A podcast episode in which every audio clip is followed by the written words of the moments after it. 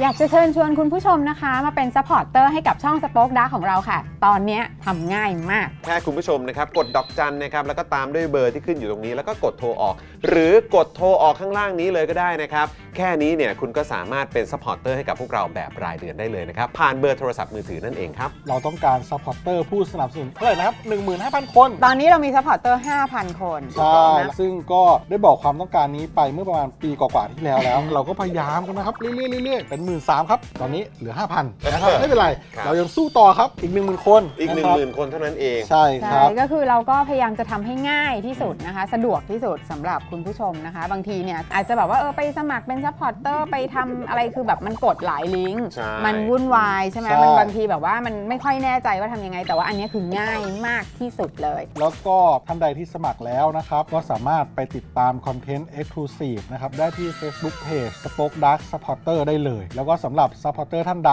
ที่เป็นผู้สนับสนุนอยู่แล้วทาง YouTube หรือ Facebook นะครับ ก็สามารถทักแชทเข้าไป บอกว่าเป็น Supporter อยู่แล้วอยากเข้ากลุ่มลับ Exclusive สำหรับผู้สนับสนุนเท่านั้นนะครับ รีบสมัคร แล้วก็รีบทักแชทกันไปได้เลยนะครับ มากันเยอะๆนะคะ อืมสมัครกันเลยครับผม อีก 1 0,000 คนจะถึงเป้าแล้ว มาสนับสนุนพวกเรากัน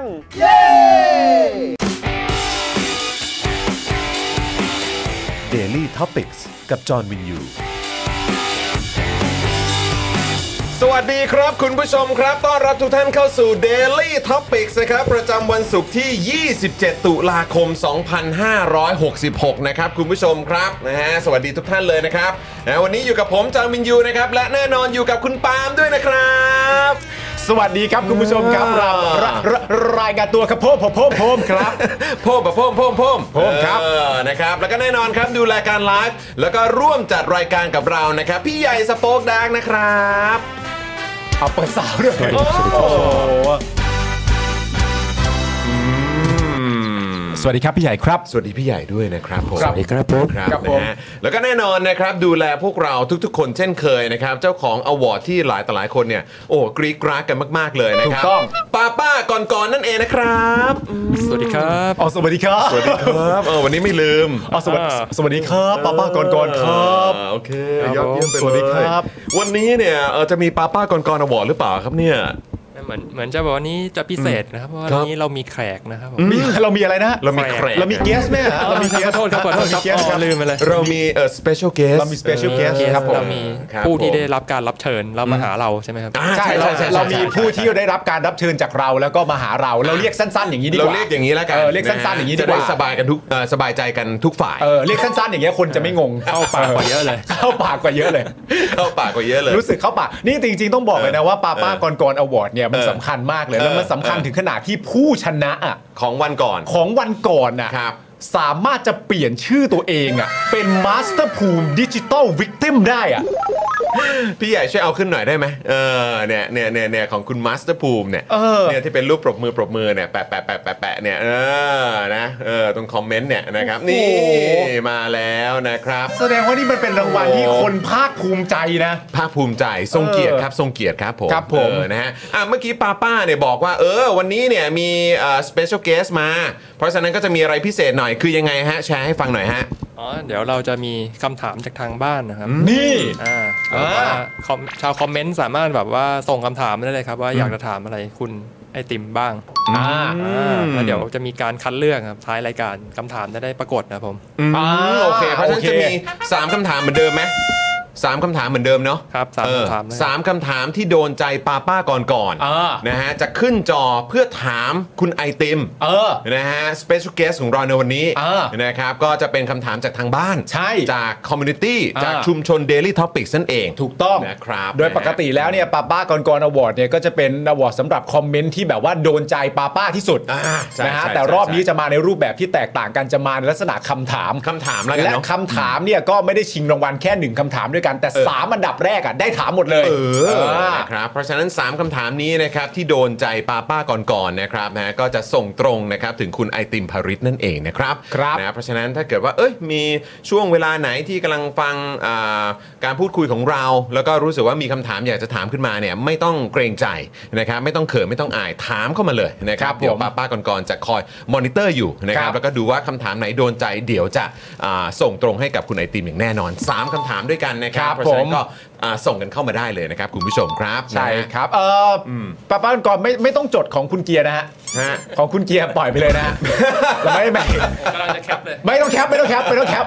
อันนี้เอาเอาเป็นเรื่องราวโดยตรงเกี่ยวกับตัวคุณไอติมกับพักดีกว่าอ่ะของของคุณเกียร์เนี่ยเราเราปล่อยไปก่อนอ่ะปล่อยไปก่อนนะ นี่ผมไม่อยากเชื่อเลยว่าคลิปเอ่อใน t ิ k t o k เนี่ยจะ ฮะ 5แสนแล้วปะเนี่ย อุ้ยกระจุยกระจายฮะ กระจุยกระจายเลย ก เหรอครับ ฮะ โอ้โห กระจุยกระจาย คอมเมนต์นะฮะเสียงเอ่อคอมเมนต์ที่ออกมาเป็นเสียง ใช่ ไม่แล้วมันมันดีมาก เพราะว่าคุณผู้ชมหลาย ๆ คนก็มาในคอมเมนต์ก็คือแบบเฮ้ยโหเดาไม่ออกจริง ๆ อะไรอย่างเงี้ยเขาก็ก็เออก็ดีเป็นเรื่องที่ดี เออครับผม เป็นเรื่องที่ นะ ดี ฮะอ่ะวันนี้เดี๋ยวคุณไอติมก็จะมาร่วมพูดคุยในรายการของเรานะครับ วันนี้นี่ผมแบบตื่นเต้นนะ เพราะว่าจริง ๆ แล้วคุณไอติมเนี่ยก็เอ่อเป็นเขาเรียกว่าเป็นคือคุณคุณจำตอนที่ผมทำเหมือนแบบเป็นไลฟ์เป็นเอ่อเหมือนคล้าย ๆ เป็นโชว์อะ เออ เอ่อที่เป็นของหาเรื่องได้ไหม จำได้ เออ ตอนนั้นเนี่ยคุณไอติมก็น่ารักมากๆ ใช่ เกียรติ เออ มาร่วมพูดคุยบนเวทีด้วย ใช่ นะครับ ซึ่งก็ถือว่าแบบ โอ้โหเขาเป็นคนที่เหมือนแบบพอแจ้งไปปุ๊บเขาก็ตอบรับเลย เออ นะครับ ก็เลยแบบ โอ้โห เราก็เอ่อสำหรับผมเองก็รู้สึกแบบเอ่อตื้นตันนะ เออ เวลานั้นที่แบบว่าโอ้โหเขาก็ตอบรับแบบโดยโดยแบบเหมือนคือไม่ได้เช็คคิวไม่ได้อะไรเลย แล้วบอกเลยว่ามาครับ เออ แล้วแบบเขาก็มาให้ก็เลย ใช่ รู้สึกว่าโอ้โหแบบขอบคุณมากๆเลย แล้วก็วันนี้เดี๋ยวเขาจะมาอยู่ในสตูดิโอของเราแล้วก็เดี๋ยวมาร่วมพูดคุยกันด้วยนะครับ ใช่ ผมยังจำได้อยู่เลย ตอนที่เราเอ่อตอนที่คุณจรทำแบบหาเรื่องเป็นแบบเป็นทอล์กโชว์อ่ะ อ่าใช่ใช่ เอ่อเป็น ใช่ เป็น เป็นเป็นมิเนกรีดแหละ เป็นมิ ใช้ เน คำนี้แล้วกัน เป็นมิเนกรีดดีกว่า แล้วก็ เออ มีมีใครต่อใครมาก็หลายต่อหลายคนแล้วคุณไอติมมาแล้วผมยังจำที่ผมผมถ้าผมจำไม่ผิดผมก็ยังเคยเล่าในรายการนะ ที่คุณไอติมขึ้นไปพูดบนเวที แล้วก็เหมือนแบบเรื่องประเด็นของการตามโลกให้ทันนะ เออเออเออ และประเด็นของการใช้ใช้ใช้โซเชียลอะว่ามันสามารถเป็นสถิติที่แสดงสัญลักษณ์บางอย่างออกมาได้เหมือนกันเล่าให้ฟังใหม่ก็ได้คุณไอติม ถ้าผมจำไม่ผิดเนี่ยเขาเล่าให้ฟังว่า ตอนนั้นคุณไอติมเนี่ยเอ่อก็ในปี 62เนี่ยลงสมัครในฐานะพักประชาธิปัตย์ อ่ะ ใช่ไหม ครับผ ณตอนนั้นน่ะ อืม แล้วก็ถ้าผมเข้าใจไม่ผิดคือเหมือน ถ้าเกิดว่าก่อนเลือกตั้งอ่ะ เราเข้าไปเซิร์ช Google อ่ะ อืม เออ แล้วเข้าไปเซิร์ชโดยตั้งไว้ว่าเป็นการเซิร์ชเกี่ยวกับประเด็นเรื่องการเมืองไทยอ่ะ อืม แล้วหลังจากนั้นไปอ่ะถ้าคุณไปหาเรื่องเซิร์ชที่เกี่ยวข้องโดยมีคีย์เวิร์ดว่าประชาธิปัตย์อ่ะ อืม มันจะออกมาเป็นแค่ประมาณ 9-10%ถึง10%ของการเมืองทั้งหมดในประเทศไทย อ่า เท่านั้น แค่นั้น เออ แค่ 9 หรือ มอืม 10%แล้วพอคะแนนในปี 62 ออกมา อืม พักประชาธิปัตย์อะคะแนนที่ได้อะก็มีจำนวนเปอร์เซ็นต์ของคะแนนอะเท่ากับที่เซิร์ชอะเพราะฉะนั้นไอ้อะไรพวกเนี้ยมันเป็นเรื่องราวเกี่ยวกับการแบบว่า มันสะท้อน มันสะท้อน มันสะท้อน แล้ว อะ แล้วคุณใช้เรื่องเหล่านี้ในการศึกษาการทำงานของพักตัวเองว่าต้องทำอะไรบ้างในแง่ของการหาเสียงอะไรต่างๆนานาคุณทำเป็นหรือไม่ เรื่องพวกนี้ก็สำคัญ โอ้ นะ โห ฮะ นะครับอ่ะเดี๋ยววันนี้เราก็จะได้พูดคุยกันนะครับจำได้ว่าเราเคยมีการโฟนอินเนาะ อืม นะครับ แต่ว่าเดี๋ยววันนี้เราจะมาพูดคุยกันแบบยาวๆ แล้วก็ขอบคุณคุณไอติมด้วยนะครับ ที่โอ้ยหาคิวมาให้เลยนะครับ ใช่ วีคก่อน ครับ ติดภารกิจแต่วีคนี้จัดคิวมาให้เลยขอบคุณจริง ๆ นะครับ ขอบคุณมากๆครับ นะฮะอ่ะคุณผู้ชมครับแน่นอนนะครับใครมาแล้วนะครับ เริ่มต้นกันด้วยการกดไลค์กดแชร์กันก่อนดีกว่านะครับ กดไลค์กันหรือยังหนึ่งสองสามกดไลค์เล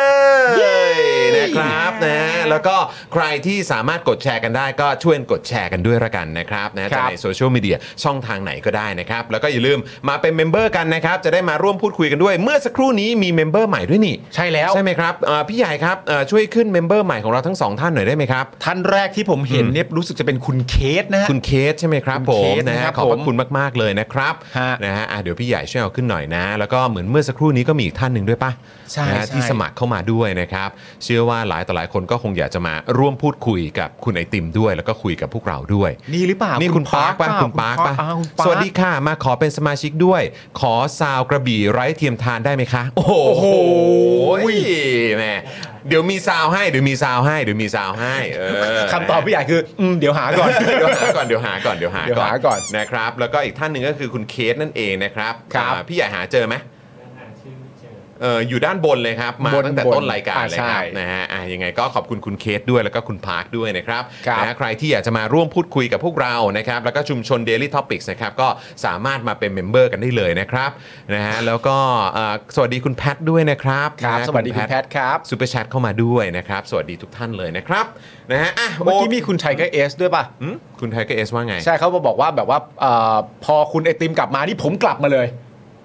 พอคุณไอติมกลับมา พอรู้ว่าคุณไอติมจะมาวันนี้เนี่ยก็ อ่ะ กลับมาเป็นเมมเบอร์เลย อ๋อกลับมาเป็นเมมเบอร์เลย โอ้โห ขอบคุณมากค ค รั รับ บ ขอบคุณ ผม มากครับ ขอบคุณครับนะฮะ มาเป็นเมมเบอร์กันเยอะๆนะ แล้วก็ ฮะ มาสนับสนุนพวกเรากันด้วยนะครับ คุณผู้ชมครับ อย่าลืมนะครับ ฮ คุณผู้ชมครับ ตลอดรายการนี้ก็ส่งคำถามที่ต้องการจะถามคุณไอติมเข้ามาเรื่อยๆนะครับเดี๋ยวป้าป้าก่อนๆเนี่ยจะเช็คไว้ให้ อืม นะครับ ถูกต้องครับผม อ่ะ นะฮะอ่ะคุณพาร์คแชรินใช่ไหมแล้วก็อีกท่านหนึ่งก็คือคุณคุณเคทนะครับเออแต่ว่าใน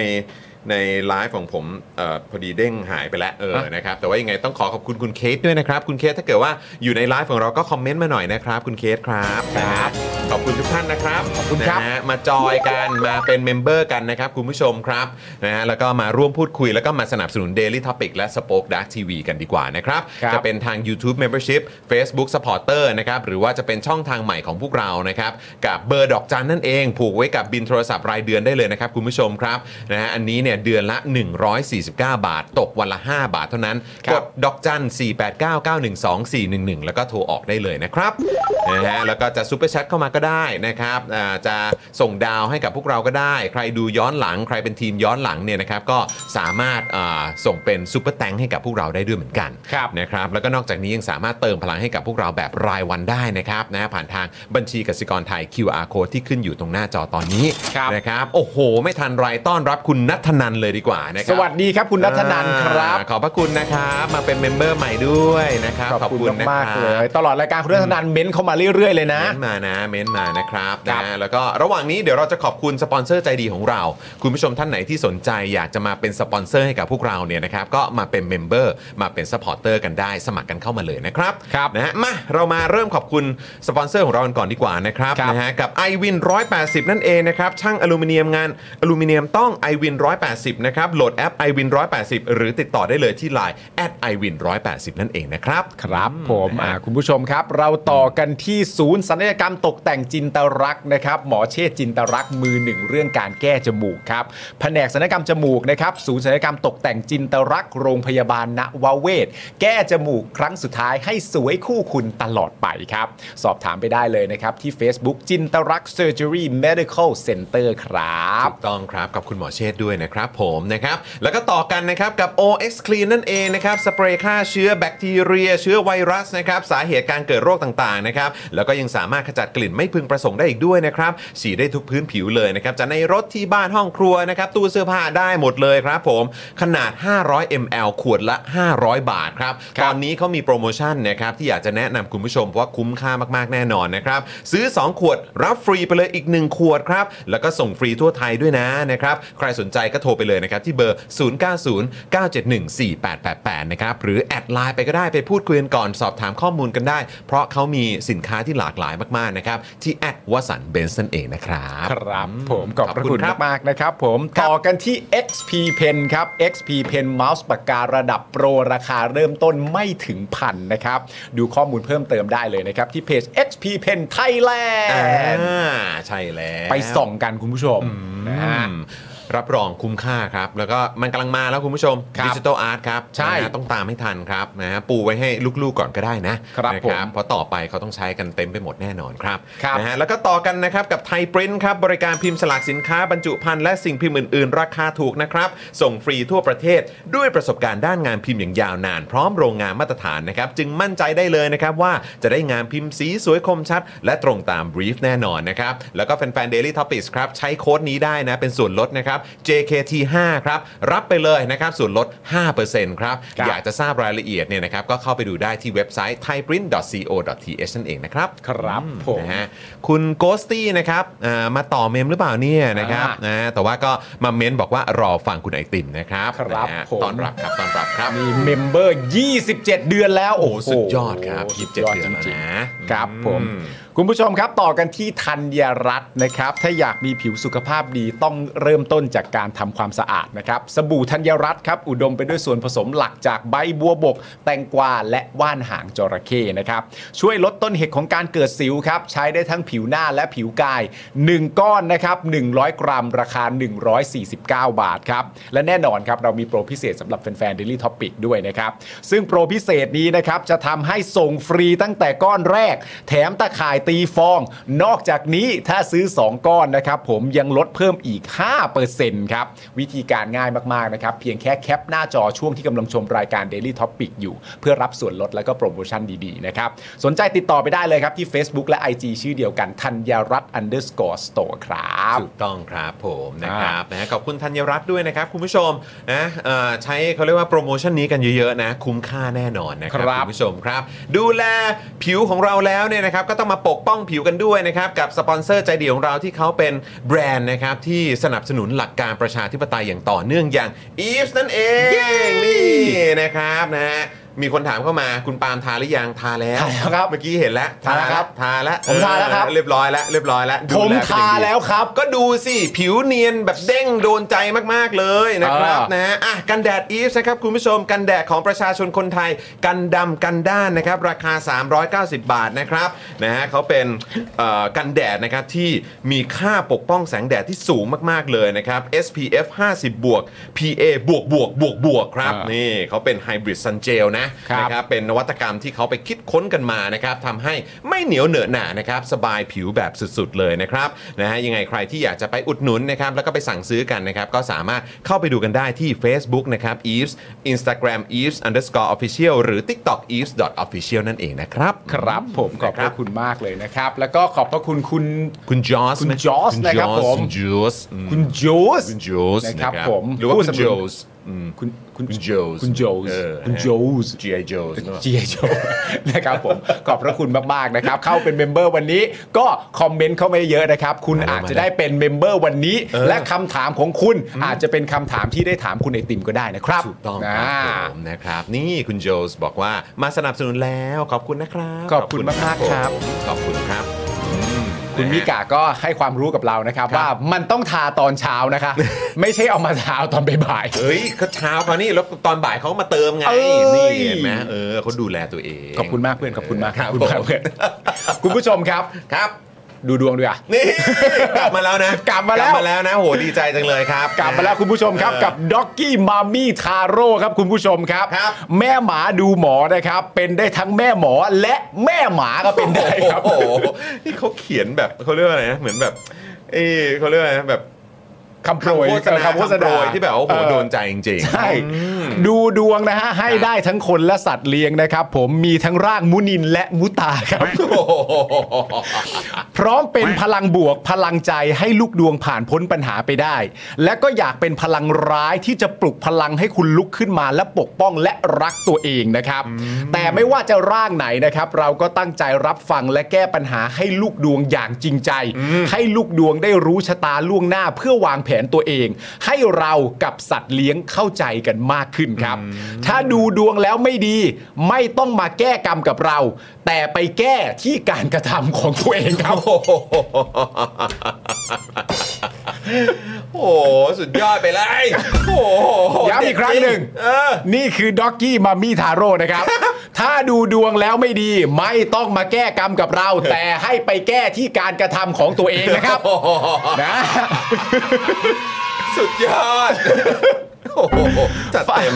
ฝากกดติดตามโซเชียลมีเดียช่องทางต่างๆนะครับ เพื่อเสพคอนเทนต์ดวงรายวันนะครับ ผมมีทั้งสาระและสาระแหน่ก็มีนะครับ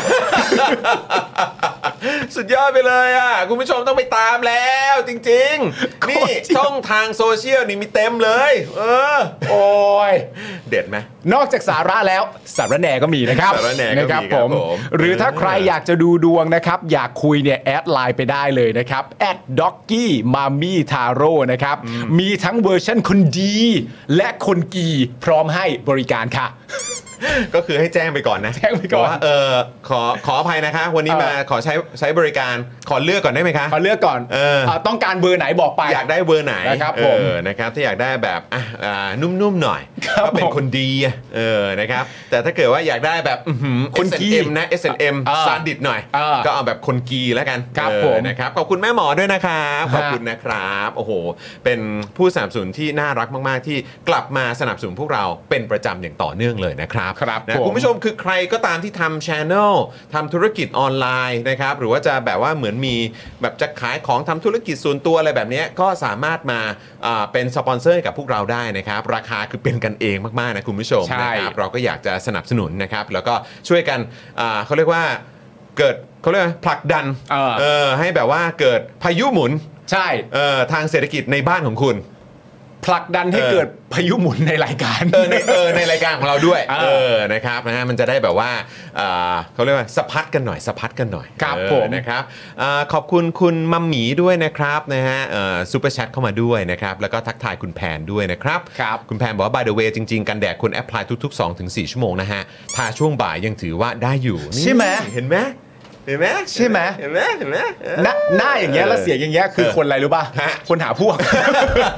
ใช่ไหมคุณแพน เนอะเนอะเนอะ เนอะเนอะเนอะ เนอะเนอะ จริงด้วยจริงด้วยจริงด้วย โอ้ยขอบคุณขอบคุณคุณผู้ชมของเรามาก ๆ น่ารักจริง ๆ เลย ขอบคุณ นะ นะ ค ครั รับบ อ่ะคุณผู้ชมแล้วก็ฝากไว้ด้วยนะครับกับเอ่อ Spoke Dark Store นั่นเองนะครับคุณผู้ชมที่คุณผู้ชมสามารถมาอุดหนุนนะครับเพื่อสนับสนุน Spoke Dark TV นะครับแล้วก็แน่นอน Daily Topics ของเราด้วยนะครับวันนี้เนี่ยผมใส่เสื้อที่คุณปาล์มใส่เมื่อวาน ใช่ ใช่ไหม ใช่ เอ ใช่ อ ใช่ นะครับเห็นคุณปาล์มใส่แล้วก็รู้สึกว่าอื้อหือ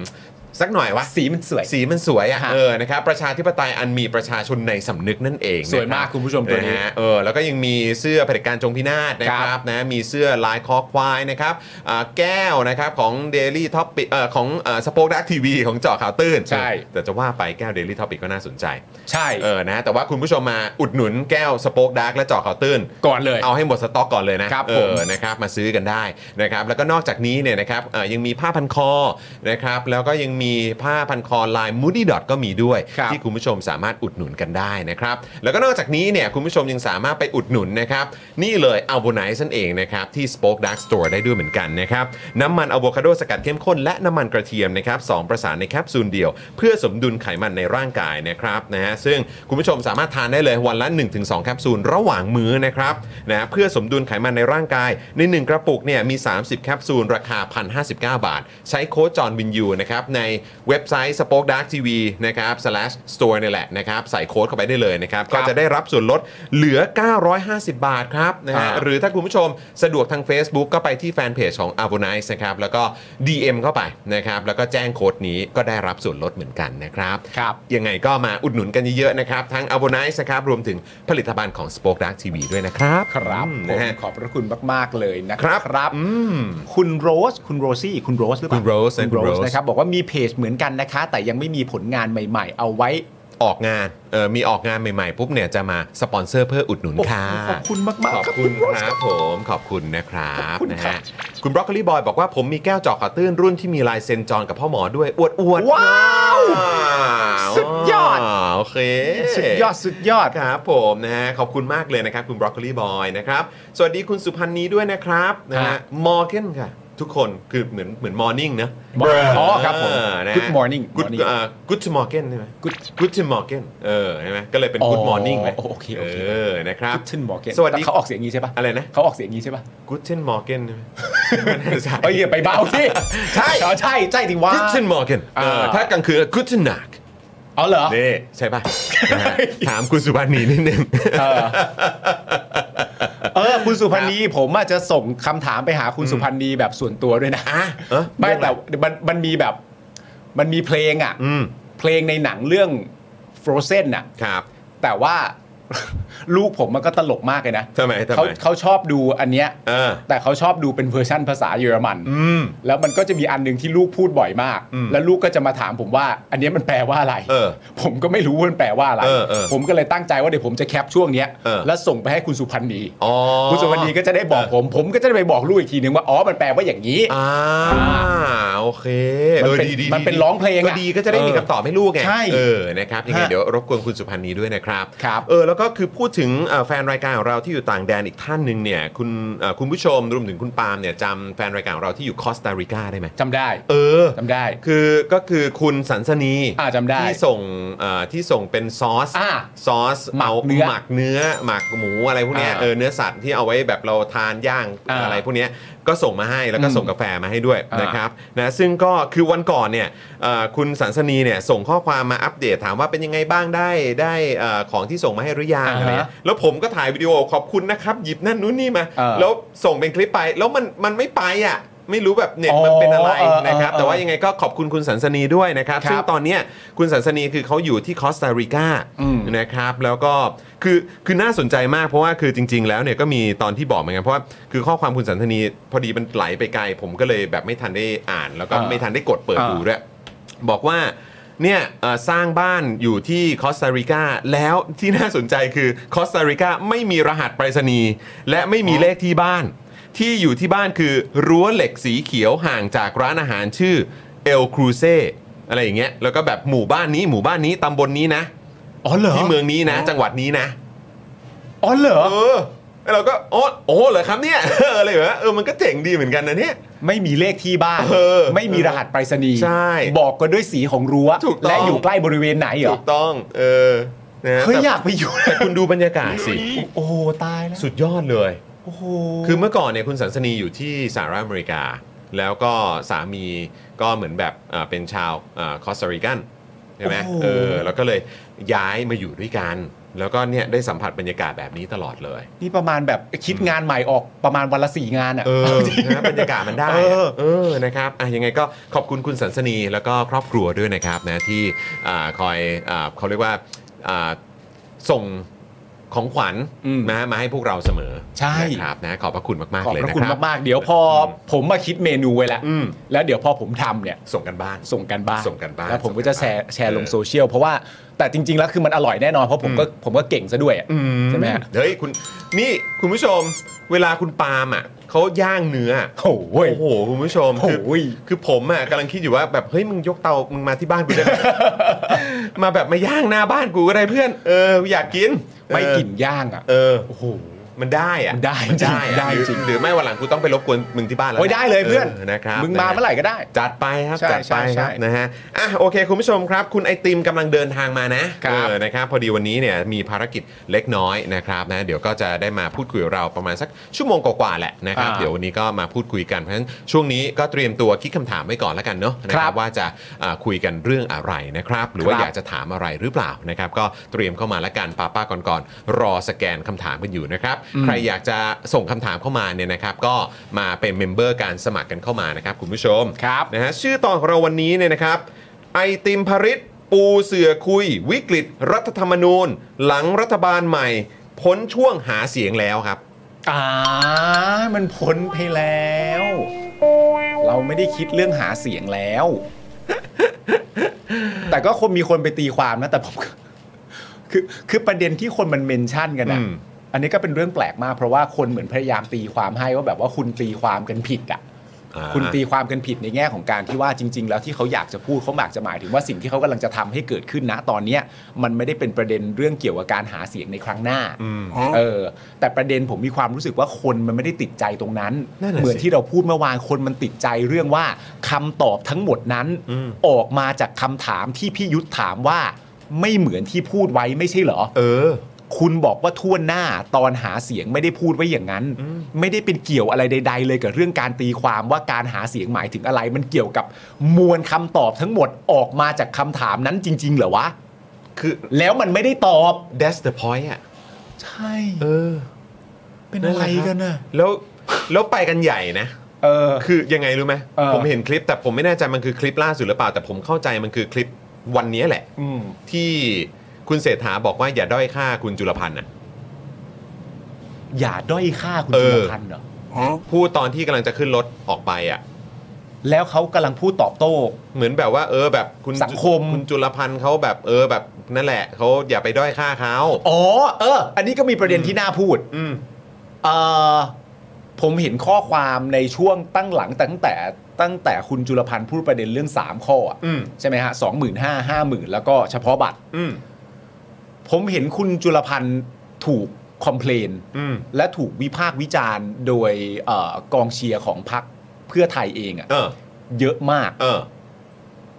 ซึ่งอ๋อแน่นอนคุณจุลพันธ์ก็มีสิทธิถูกวิพากษ์วิจารณ์เป็นเรื่องปกติอยู่แล้ว อ่ะใช่ครั เอบ อผม ม ผมผมก็เห็นด้วยว่ามันวิพากษ์วิจารณ์ เป็นเรื่อง กัปนได้ กติครับ ซึ่ง อืม หลายๆ คนเขาก็วิพากษ์วิจารณ์เรื่องที่มา อืม ของเงิน และการคิดอย่างถี่ถ้วนในองค์ประกอบของดิจิ t a ลวอลเล็ตหนึ่งบาท อืม แต่ว่าคุณจุลพันธ์โดนวิพากษ์วิจารณ์ประเด็นเนี้ยเยอะมากเรื่องการสื่อสาร อืม ซึ่งอันเนี้ยผมก็ไม่ได้ต้องการจะมาจงใจดีเฟนต์คุณจุลพันธ์นะ อืม แต่ว่าผมอยากรู้ว่าคุณจุลพันธ์สื่อสารไม่ดีตรงไหน อืม ความหมายของผมก็คือว่า คุณจุลพันธ์ต้องรับผิดชอบเรื่องการสื่อสารไปแต่เพียงผู้เดียวเหรอครับ อ่า เข้าใจ ไม่ใช่พักการเมืองและคิดกรอบทั้งหมดของนโยบายเรือธงอันนี้เหรอครับ เพราะคุณจุลพันธ์ไม่ได้เป็นเจ้าของนโยบายนี้คนเดียวอ่ะ มันคือพักเพื่อไทย มั คน รับ คือพักเพื่อไทย มันคือพักเพื่อไทยและอยู่ดีพอมีปัญหาเรื่องนี้ขึ้นมาเนี่ย แล้วถ้าให้ผมเดาต่อเนื่อง ซึ่งอาจจะผิดถูกหรืออะไรต่างๆนานาก็ไม่รู้นะ ผมเดาว่า ผมเดาว่าคุณกำลังมีความพยายามที่จะให้เรื่องมันจบว่าการสื่อสารน่ะ อืม อันนี้เดานะ อ่า ถูกหรือผิดไม่รู้นะ แต่การที่หวยมันมาตกที่คุณจุลพันธ์น่ะมันทำให้เข้าใจว่า อ๋อ มีความพยายามจะดันให้ประเด็นนี้เป็นความผิดเรื่องการสื่อสารใช่ไหม ซึ่งอันเนี้ยผมก็ต้องดีเฟนต์คุณจุลพันธ์ว่าไม่ใช่ อืมอืมเออ มันก็น่าสนใจ ไม่ได้ เพราะ ผิดที่คุณ เพราะ จุลพันธ์ เพราะพอคุณพูดขึ้นมาเนี่ย ตอนเนี้ยคนที่หายไปเลยอะ อืม ก็คือหมอชลนาน ใช่หาย มั ไป น แล้ว มันก็เหมือนแบบเหมือนอารมณ์ว่า เออ เหมือนคนนี้เป็นหน้าของตอนช่วงตอนช่วงจัดตั้งรัฐบาล เออ แบบไม่ว่าจะเป็นกับก้าวไกลแล้วก็เนี่ยเอ่อรัฐบาลพลิกขั้วข้ามขั้วเนี่ย เออ นั่นแหละก็คือเป็นหมอชนละนานแล้วพอ เออ หมอชนละนานปุ๊บหมอผมลาออกแล้วนะครับ เออ ไปอยู่ไปอยู่สาธารณสุขแล้ว เออ คือแบบเข้าไปอะไรของตัวเองแล้วก็คือเรื่องนั้นก็เหมือนแบบก็ถูกกองไว้ตรงนั้นน่ะ เออ เหมือนแบบ แต่ ก็ลาออกแล้วไง เหมือนเหมือนอารมณ์ประเด็นสาธารณสุขมันยังไม่เข้าไง แต่จริงๆอ่ะมันไม่ใช่เรื่องของคุณชนละนานคนเดียวไง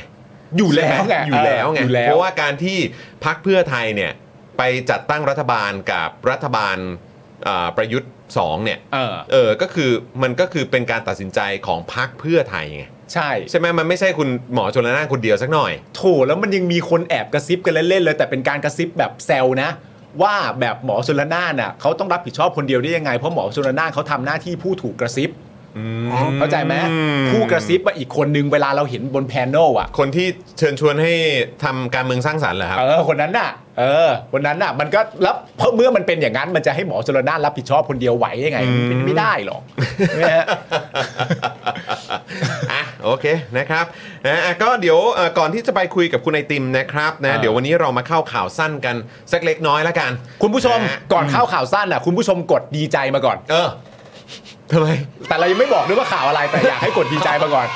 กดแบบแฮปปี้มาก่อน กดแฮปปี้มาก่อน แฮปปี้ต้องต้องใช้อะไรเดียว อ่า เอาเอาใช้กดอะไรเป็นเอ่อ กดหน้ายิ้มกดอะไรก็ได้ กดเป็น ปรบมือ 555 เออ ปบมื อะไรก็ได้ แปดแปดแปดอะไรก็ เออ ได้นะ คุณผู้ชม ใช่ เออก ดดีใจมาก่อนเพราะ ดี ว่า ใจมาก่อนเลย แล้วเดี๋ยวพอผมอ่านให้ฟังเนี่ยก็ก็ไม่ต้องมาว่าผม กดดีใจมาก่อน ขอก่อนขอก่อน ขอกดดีใจก่อนอกด ยาก มา เห็น ก่อน อยากเห็นคอมเมนต์ว่าดีใจ นะฮะเออพี่ปาล์มวอนแล้ว ปาล์มวอน กดมาก่อนกดมา ข ก่ อ อน ว่าให้กดดีใจมาก่อน กดเลยรัว ก ๆ ดเดี๋ เลยนี้ยวตอน เลย นี้ครับนะฮะตามใจพี่ปาล์มหน่อยตอนนี้ อ่ะ อ่าจัดมาหน่อยจัดมาหน่อย เออจัดอ่ะดีใจอ่ะโอเคนะอ่ะดีใจใจดีดีใจอะไรก็ได้ส่งเข้ามา เย่ๆเย่ๆเออเนี่ยเนี่ย อ่า ใส่มาใส่มาใส่มาใส่มาใส่มา อ่ะ เออก ดยิ้มกดอะไรอ่ะดีใจอ่ะคุณเดี๋ยวเดี๋ยวอย่างเงี้ย เอออย่างนั้นแหละ เออเปิดเพลงฟังไปก่อนอ่าดีใจกันไป โอ้ยบรรยากาศดีอารมณ์ดีแฮปปี้อ่ะโอ มี เค ความสุขแล้ววันนี้วันสุขแล้วเดี๋ยวจะได้หยุดเสาร์อ่ะดีใจอ่ะส่งเข้ามา เออดีใจหน่อยดีใจหน่อย อ่า นะครับ โอเค โอเค พอสมควรแล้ว เพล คุ ง ณผู้ จ ช บ ม ก็ ค ได้ รับ ละเพลงจบก็ได้ละ อ่าโอเค รับ คุณผู้ช รับ มดีใจกันมาแล้วนะครับ ผม อืม เราก็อัปเดตข่าวกันเลยแล้วกันนะครับเอ่อเพื่อไทยเลือกหัวหน้าพักคนใหม่วันนี้ครับ าโอ้โห ดีใจกันใหญ่สิ เออโอ้โ ดีใจกันใหญ่ดิ เห็นไหมเห็นไหมเห็นไหม เพื่อไทยเลือกหัวหน้าพัก ครับ คนใหม่วันนี้ครับ ครับ ซึ่งเป็นไปตามคาดการกดดีใจยังต่อเนื่องบอกเลยแล้วกันครับ ไปได้เลย คุณอุ้งอิงแพทองทานชินวัตรคุณผู้ชม ได้รับเลือกให้เป็นหัวหน้าพักเพื่อไทยคนใหม่ ครับ หลังก่อนหน้านี้เนี่ยนะครับ บรรดาคนในพักเนี่ยก็ต่างออกมาส่งเสียงเชียร์นะครับ เช่นคุณชนละนานเนี่ย เออ ที่บอกว่าอุ้งอิงเป็นศูนย์รวมใจของชาวเพื่อไทยอ่าสุดยอดสุดยอด แล้วอืมเหรอครับเนี่ย อ่า ในขณะที่คุณอนุสรณ์นะครับ ผมก็อวยเหมือนกันนะครับ ว่าคุณ ครับ ลุงอิงเนี่ยเป็นดาวฤกษ์ ดาวเลิกษ์เลย เป็นดาวฤกษ์มีแสงในตัวเอง อ่า เหมาะสมด้วยประการทั้งปวงที่จะขึ้นเป็นหัวหน้าพักเพื่อไทยคนใหม่ ในยุคเศรษฐกิจที่ขับเคลื่อนด้วยนวัตกรรม โอ้ นำพาพักเพื่อไทยพุ่งทะยานไปข้างหน้า วางเป้าหมายการขับเคลื่อนประเทศไปสู่ประเทศที่มีรายได้สูงมาก ยังไม่หมดเท่านั้นครับ ครับ คุณภูมิธรรมก็มา โอ้โหต้องจัด คุณ ครับ ภูมิธรรมบอกว่า เราเลือกหัวหน้าพักจากความรู้ความสามารถไม่เกี่ยวหรอกนะ ว่านามสกุลอะไรเป็นไงเป็นไงเป็นไงเป็นไงเออมึงวงดีเพราะว่ากูจบแล้วข่าวแรกอะ อุ้ยขีดทิ้งเลยเหรออุ๊ยขีดทิ้งเลยเหรอ จบสักที อ๋อจบ เคลียร์ข่าวไงอ้าวถึงเหตุข่าวนี้จบ อ่ะมีแบบรายชื่อรองหัวหน้าพักออกมาแล้วนะครับ เอาละฮะอ่ะไหนไหนไหนไหนเรามาดูหน่อยครับ โอยอุ๊ยรางวัลเหรอเนี่ย มา มา มา มาไหน หมายมีโชว์ไหมหรือว่าเราต้องอ่านในไหน ไหน อ๋อ โอเค โอเค โอเค เดี๋ยวจะมีขึ้นจอใช่ไหมมีไหม อ่ะเดี๋ยวขึ้นจอขึ้นจอดีกว่า ขึ้นจอ คุณ เดี๋ยว ผู้ช มาดูกันนะครับ เรามาร่วมแสดงความยินดีนะครับ อ่า นะฮะกับนิมิตหมายใหม่ของพรรคเพื่อไทย พักเพื่อไทยนี่หัวหน้า นะครับ พักคนใหม่แล้วนะครับ ต่อมาจากคนก่อนก็คือหมอชนละนา หม น อชลนานะ ตอนนี้ก็มาเป็นคุณอุ้งอิงและ ครับ ที่ไม่เกี่ยว ผ กับนามสกุลอะไร แต่ว่านามสกุลชินวัตรนั่ อั น น เอง นี้ นะค มั รั น บ เป็นเรื่องความสามารถนะครับ ครับ แล้วก็เขาเป็น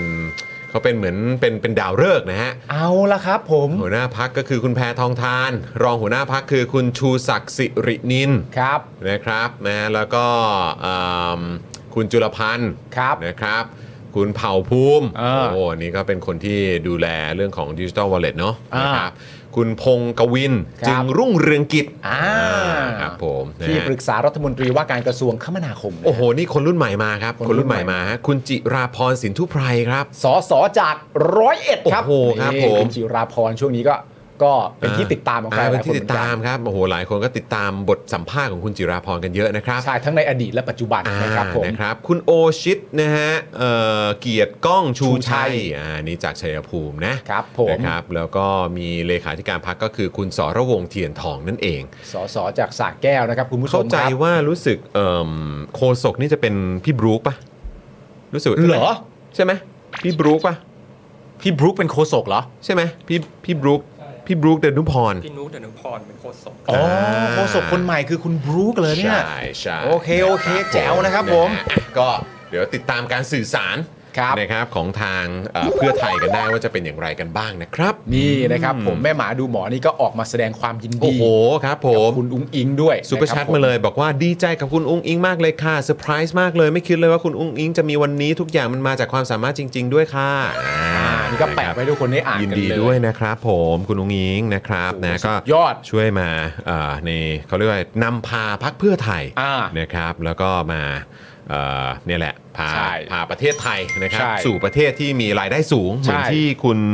อนุสรณ์บอกมาเนาะ ถูกต้อง นะครับผม นี่ก็ถูกต้องเข้าขั้นเข้าตอนพอดีก็เหมาะสมก็ที่ผมบอกให้คุณผู้ชมส่งดีใจเข้ามา อ่ะใช่ ไหฮะ ตาม มั นั้ ก็ นเลยนะครับ perfect ใช่ไหมฮะ ใช่นะครับ อ่ะ เมื่อกี้ก็ขอบคุณคุณวราวินด้วยนะครับ ที่ ครั มา บ เป็นเมมเบอร์ใหม่ของเรานะฮะก็อ่าแหมสงสัยจะมาคอมเมนต์แสดงความยินดีนะครับกับเอ่อข่าวนี้ด้วยหรือเปล่า ครับ เออนะครับรวมถึงเดี๋ยวน่าจะส่งคำถามมาให้คุณไอติมได้เนาะเออนะครับ มันก็เป็นเรื่องที่น่ายินดีเนี่ยฮะ ใช่ ใช่ไหม ถูกต้อง ได้ ถูกต้ ทั้ องง หัวหน้าพักคนใหม่ได้ทั้งเอ่อรองหัวหน้าพักแล้วก็ก็เหมือนได้กรรมการบริหารพักอะไรอย่างเงี้ยนะมันก็ดีฮะ เออนะครับ ลุยกันต่อไปครับคุณผู้ชมครับ ใช่ครับผมนะฮะอ่ะอีกหนึ่งข่าวครับคุณผู้ชม อ่ะ นะ คุณ รับ จรว่าไป ก่อนที่เดี๋ยวเราจะได้ไปเจอคุณไอติมกันนะครับ ครับ คุณเศรษฐาครับ วอน อย่าด้อยค่าจุลพันธ์ หลังโดนรุมด่าเรื่องดิจิ t a ลวอลเล็ตครับอื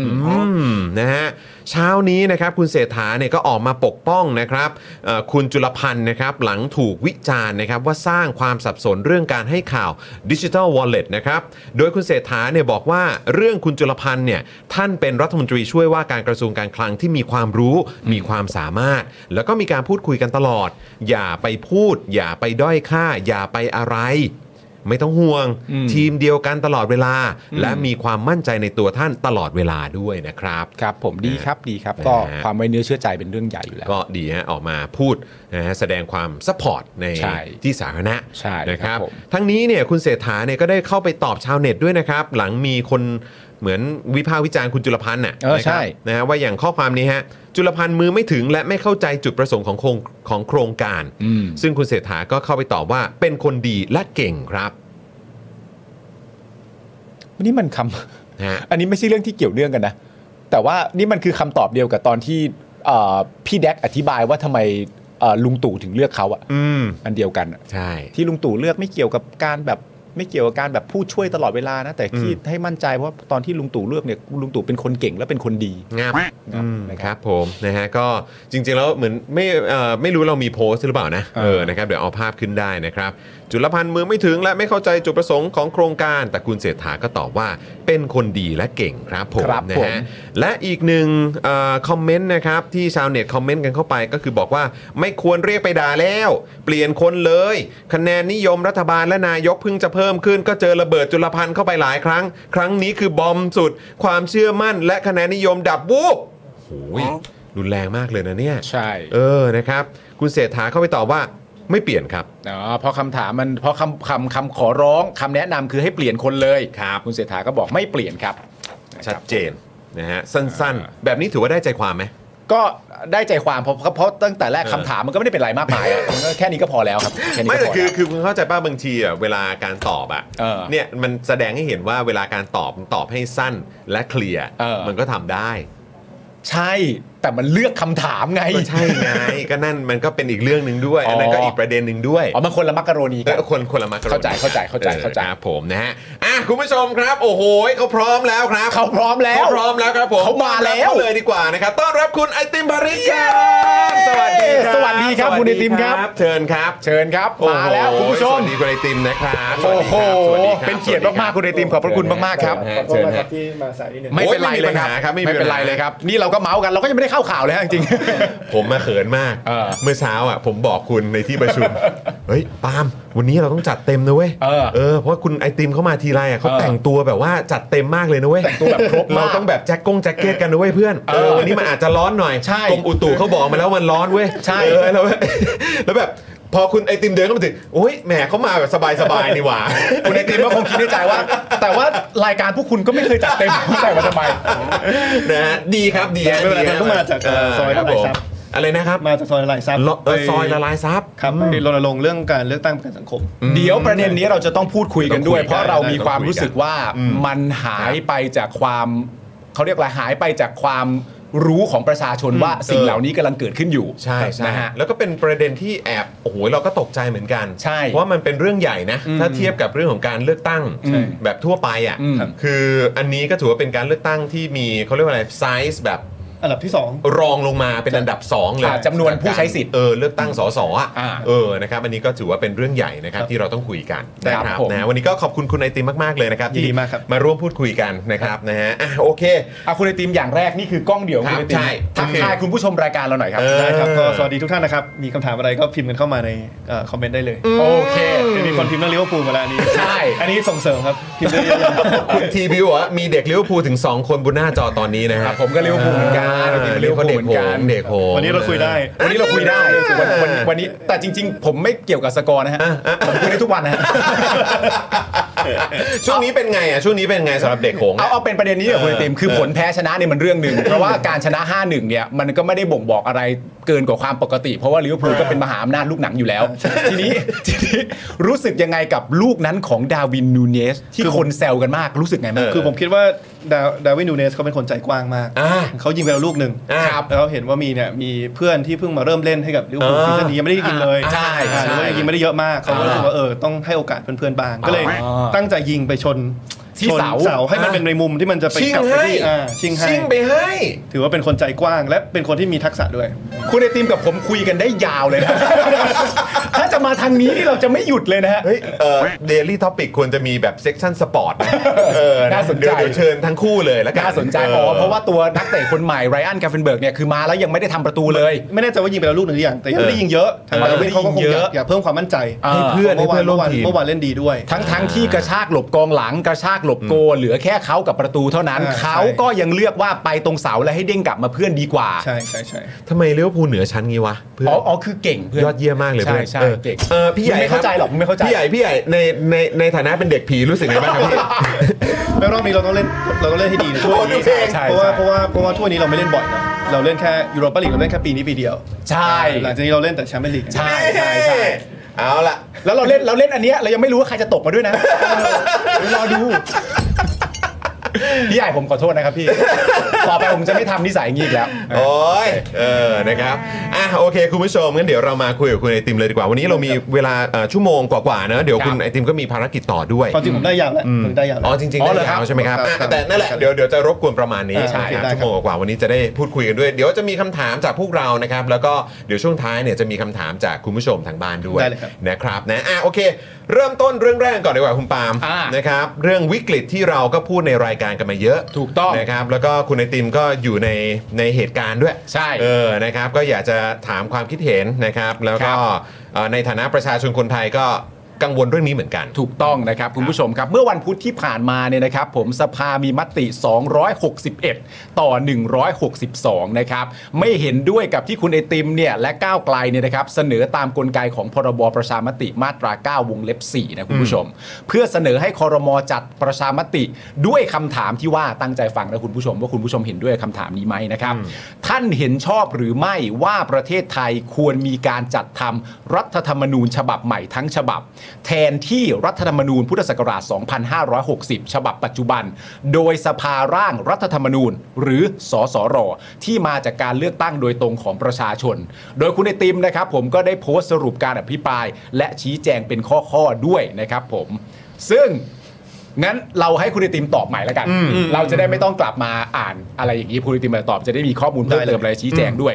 กับคำถามที่ว่าทำไมถึงระบุตัวคำถามประชามติในยัตติ แทนที่จะเสนอแค่หลักการกว้างๆให้กับคอรมอตอบตรงนี้เลยก็ คื ได้ อ ค ผ รับ มผมแชร์กว้างๆก่อนเลยเดี๋ยวกลับ โอเค มาคำ ได้ ถาม ครับ เพราะว่าผมลิสต์มาเป็น 12คำถาม ซึ่ง ครับ ความจริงมันเป็นคำถามที่ถูกถามในสภา อืม ผมก็ตอนอภิปรายปิดก็พยายามจะตอบทุกข้อก่อนที่ โอ เขา เค จะตัดสินใจลงมติเผื่อว่าจะโน้มน้าวก็ได้ อ่า แต่ว่าไม่สำเร็จ โอเค ครับเออแต่ผมพูดภาพรวมก่อนเพราะว่า ครับ ต้องบอกว่าเรื่องนี้มันซับซ้อนพอสมควร อืม เออผมคิดว่าหลายคนก็ทราบดีนะว่าจุดหมายปลายทางที่เราอยากจะเห็นเนี่ยคือการ ครับ มีรัฐธรรมนูญฉบับใหม่ ครับ ที่มันมีความชอบธรรมทางประชาธิปไตย ฮะ ไม่ได้เป็นเหมือนฉบับปัจจุบันที่มันมีทั้งที่มากระบวนการเนื้อหาที่เอ่อขาดความชอบธรรมทางประชาธิปไตย ครับ ทีเนี้ยถึงแม้เราเห็นจุดหมายปลายทางตรงกันเนี่ย อืม จากวันนี้ไปถึงวันนั้นเนี่ยมันมีหลายขั้นตอนมาก ครับ นะครับเอ่อถ้าในมุมมองพรรคก้าวไกลเนี่ยถ้าจะดำเนินการตามกติกาของรัฐธรรมนูญ ครับ 60นะครับทั้งหมดเนี่ยมันอาจจะต้องอาศัยการจัดประชามติ 3 ครั้ง ครับ และการที่ประชาชนเข้าคูหา 4 ครั้ง อืม นะครับคือมีประชามติครั้งแรกก่อนเพื่อ อ่า ถามประชาชนในภาพรวมว่า ครับ เอ่อเห็นด้วยกับมีรัฐธรรมนูญฉบับใหม่หรือไม่ ครับ นะครับถ้าตรงนั้นผ่าน อืม ก็ต้องแปลงเจตจำนงประชาชนเนี่ยมาเป็นร่างแก้ไขรัฐธรรมนูญ เพื่อ ครั ไป บ แก้รัฐธรรมนูญ60 เนี่ย ก่อน เพิ่มกลไกเรื่องสสเข้าไป า พอเสนอปุ๊บ มันจะต้องผ่านวาระหนึ่งวาระสองวาระสามรัฐสภา ครับ ถ้าผ่านปุ๊บเนี่ยบังเอิญรัฐธรรมนูญ60 มันไปเขียนว่าต้องมีประชามติอีกครั้งหนึ่ง เพราะว่าถ้าคุณไปแก้อะไรก็ตามเกี่ยวกับการแก้ไขรัฐธรรมนูญเนี่ยพอผ่านสามวาระต้องมีประชามติอีกรอบหนึ่งก็เลโอเคนยำสู่ประชามติรอบที่สอง ครับ เอ่อว่าเห็นด้วยกับรายละเอียดสสรแบบนั้นหรือไม่ ฮะ พอตอนนั้นเสร็จปุ๊บสมมติว่าคนเห็นชอบก็ ครั นำ บ ไปสู่การเลือกตั้งสสร ฮะ คือการเข้าคูหารอบที่สาม ครับ แล้วพอสสรร่างฉบับใหม่เสร็จแล้วเนี่ยก็นำไปสู่เอ่อการที่ต้องมาทำประชามติอีกรอบหนึ่งเพื่อ ครับ ถามว่าเห็นด้วยกับร่างใหม่หรือเปล่า ก็เป็นสี่ครั้งด้วยกั ป น ระชามติหนึ่งประชามติสองสเลือกตั้งสสรแล้วก็ประชามติสาม ครับ ทีนี้สิ่งที่เรากำลังถกกันอยู่ณปัจจุบันเนี่ยก็คือประชามติครั้งที่หนึ่ง ครับ ว่าจะเดินหน้าหรือไม่อย่างไรและด้วยคำถามแบบไหน อืม นะครับซึ่งการจะเสนอให้จัดประชามติครั้งที่หนึ่งเนี่ยมันเสนอได้สามช่องทาง ครับ นะครับเอ่อตามพรบประชามติ ฮะ ช่องทางที่หนึ่งก็คือคอรมอเนี่ยคิดเองตัดสินใจเองเลย อืม นะครับคือคนจริงไม่ต้องถามใครก็ได้เขาออ ค ก รับ มติคอรมอเองวันนี้พรุ่งนี้ก็ เอ่อเดินหน้าจัดประชามติได้เลย ครับ นะอันที่ 2 คือภาคประชาชนนะครับซึ่งเราก็เห็นเอ่อทางกลุ่มคอนฟอร์ใช้สิครัทบ ธิ์มาแล้วล่ารายชื่อความจริงขั้นต่ำคือ 5 0,000 แต่ ครั เขา บ ล่าได้ 2 0 0 0 0 0แล้วก็ยื่นเข้าไปก็ต้องมีการตัวระบุตัวคำถามเลย ว่าอยากถามคำถามแบบไหน อ่าน นะครับแต่พอยื่นไปแล้วเนี่ยมันไม่ได้เกิดขึ้นอัตโนมัติ ครับ มันต้องให้คอรมอมาตัดสินใจว่าจะอนุมัติไม่อนุมัติ ครับ ส่วนช่องทางที่สามเนี่ยคือช่องทางของสภา ฮะ ซึ่งของสภาเนี่ยมันเขียนในลักษณะที่ผมตีความว่า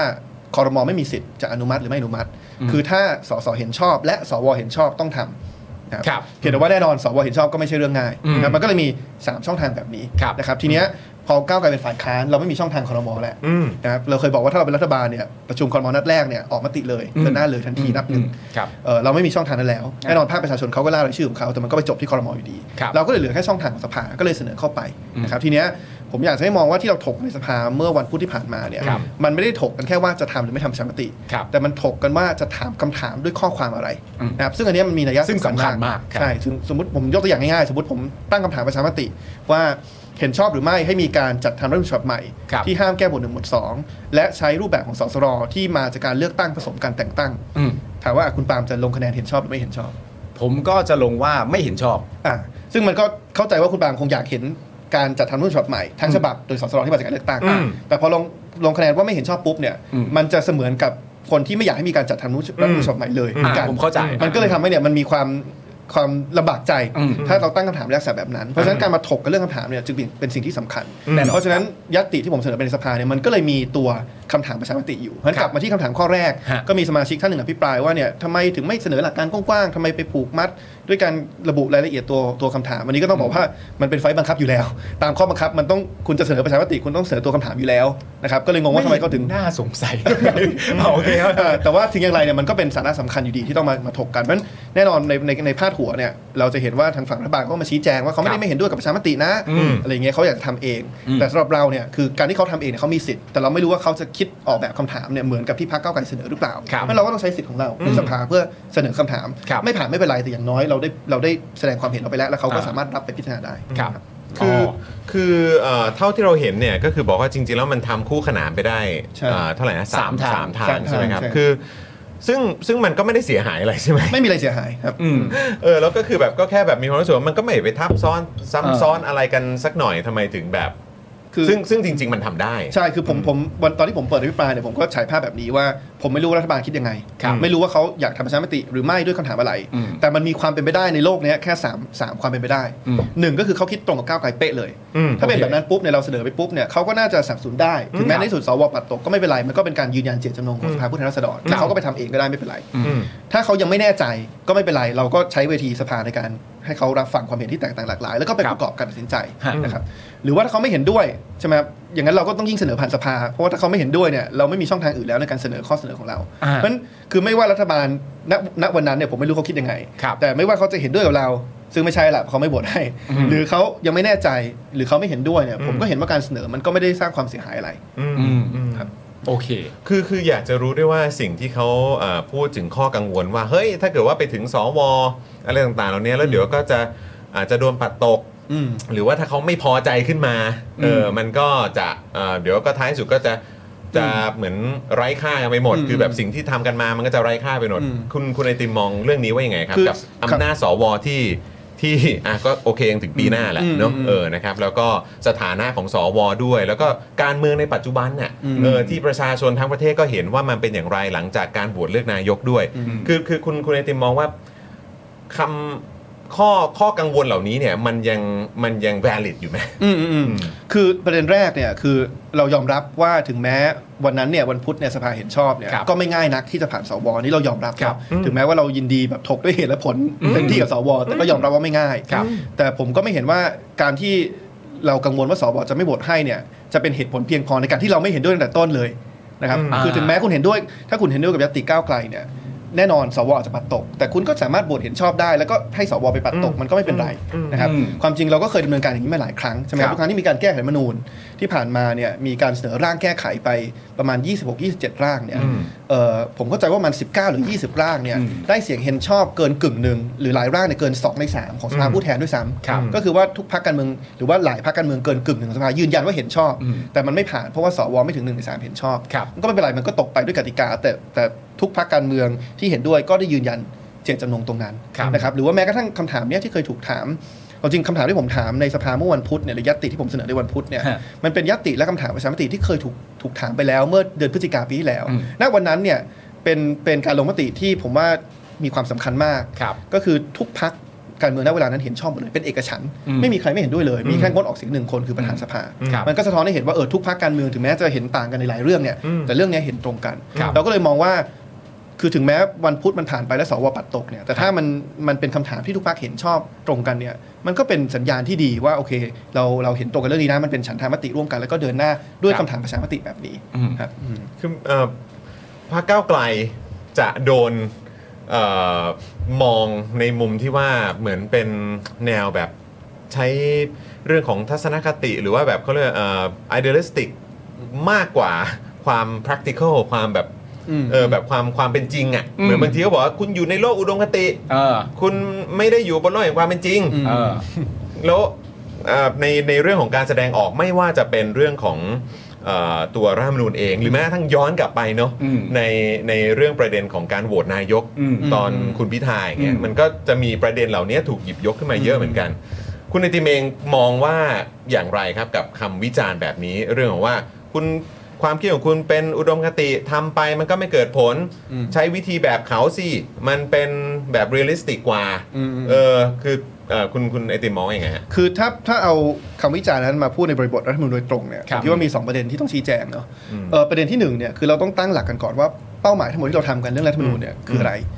คือสิ่งที่เราต้องการไม่ใช่แค่รัฐธรรมนูญฉบับใหม่ที่ ครับ ใหม่โดยชื่ออ ม คืออาจจะเป็นเปลี่ยนจาก 60มาเป็น 66 67 อืม 68 แต่เนื้อหาเหมือนเดิมเลย หรือว่าถูกร่างโดยเอ่อกลุ่มคนกลุ่มเดิมเป็นต้นเนาะ ครับ เพราะฉะนั้นสิ่งที่เราต้องการคือมีรัฐธรรมนูญฉบับใหม่ที่มันมีความชอบธรรมทางประชาธิปไตยจริงๆ ครับ นะครับเราไม่ต้องการเพียงแค่รัฐธรรมนูญฉบับใหม่ที่ใหม่แค่โดยชื่ออ ม ดังนั้นเนี่ยไอกระบวนการในการยกร่างฉบับใหม่เนี่ย อืม ที่เรายืนยันว่าควรจะเป็นสสรที่มาจากการเลือกตั้งทั้งหมดเนี่ยเรา ครั ถึง บ มองว่าเป็นสิ่งที่สำคัญ เพราะเราปล่อยให้กระบวนการมาเดินต่อไปได้ แต่เป็นกระบวนการที่อาจจะมีบางส่วนที่มาจากการแต่งตั้ง และมีความสุ่มเสี่ยงที่ถูกแทรกแซงโดยกลุ่มอำนาจเก่าเนี่ย ครับ ท้ายสุดแล้วเนี่ยถึงแม้มีฉบับใหม่ขึ้นจริงแต่มันก็จะเป็นฉบับใหม่ที่ก็มีเนื้อหาสาระคงไม่ได้แตกต่างจากเดิมมากนักอันนี้คือข้อกังวลของเราเพ ก็ ราะฉะ แค่ นั้น เปลี่ยนปก ใช่เพราะฉะนั้นกระดุมเม็ดแรกที่เราติดมันถึงสำคัญมากว่าจะติดกันอย่างไร ครับ อย่างที่สองเนี่ยคือมันปฏิเสธบทบาทสวในการแก้ไขรัฐธรรมนูญยากเนอะ อืม ถึงแม้โอเคหลังพฤษภาอาจจะเปลี่ยนชุด แต่เราก็ไม่รู้ว่าชุดใหม่จะมีทัศนคติที่แตกต่างจากเดิมมากนักหรือเปล่า เพราะว่าก็ยังมาจากไม่ได้มาจากการเลือกตั้งโดยตรงอยู่ดี อืม แต่มาจากการเลือกกันเองระหว่างผู้สมัคร ซึ่งมันก็มีความสุ่มเสี่ยงที่ถูกแทรกแซงอยู่เพราะฉะนั้นมันยากที่จะปฏิเสธบทบาทของวุฒิสภา ฮะ คำถามก็คือว่าเอิ่มถ้าเรากลับมาเรื่องรถแมพการแก้รัฐธรรมนูญเนี่ย ครับ คือในที่สุดถ้าคุณจะมีสสรเนี่ยคุณต้องไปแก้ตัวรัฐธรรมนูญ60 เพื่อไปเพิ่มเรื่องสสรเข้าไป ซึ่งพอคุณไปแก้เรื่องรัฐธรรมนูล60 เนี่ย ยังไงคุณต้องได้เสียงหนึ่งในสามของสว ครับ ครับคำถามคืออะไรจะเป็นสิ่งที่ที่สำคัญที่สุดในการไปยันให้สวเนี่ยเห็นชอบกับร่างรัฐธรรมนูญเรื่องสสรผมคิดว่าสิ่งที่สำคัญที่สุดก็คือการจัดประชามติรอบแรก และถ้ามันมีผลประชามติจากประชาชนยืนยันว่าเขาต้องการหลักการแบบเนี้ย จะเอาเนี้ย อืม มันยากมากที่สวจะปฏิเสธ เพราะเราถ้าเราย้อนไปปี 64 ความจริงมันเคยมีร่างเกี่ยวกับสสรเนี่ยผ่านวาระหนึ่งวาระสองไปแล้วนะครับโดยสสรที่มาจากการเลือกตั้งร้อยเปอร์เซ็นต์ด้วยนะครับผ่านวาระหนึ่งวาระสองไปแล้ว ฮะ ทีเนี้ยมันไปตกในวาระสามเพราะอะไร เพราะว่าสวเขาไปอ้างคำวินิจฉัยสารรัฐธรรมนูญ ครับ นะคือเขาไม่ได้บอกนะว่าปัดตกเพราะไม่เห็นด้วยกับการจัดทำฉบับใหม่โดยสสรเขาไปอ้างว่าคำวินิจฉัยสารรัฐธรรมนูญบอกว่าต้องทำประชามติรอบหนึ่งก่อนจะเสนอเข้าวาระหนึ่งเพราะฉะนั้นโอ้ยเราไม่อยากจะเห็นด้วยเพราะถ้าไปเห็นด้วยเดี๋ยวมันจะขัดคำวินิจฉัยสารรัฐธรรมนูญเขาก็หยิบยกอันนี้เป็นข้ออ้าง ครับ เราก็เลยบอกว่าอ่ะถ้าเขาจะหยิบอันนี้เป็นข้ออ้างก็ได้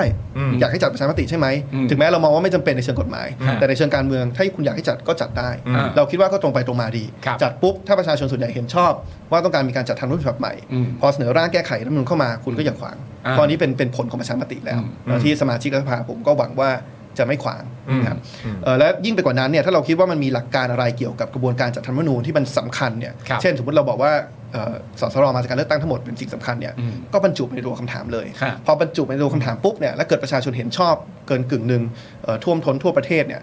พอคุณเสนอเรื่องเนี้ยเข้าไปในใน ครับ ในในรัฐสภาเนี่ยสวก็จะมีเหตุผลที่จะขวางเอ่อไม่ไม่มีเหตุผลที่จะขวาง หรือว่าหาเหตุผลที่จะขวางได้ยากนะครับเพราะฉะนั้นเนี่ยผมเลยบอกว่าการออกแบบคำถามประชามติรอบแรกมันสำคัญ เพราะว่าพอคุณออกแบบแบบไหนปุ๊บเนี่ยไอผลที่ได้มามันคือเป็นการยืนยันว่าประชาชนต้องการแบบนี้ ครับ พอเป็นแบบนั้นปุ๊บเนี่ยการ การผลักดันภายในภายในรัฐสภาเนี่ยมันจะมีความความง่ายขึ้น หรือว่าสวจะหาเหตุผลในการมาขวางยากขึ้น ครับผม อืม ทีนี้เพื่อความเคลียร์เนี่ยทั้ง 3 ช่องทางที่คุณไอติม อืม บอกให้เรา ไม่ว่าจะเป็นทางคอรมอเสนอเอง ไม่ว่าจะเป็นทางเอ่อสสแล้วก็สวเสนอขึ้นมา หรือว่าจะเป็นทางการลงเสียงของประชาชนเนี่ย ครับ ทั้ง 3 ทางนี้เนี่ยมีสวเข้ามาเกี่ยวข้องด้วยทั้ง 3 ทางเลยไหมฮะ ไม่ครับ ความจริงมีมีคือต้องบอกว่าต้องแยกการระหว่างการเสนอให้จัดประชามติ ครับ ได้กับพอประชามติเสร็จแล้วเนี่ยมันต้องยื่นร่างแก้ไขเกี่ยวกับสสรเข้าสู่สภา ครับ ไอ้ช่วงที่สองเนี่ยยังไงสวเข้ามาเกี่ยวแน่ โอเค แต่ช่วงแรกเนี่ยสวไม่จำเป็นต้องเกี่ยวข้อง โอเค สามช่องทางเนี้ยช่องทางที่เสนอผ่านสภาเนี่ยสวต้องเห็นชอบ อ่า ก็คือถ้าสสเห็นชอบปุ๊บสวต้องเห็นชอบ โอเค แต่ถ้าเป็นอีกสองช่องทางคือคอรมอตัดสินใจเอง หรือว่าประชาชนยื่นไปที่คอรมอและคอรมออนุมัติเนี่ยอันเนี้ยไม่ต้องผ่านสว ครับ ครับเอิ่มซึ่งความจริงถ้าเราเป็นรัฐบาลเนี่ยเราจะใช้กลไกคอรมอนี่แหละเดินหน้าในการจัดทำประชามติ อืม นะครับแต่เราก็ใช้คำถามที่เราที่เราที่เราเสนอไปในสภา ครับ อเป็นคำถามที่ถามสองหลักการสำคัญคือจัดทำใหม่ทั้งฉบับเห็นด้วยไหม อืม สสเลือกตั้งเห็นด้วยไหม ครับ เพราะ เรามองว่าถ้าจัดคำถามแบบถ้าออกแบบคำถามแบบนี้ปุ๊บ อืม แล้วประชาชนเกินเนี่ยเกินกึ่งหนึ่งเห็นชอบเนี่ยเราก็จะแปลงเจตจำนงประชาชนเนี่ยเป็คนรับ ร่างแก้ไขรัฐธรรมนูญเกี่ยวกับ อืม สสรที่มาจากการเลือกตั้งทั้งหมดเข้า ครั สู่ บ สภา อืม แบบนั้นเนี่ยสสเอิ่มสวก็จะขวางยาก อืม แต่ในทางกลับกันถ้าสมมตินะครับสมมติคุณออกแบบคำถามที่มันกว้างเกินไป ฮะ เช่น เห็นด้วยหรือไม่ให้มีการจัดทำรัฐธรรมนูญฉบับใหม่ ครับ นะครับโดยที่ไม่ระบุไม่ได้มีการถามว่าสสรมาจากการเลือกตั้งทั้งหมดหรือไม่เนี่ย ครับ สมมติประชาชนเห็นชอบ อืม เออพอคุณเสนอร่างเข้าไปในสภาปุ๊บเนี่ยก็จะมีการการขัดขวางและสสวก็อาจจะบอกว่า โอเคก็ ประชาชนอยากให้จัดฉบับใหม่นะใช่ไหมก็ได้ ฮะ แต่สสรต้องมาจากการแต่งตั้งครึ่งหนึ่งนะเป็นต้น อืม นะพอมันไม่มีผลประชามติมายืนยันเรื่องเนี้ยมันทำให้มันไปต่อรองกับสวในขั้นนั้นน่ะ อ่าย ยาก อ่า เราเลยมองว่าอะไรก็ตามที่เราคิดว่าสวจะขวางเนี่ยคุณต้องถามประชาชนตั้งแต่ต้น อืม เพื่อที่ว่าจะได้เอาผลประชามตินั้นไปยันกับสมาชิกวุฒิสภาว่าอยากขวางผลประชามติ อ่ะประชาชนเขาว่าอย่าง ใช่ นี้ ใช่แต่พอเราไม่ได้เป็นคอรมอเราออกแบบคำถามเองไม่ได้ อืม อืมเราก็เลยต้องเสนอผ่านสภา อ่า ครับซึ่งก็เราก็รู้ว่าไม่ง่าย อืม เอ่อแต่ว่าความจริงแล้วเนี่ยคำถามที่เราเขียนมากับคำถามที่ภาคประชาชนยื่น ครับ ค่อนข้างสอดคล้องกันมาก อืม คือข้อความไม่ได้เหมือนกันเป๊ะ แต่ยืนยันหลักการสำคัญ 2 อันเหมือนกัน ครับคือร่างใหม่ทั้งฉบับ แล้วก็สสรเลือกตั้งร้อยเปอร์เซ็นต์ อืม เพราะฉะนั้นเนี่ยถึงแม้วันนี้ร่างของเราในสภาตกแล้วเนี่ย ฮะ แต่ความจริงถ้าคอรมออนุมัติ ข้อเสนอของภาคประชาชนเนี่ยทางเราก็โอเคนะครับทางเรา อืม รับได้เพราะถือว่าเป็นหลักการที่สอดคล้องกัน ครับผม เพียงแต่ที่กลัวคือว่าไม่รู้ว่าคอรมอเขาจะเห็นด้วยกับการออกแบบคำถามเหมือนกับเราหรือเปล่าเท่านั้น อืมคือคุณไอติมมีความรู้สึกว่าการการที่ถูกคว่ำไปการที่ตกไปครั้งล่าสุดเนี่ยมันเสียหายมากไหมถ้าเกิดว่าเอาในอีกในอีกฝั่งของพรรคเพื่อไทยเขาก็ยันในประเด็นนี้เหมือนกันว่า เขาก็ทำเองอยู่เหมือนกัน เพราะฉะนั้นการดำเนินการของการแก้ธรรมนูญมันก็ยังเกิดขึ้นอยู่ การ ครับ ตกไปครั้งนี้คุณไอติมคิดว่ามันเสียหายมากไหม คือในในในเชิงกระบวนการเนี่ย ฮะ เอ่อมันเดินต่อไปได้ ครับ เพราะอย่างที่บอกคือถึงแม้ไม่ผ่านสภาเนี่ย ฮะ คอรมอตัดสินใจทำเองได้ หรือคอรมอแค่ไปหยิบยกข้อเสนอประชาชนมาอนุมัติก็ได้ ครับ แต่สิ่งที่ผมกังวลก็คือว่าเขาจะเดินหน้าด้วยคำถามประชามติที่มีหลักการตรงกับที่ก้าวไกลเสนอหรือไม่เท่านั้นเออืงมอืม และการที่เขาโหวตไม่เห็นชอบเนี่ยมันเป็นสัญญาณที่ไม่บวกมากนัก อืม เพราะว่าถ้าเราย้อนไปเมื่อปีที่แล้วเนี่ยถ้าเราเอาผลผลการลงมติเมื่อเดือนพฤศจิกาหกห้าเนี่ยผมยังมีความหวังนะ อืม เพราะว่าความจริงไอ้คำถามที่ผมเสนอเมื่อวันพุธเนี่ยถ้าย้อนไปเดือนพฤศจิกาหกห้าเนี่ยไม่ใช่ก้าวไกลเสนอเพียงพักเดียวนะครับ มียติประกบนะ คือมีคุณเท้งนัทพงศ์เสนอในนามก้าวไกล แล้วก็มีคุณจุลพันธ์อมรวิวัฒน์เสนอในนามเพื่อไทยมันเป็นคำถามที่ทั้งพรรคก้าวไกลและเพื่อไทยเคยเสนอ แล้วทั้งพรรคก็โหวต ไป เห็น ด้วย ชอ กับ นน่ะ แล้วผมเชื่อว่าทุกคนจำได้ จำได้ จำได้ครับ เออเพราะฉะนั้นเนี่ย แล้วตอนนั้นเราเสนอด้วยว่าให้จัดพร้อมกับวันเลือกตั้งไปเลย มันจะได้รอบแรก มันจะได้มาได้เร็ว แล้วก็ประหยัดงบประมาณ แต่นั่นแหละครับ ผมก็เลยก่อนหน้านี้ก็รู้สึกว่า ก็ก็ยังมีความหวังอยู่ว่า อืม คอรมอเอ่อถึงแม้เขาจะไม่ใช้กลไกสภาเนี่ย อ่า แต่เขาก็น่าจะเห็นด้วยกับคำถามประชามติที่เราที่เราเสนอ เพราะว่ามันเคยเป็นสิ่งที่เขาเคยเสนอเหมือนกัน อืม แล้วก็แล้วก็เคยเห็นชอบไปแล้ว ฮะ แต่พอมาเมื่อวานเนี่ยมีการอภิปรายที่วิพากษ์วิจารณ์ตัวคำถามที่เราเสนอเนี่ย อืม เยอะมาก ก็เลยทำให้ผมไม่แน่ใจว่าโอเค ถึงแม้ผมเชื่อว่าคอรมอคงหยิบไปทำเองเรื่องประชามติ แต่มีความกังวลอยู่ว่าคำถามจะไม่ได้เขียนในลักษณะที่ยืนยันหลักการเดียวกับที่ก้าวไกลอยากให้ยืนยัน อืม คือจริง ๆ แล้วก็มีประเด็นที่เอ่อเขาหยิบยกขึ้นมาอย่างเรื่องหมวด 1 หมวด อ่า 2นะครับแล้วก็อ่ะเรื่องอื่นก็ว่ากันไป แล้วพอดีคุณฐานชปกรเนี่ยซึ่งเป็นเป็นพิธีกรเอ่อของเราด้วยเนี่ยนะอ่าคครั รับบ นะฮะก็ได้โพสต์ไว้วันก่อน อันนี้อยากฟังความเห็นของคุณไอติมว่า อืม คิดคิดเห็นว่ายังไง คือคุณฐานเนี่ยโพสต์ไว้นะครับบอกว่าเขียนใหม่ทั้งฉบับก็ไม่ได้สสรเลือกตั้งทั้งหมดก็ไม่เอา บอกต้องรับฟังคนเห็นต่างอ่ะอันนี้เป็นความเห็นคุณฐา อืม นะครับถ้าจะรับฟังความเห็นต่างก็ต้องให้คนเห็นต่างได้ถกเถียงกัน ส่วนผลจะเป็นยังไงก็ให้ประชาชนเขาตัดสินในคูหาประชามติ ไม่ใช่ล็อกสเปคกันตั้งแต่ต้น ง่ายที่สุดคือแยกคำถามไปเลย คุณถาเขาเสนอ 3คำถาม อืม 1. เห็นด้วยหรือไม่กับการร่างรัฐธรรมนูญใหม่ อืม 2. เห็นด้วยหรือไม่กับสสรเลือกตั้งทั้งหมด และ 3. เห็นด้วยหรือไม่กับการไม่แก้หมวด 1 หมวดทีหนึ่งและสอง อืม คุณไอติมมองประเด็นนี้ว่ายังไงครับ ผมไม่ติดใจถ้าจะเป็นคำถามแบบนั้นเนอะคือคืออย่างที่บอกตอนที่เราเสนอคำถามเนี่ยเราเรามองเรื่องเป็นทางคำถามเดียว ครับ แล้วก็ยืนยันไปเลยว่าร่างใหม่ทั้งฉบับโดยสสที่มาจากการเลือกตั้งเพราะเรามองว่าถ้าใช้รัฐธรรมนูญฉบับใหม่มันมีความชอบธรรมทางประชาธิปไตยมากที่สุดเนี่ย ครับ สสควรจะมาจากการเลือกตั้งทั้งหมด อืม และอย่างที่บอกคือการที่ร่างใหม่ทั้งฉบับได้เนี่ยเอ่อผมมองว่ามันไม่ได้นำไปสู่ข้อกังวลที่หลายคนกังวล ครับ อบางคนที่กังวลเรื่องหมวดหนึ่งหมวดสองเนี่ย อืม เขาไปกังวลว่าเอ๊ะถ้าแก้หมวดหนึ่งหมวดสองได้จะนำไปสู่การเปลี่ยนแปลงรูปแบบการปกครองหรือเปล่า ครับ เราก็ต้องยืนยันว่ามันไม่นำไปสู่จุดนั้น เพราะว่า ครับ มาตรา 25 มันเขียนไว้อยู่แล้ว คือคุณจะแก้ข้อความใดก็ตามในหมวด1หมวด2เนี่ยคุณห้ามไปแก้อะไรที่ไปเปลี่ยนรูปแบบการปกครองหรือรูปแบบรัฐมันล็อกไว้อยู่แล้ว และความจริงที่ผ่านมานะครับถ้าเราย้อนไปดูเปิดรัฐธรรมนูล40 50 60เนี่ย ครับ มีการแก้ข้อความหมวด1หมวด2มาโดยตลอดนะครับมันก็ไม่ได้นำไปสู่การเปลี่ยนแปลงรูปแบบการปกครองแต่อย่างใดเพราะฉะนั้นผมเลยมองว่าไม่ได้เป็นประเด็น ฮะ แต่โอเค ถ้าฝั่งนู้นกังวลจริง อืม ๆ ว่าเป็นประเด็นแล้วกังวลจริง ๆ ว่าจะต้องถามเรื่องสสรแยกออกมาเนี่ยข้อเสนอคุณถามผมก็ไม่ติดใจ อืมเขาถามแบบนี้ปุ๊บเนี่ยก็ให้ประชาชนคืออะไรก็ตามที่เราถามในคำถามประชามติเนี่ยมันคือการบอกว่าเรื่องเนี้ยให้ประชาชนตัดสินใจโดยตรงนะ ไม่ใช่ว่าสมาชิกรัฐสภามาคิดแทน เพราะฉะนั้นถ้าเกิดถามสามเป็นสามคำถาม แล้วสมมติสมมติประชาชนส่วนใหญ่คิดเหมือนกับเหมือนกับก้าวไกลก็คือ ครับ ว่าร่างใหม่ทั้งฉบับนะ อืม อ่าอ่าร่างใหม่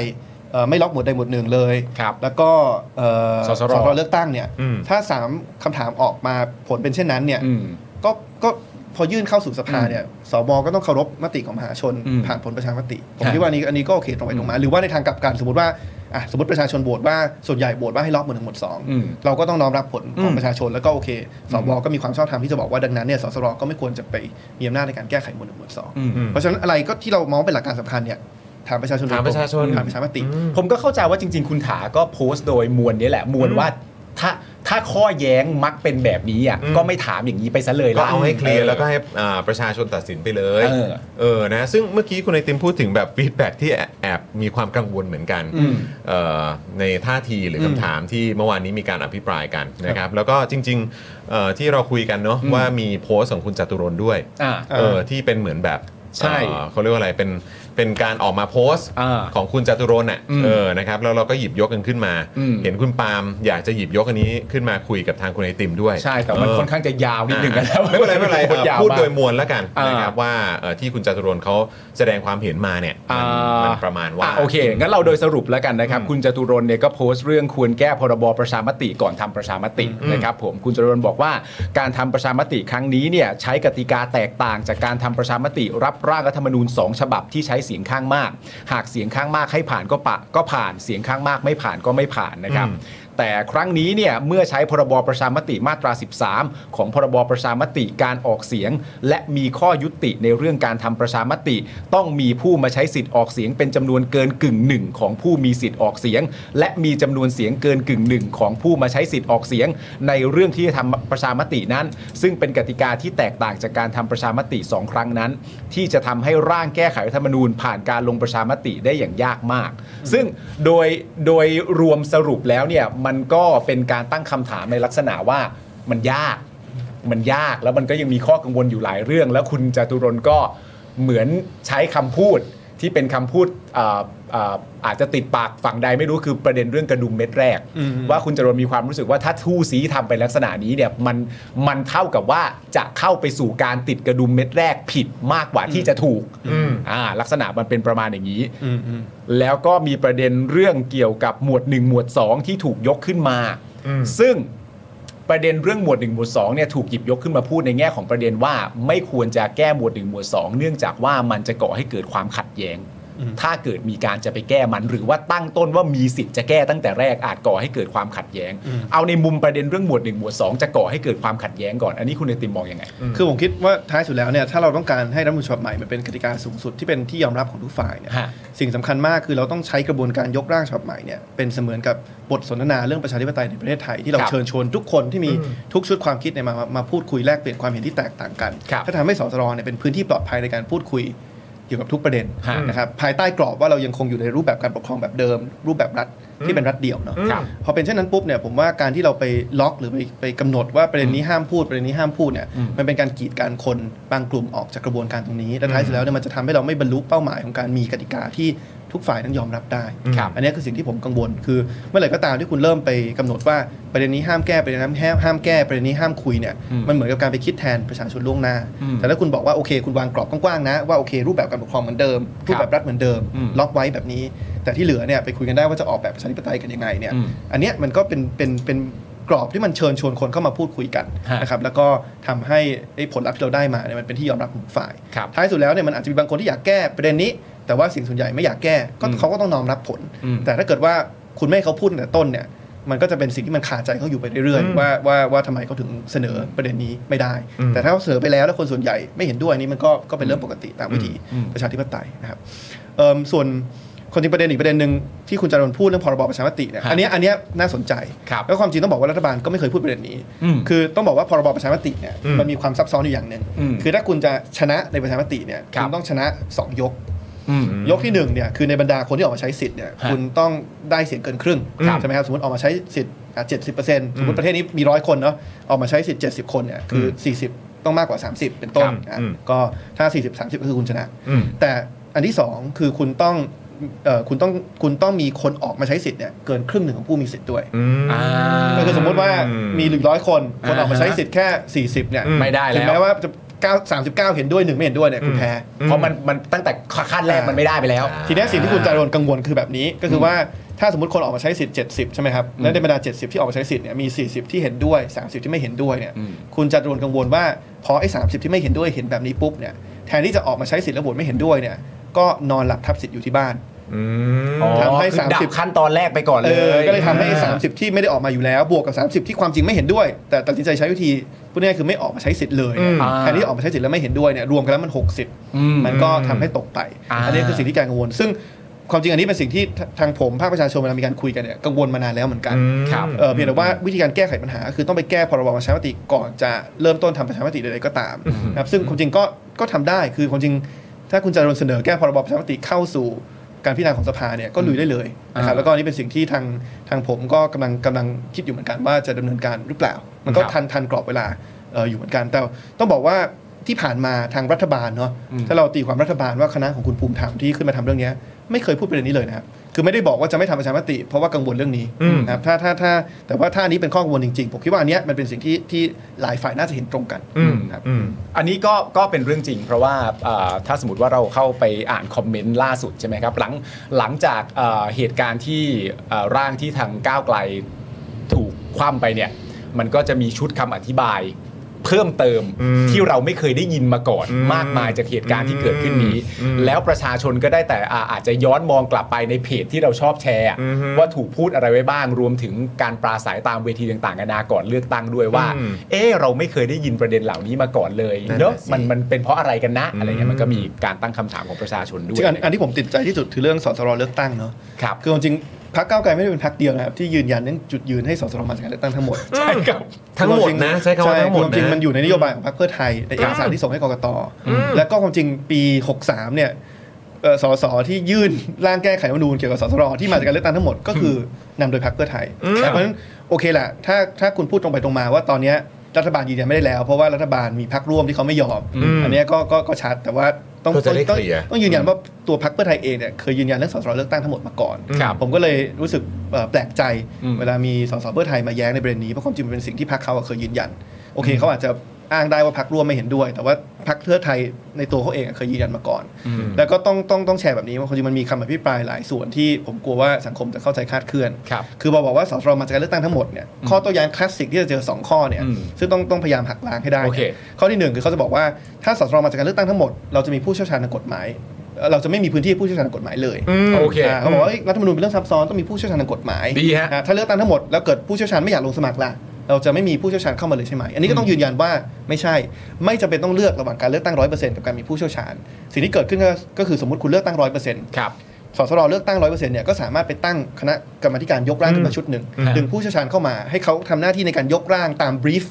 ที่สสรเนี่ยให้ไป พอเขายกร่างมาเสร็จปุ๊บเนี่ยมันก็จะมีความรัดกุมทางกฎหมายแหละแล้วพอเขาเสนอกับที่สสรสสรที่มาจากการเลือกตั้งก็มาตัดสินใจได้ว่าจะอนุมัติไม่อนุมัติ อืม มันเสมือนกับว่าสมมติประชาชนเป็นเจ้าของบ้าน ครับ เรามีการเลือกตัวแทนเจ้าของบ้านไปอยู่ในสสร ฮะ ตัวแทนเจ้าของบ้านก็มีการจ้างสถาปนิกนะหรือว่าการขอความร่วมมือของสถาปนิกมาช่วยออกแบบบ้านให้ตรงตามบรีฟที่เจ้าของบ้านต้องการเท่านั้นเองเพราะฉะนั้นเราต้องอย่าไปมองว่าเนี่ยเลือกตั้งร้อยเปอร์เซ็นต์มันทำให้ไม่มีผู้เชี่ยวชาญเข้ามาได้อันนี้ประเด็นที่หนึ่งประเด็น โอ ที่ เค สองเนี่ย คือเขาเมื่อวานมีเอ่อเมื่อสองวันที่แล้วมีคนอภิปรายประมาณว่า ถ้าสสรมาจากการเลือกตั้งร้อยเปอร์เซ็นต์แล้วเนี่ยจะไม่มีตัวแทนที่มีความหลากหลายทางวิชาชีพ หรือว่าเอ่อกลุ่มสังคม อ่า เสมือนกับว่าถ้าเราต้องการความหลากหลายเนี่ยคุณต้องแต่งตั้งไปเลย อ่า อันนี้ผมก็ยืนยันว่าไม่เสมอไปไม่จำเป็นต้องเลือกเช่นกันนะครับ ครับ อย่างแรกเนี่ยความจริงลึกๆเนี่ยผมเชื่อว่าเลือกตั้งทั้งหมดมันก็รับมันก็มีความหลากหลายอยู่แล้วในตัวมันเอง อย่างเราดูสสก้าวไกล150 คนเนี่ยมันก็มีความหลากหลายทางวิชาชีพความหลากหลายทางกลุ่มสังคมอยู่แล้ว แต่ว่าถ้าคุณกังวลจริงๆเนี่ยสิ่งที่คุณทำได้คือแบบนี้ สมมติว่าคุณบอกว่ามี 10 กลุ่มวิชาชีพกลุ่มสังคมที่คุณต้องการ ครับ แบบสมมติต้องการกลุ่มตัวแทนเกษตรกร ตัวแทนเยาวชน ตัวแทนบุคลากรทางการแพทย์เป็น อ่า ต้นนะสมมติว่าคุณบอกว่ามี 10 กลุ่ม ครับ คุณก็สามารถบอกว่าโอเคถ้าเรามีสสรหนึ่งร้อยคน แล้วเราแบ่งออกเป็น 10 กลุ่มเลย กลุ่มที่ อ่า 1 กลุ่มที่ 2 กลุ่มละสิคน แล้วคุณก็บอกว่าอ่ะในกลุ่มที่ 1 เรื่องตัวแทนเกษตรกรเนี่ยคุณเปิดรับสมัครใครอยากเป็นตัวแทนเกษตรกรก็สมัครเข้ามา ครับ คุณมีผู้สมัคร 100 คน อืม คุณก็ให้ประชาชนเนี่ยไปเลือกว่าในบรรดาร้อยคนเนี่ย อืม จะเลือกคนไหนมาเป็นตัวแทนเกษตรกร ฮะ แล้วก็บัตรเลือกตั้งอีกใบหนึ่งก็อาจจะเป็นกลุ่มที่2สอง ครับ สมมุติกลุ่มเยาวชน คุณก็เปิดว่าอ่ะเยาวชนคนไหนอยากสมัครก็สมัครกันเข้ามา อืม แล้วประชาชนก็ไปเลือกว่า อืม อ่ะอยากให้คนไหนเป็นตัวแทนเยาวชนไปอยู่ในไปอยู่ในเอ่อสสร อืม เพราะฉะนั้นเนี่ยถ้าคุณต้องการถ้าคุณเข้มงวดต้องการความ จะเอาแบบนั้นน่ะ มันก็แบ่งแบบนั้นได้โดยยังคงไว้ถึงการมาจากการเลือกตั้งร้อยเปอร์เซ็นต์อยู่ เพราะฉะนั้นอย่าอย่าอย่าอย่าบีบให้สังคมต้องเลือกระหว่าง สสรที่มาจากการเลือกตั้งร้อยเปอร์เซ็นต์กับการมีความหลากหลายทางวิชาชีพกับกลุ่มสังคม อืม และยิ่งไปกว่านั้นผมก็พยายามทำงานเต็มที่ช่วยรัฐบาลนะ ฮะ ตอนนี้กรรมาธิการพัฒนาการเมืองเนี่ย ครับ มีการทุกเมื่อวานเพิ่งมีมติตั้งอนุกรรมาธิการขึ้นมา อืม ที่เราจะทำงานในช่วงปิดสมัยประชุม อืม ประชุมสองครั้งต่อสัปดาห์เพื่อ ครับ จัดทำข้อเสนอเรื่องระบบเลือกตั้งสสร คือคุณกังวลเรื่องนี้ใช่ไหมได้ เดี๋ยวเราทำเป็นออปชันให้เลย มี 1 2 3 4 5 ต้องการออปชันไหน ข้อดีข้อเสียเป็นยังไงนะครับแล้วก็เนี่ยเรามีอนุ 10 คน ก็มีนักวิชาการ 3 คน มีอาจารย์สิริพันธ์อาจารย์ปกป้องอาจารย์เข็มทองมา ครับครับ มีเอ่อภาคประชาชนคงจะมีคุณนัชปกรมาด้วย ครับผม แล้วก็มีฝ่ายการเมือง4 คน เราก็แบ่งสส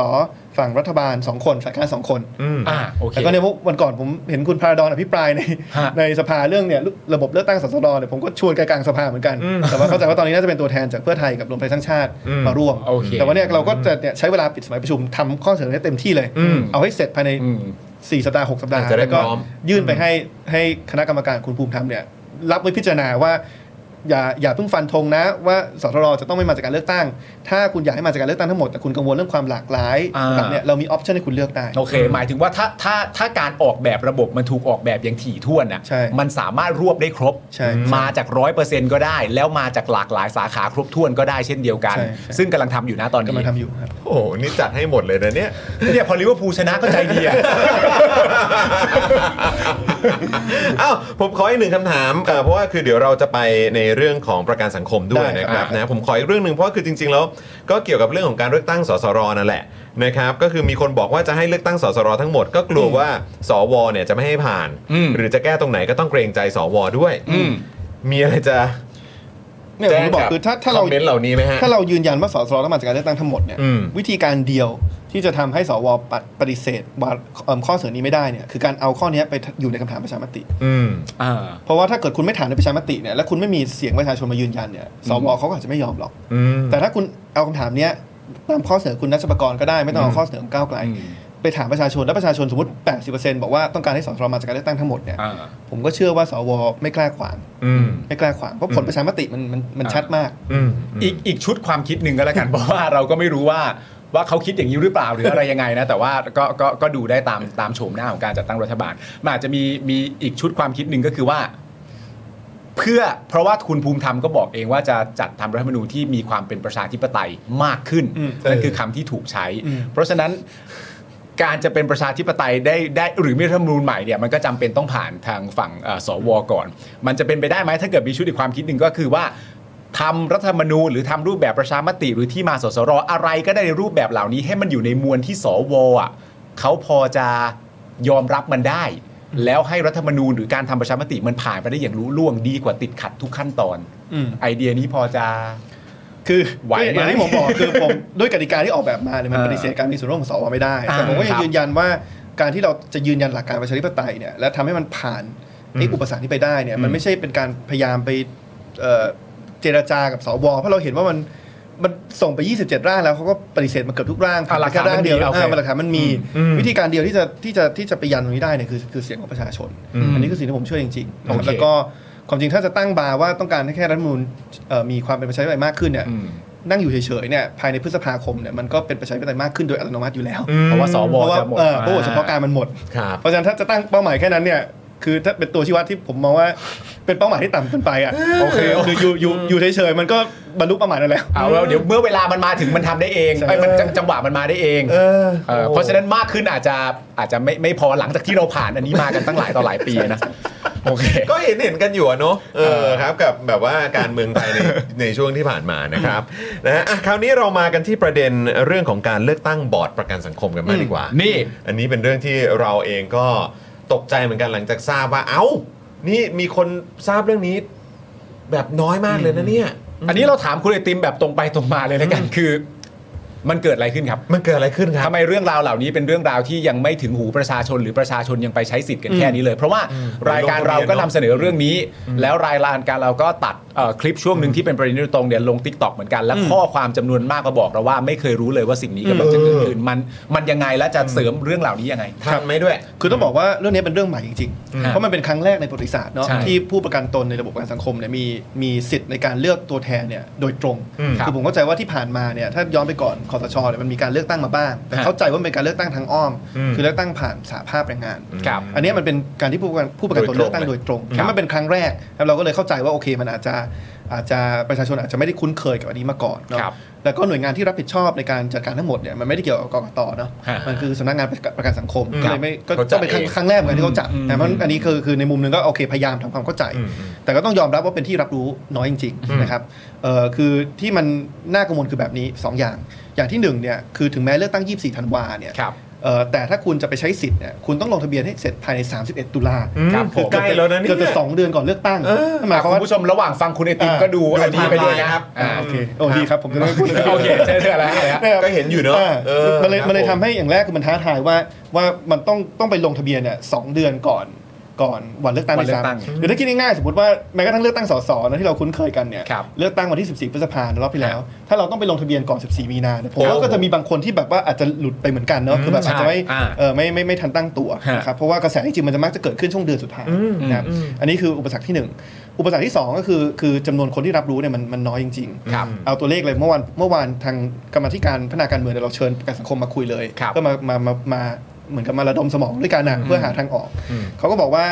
เอ่อผู้ประกันตนเนี่ยมีทั้งหมด 24 ล้านคนในระบบ ครับ มี 12 ล้านคนเท่านั้นที่มีสิทธิ์ ก็คือว่าจะมีอีก 12 ล้านเนี่ยที่ที่ไม่เข้าเกณฑ์คุณสมบัติที่ที่เขาให้เนาะ ซึ่งอันเนี้ยมันมันแก้ไม่ทันแล้ว ครับ เอ่อเพราะว่ามันมันเป็นระเบียบที่ออกมาแล้ว แต่อาจจะแก้ทันสำหรับรอบถัดไป ครับ เอาเป็นว่า 24 ล้านคนเนี่ยมีแค่ 12 ล้านคนที่มีสิทธิ์ ครับ ใน 12 ล้านคนเนี่ยเขาผมก็ถามว่าเป้าหมายที่เขาตั้งไว้คือเท่าไหร่ที่ออกมาใช้สิทธิ์ อืม เขาบอกเขาตั้งเป้าหมาย 1 ล้าน ก็คือประมาณ 8%ซึ่งก็ไม่ได้เยอะมาก แต่ก็พอเข้าใจได้เพอมันเป็นครั้งแรก ครับ เขาตั้งเป้าว่าอย่างน้อยเนี่ยต้องมี 1 ล้านคนมาใช้สิทธิ์ ฮะ แต่ตอนเนี้ยคนที่มาลงทะเบียนเนี่ยอยู่แค่1 2 0 0 0 0 เอื้อ ก็คือคิดเป็นคิดเป็นแปดเอ่อประมาณ10 12 ของเป้าหมายที่เขาตั้งไว้ ฮะ แล้วก็ 1 ของผู้มีสิทธิ์ทั้งหมด เอื้อ ซึ่งมันน้อยมากจริงๆแล้วเขาก็ยอมรับว่าน้อย เออ โอ นะครับ เค เอ่อเพราะฉะนั้นเนี่ยมันก็โอเคแหละที่ผ่านมาก็ต้องมาทบทวนว่ามันเกิดอะไรขึ้นทำไม ครับ แผนประชาสัมพันธ์มันถึงถึงไม่มีประสิทธิภาพพอ แต่ณเวลาเนี้ยโจทย์สำคัญคือเฉพาะหน้าเนี่ยจะช่วยกันเพิ่มสัดส่วนผู้ใช้สิทธิ์ตรงนี้ยังไงนะครับเมื่อวานก็เลยมีการคุยกันถึงหลายข้อเสนอนะครับเอ่อข้อเสนอที่หนึ่งที่เราเสนอไปเนี่ยและความจริงประกันสังคมก็ดูจะตอบรับ ครับ นะครับง่ายๆเลยคือเรื่องคือเรื่องเวลา อย่างแรกถ้าเข้าไปในเว็บไซต์เนี่ยเมื่อคืนตอนรอดูฟุตบอลเนี่ยผมก็เข้าไปในเว็บไซต์ประกันสังคม เออเออ ปรากฏว่าเขาให้ลงทะเบียนออนไลน์นะครับ ครับ แต่ถ้าหลังหลังห้าทุ่มหรือหลังเที่ยงคืนเนี่ยลงไม่ได้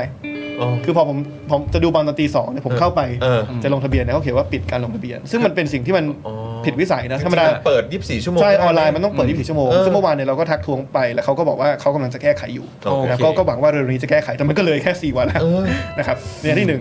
อันที่สองเนี่ยเราบอกว่าขยายเดทไลน์ได้ไหม ก็คือว่าแทนที่คุณจะ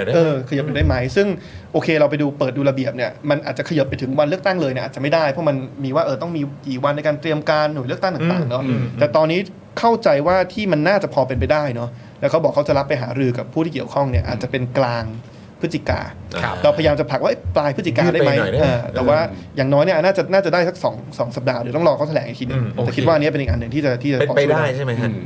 เขาบอกว่า อืม เขาบอกว่ามีการคุยกันแล้วว่าจะขยายเดทไลน์ อืม เนอะแต่ว่าผมไม่อยากให้คนที่ฟังอยู่ชะล่าใจนะ อ่าๆ เพราะว่าเราก็อยากจะ ออกไปลงกันนะครับ ใช่ใช่ ทำได้ทำเลยนะครับ ทำได้ ซึ่งตอนนี้เรา ทำได้ แปะลิงก์ไว้ให้เราด้วยนะ ใช่ใช่ ครับ ใช่ ผม แต่ว่าแต่ว่ามีความเป็นไปได้ว่าอาจจะขยับไปได้บ้าง อืม ครับ ผม ส่วนอันที่สามเนี่ยที่ผมผมผมเสนอเข้าไป ซึ่งเขาก็ดูเห็นด้วยคือว่าความจริงต้องบอกว่าสิ่งหนึ่งที่จะจะเป็นปัจจัยสำคัญในการทำให้คนตื่นตัวเนี่ย ฮะ คือการหาเสียง คือบรรยากาศของการหาเสียง อืม เพราะแน่นอนพอคุณมีผู้สมัครมาแข่งกันเนี่ยเขาก็ต้องมาแข่งกันว่าฉันมีนโยบายแบบนี้ฉันมีนโยบายแบบนั้น อ่า พอเป็นแบบนั้นปุ๊บเนี่ยประชาชนจะเห็นว่าเฮ้ยถ้าฉันเลือกคนนี้จะได้แบบนี้ฉันเลือกคนนั้นจะได้จะได้แบบนั้นเนี่ย อืม เขาอาจจะรู้สึกว่าเออการออกไปใช้สิทธิ์ของเขามันมีความสำคัญมากขึ้น อืม แต่พอคุณไปกำหนดเดทไลน์การลงทะเบียนเนี่ยก่อนที่คุณจะให้มันมีบรรยากาศหาเสียงเนี่ย อืม มันกลายเป็นว่ามันเลยไม่มีบรรยากาศนี้เกิดขึ้นในช่วง อืม ในช่วงลงทะเบียน อ่า นะเพราะต้องยอมรับว่าอย่างอย่างเลือกตั้งสสเนี่ย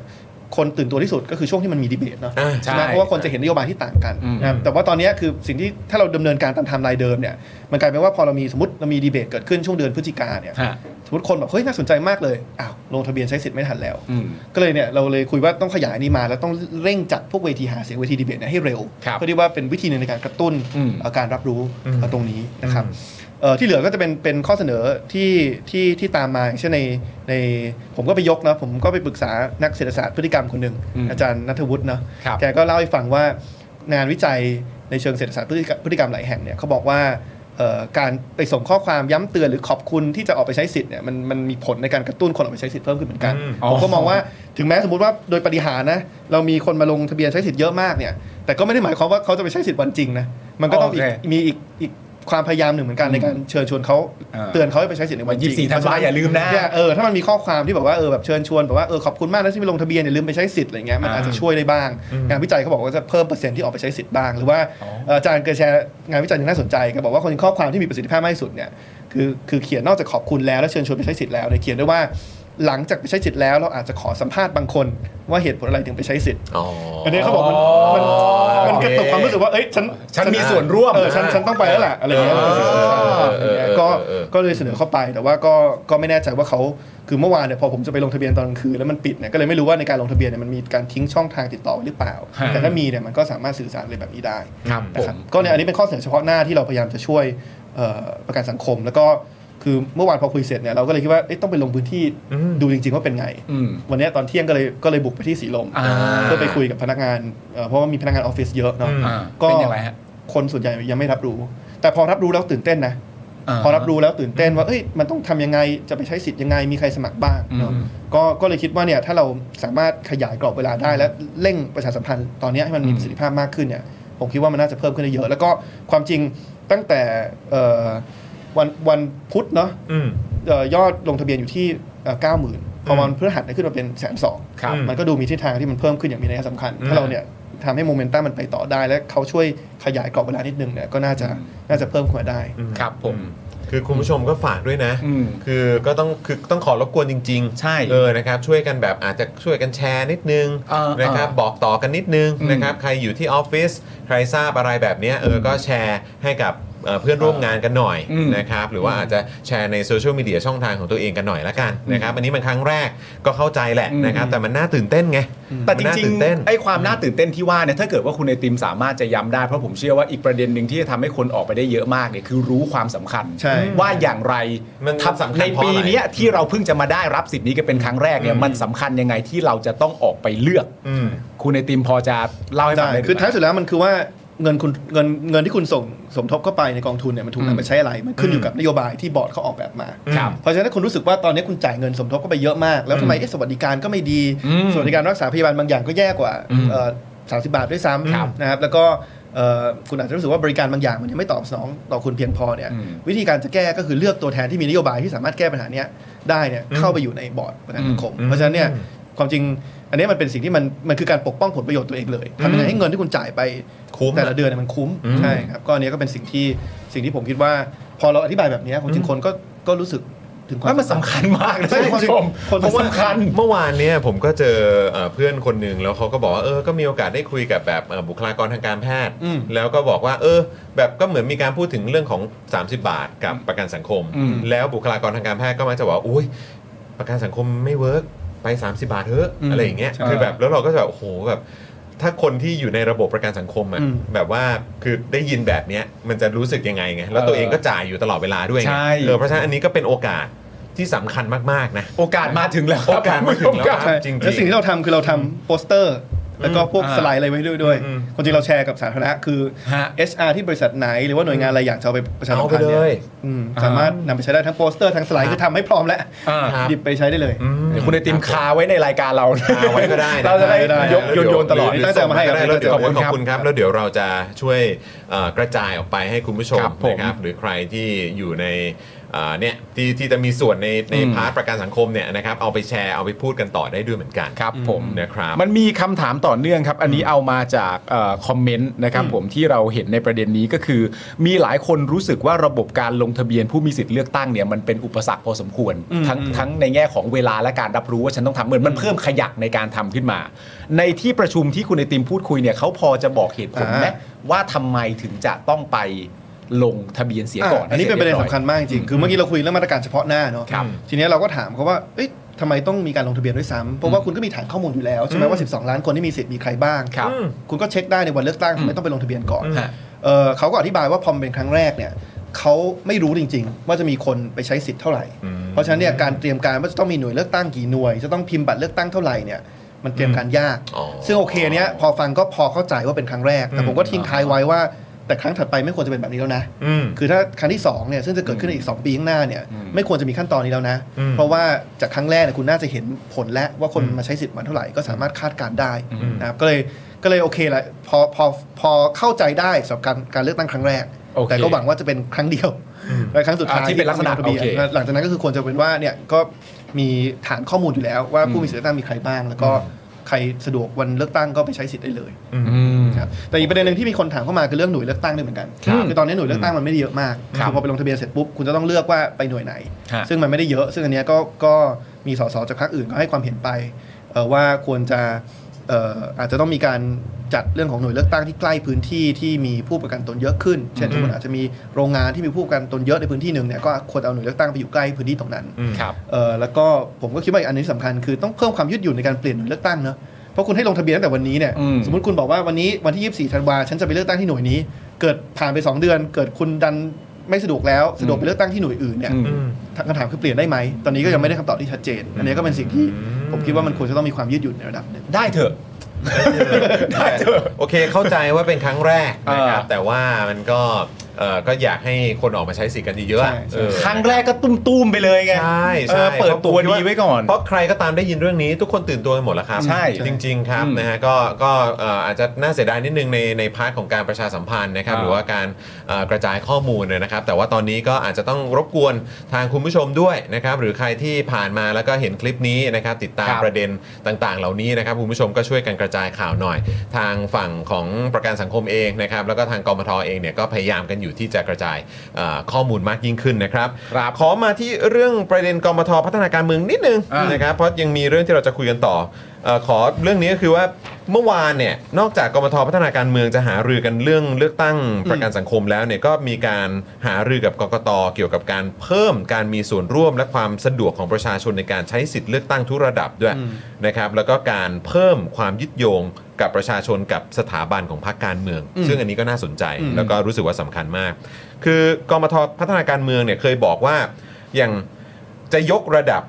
ประชาธิปไตยในประเทศไทย ทั้งในเชิงระบบและวัฒนธรรมตัวชี้วัดนะก็คือการเพิ่มคะแนนและอันดับในดัชนีประชาธิปไตย อ่ะ ใช่ไหมครับ แล้วก็มีกระบวนการเลือกตั้งอะไร คือ คือทั้งหมดเหล่านี้อย่างประกันสังคมเนี่ย มันก็เป็นพาร์ทหนึ่งที่มันทำให้เราเห็นว่า เออแบบ มันมีความยึดโยง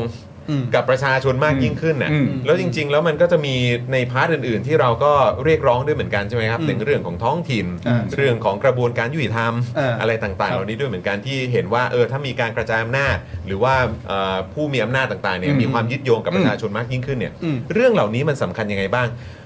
ประกันสังคมเนี่ยที่เลือกตั้งกันได้ทุกคนว้าวกันมาก อืม เออ อันนี้จะมันจะเป็นสเต็ปแรกหรือเปล่าที่เราจะได้เห็น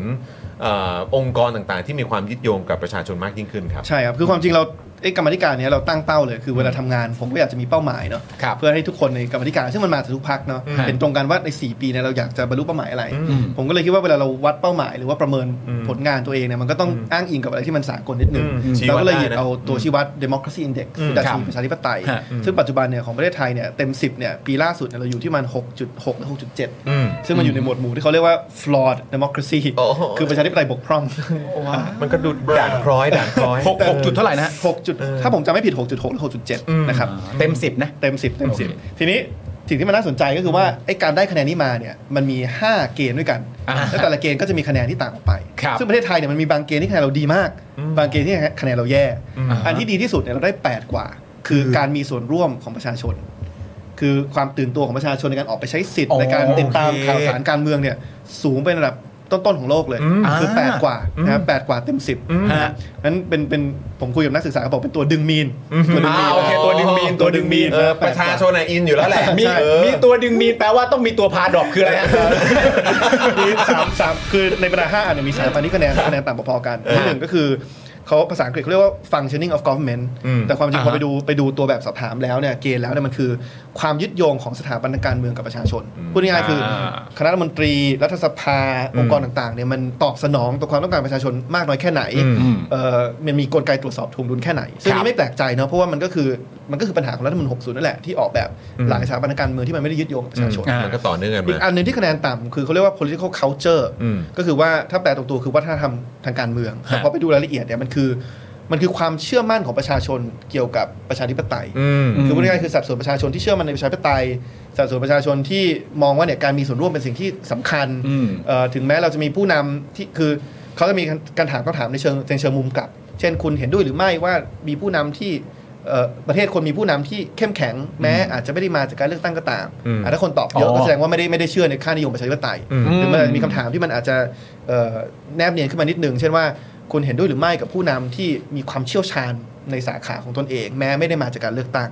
ซึ่งเนี้ยอ่ะใช่ไหม โเ คือถ้าถ้า รู ค ป น แบ ตอ บบ คำถาม ถ้าคุณตอบว่าเห็นด้วยเยอะก็แสดงว่าท้ายสุดคุณไม่ได้สนใจเรื่องกระบวนการ คุณไม่ได้เชื่อมั่นในกระบวนการประชาธิปไตย อืมโอ ข เค นาดนั้นเนี่ย อืม ก็คะแนนยังต่ำอยู่ ผมก็มองว่าสิ่งที่สำคัญก็คือเนี่ยต้องไปส่งเสริมเรื่องของความเข้าใจวัฒนธรรมประชาธิปไตยตั้งแต่ในเอ่อสถารศึกษา อืม ตั้งแต่ในในพื้นที่ต่างๆเนาะแล้วก็อย่างสุดท้ายคือเรื่องสิทธิเสรีภาพนะครับนี่ก็เป็นคะแนนที่เราเราน้อยอยู่เหมือนกัน ก็สามด้านเนี้ยที่ที่น้อยทีเนี้ยที่ชวนกกตมาความจริงเนี่ยก็ส่วนหนึ่งก็คือคุยเรื่องสถาบันพรรคการเมือง อืม ครับ เพราะว่าเราก็มองว่า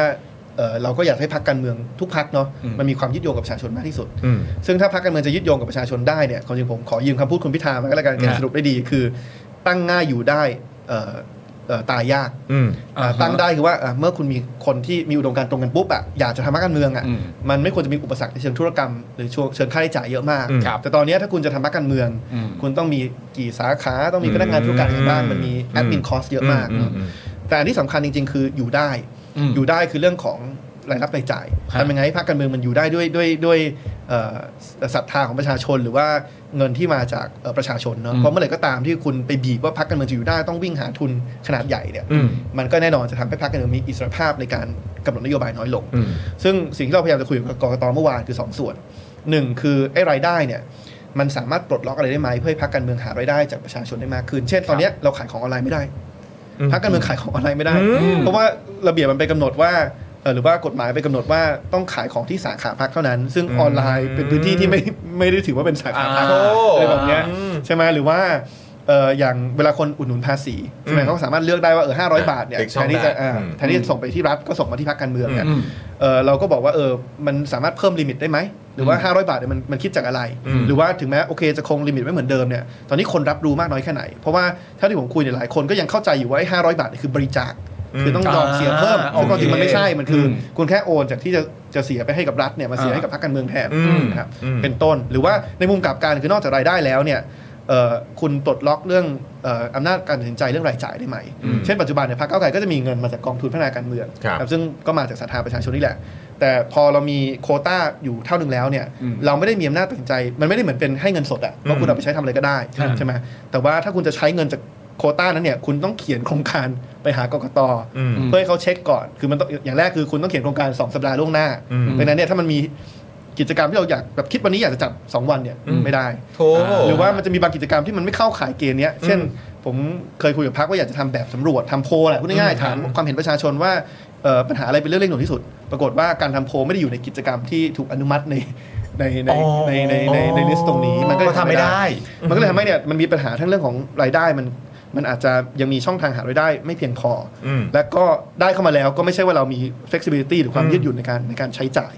อันนี้ก็เป็นสิ่งที่ได้คุยกับกรกตลึกมากเมื่อวาน อืม ว่าจะแก้ไขยังไงนะครับ ซึ่งมันมีบางอย่างที่ต้องแก้กฎหมาย ซึ่งอันนี้เป็นหน้าที่เรา อืม กรกตทำไม่ได้นี่เราก็รับมาเราก็ได้ข้อมูลมาแล้วว่ามี อ๋อตรง ที่ รู้ ต้อง แล้ว แก้ ต้อง บ้าง ทำอะไร อ่า แต่มันมีบางอย่างที่มันแก้ระเบียบกรกตแล้วมันเดินไปได้เลย อันนี้เราก็ฝากเขาไว้ อืม ก็เลยมาคุยกันแล้วก็แยกกันทำงาน อะไรที่แก้ได้โดยระเบียบเนี่ยเราก็แบบ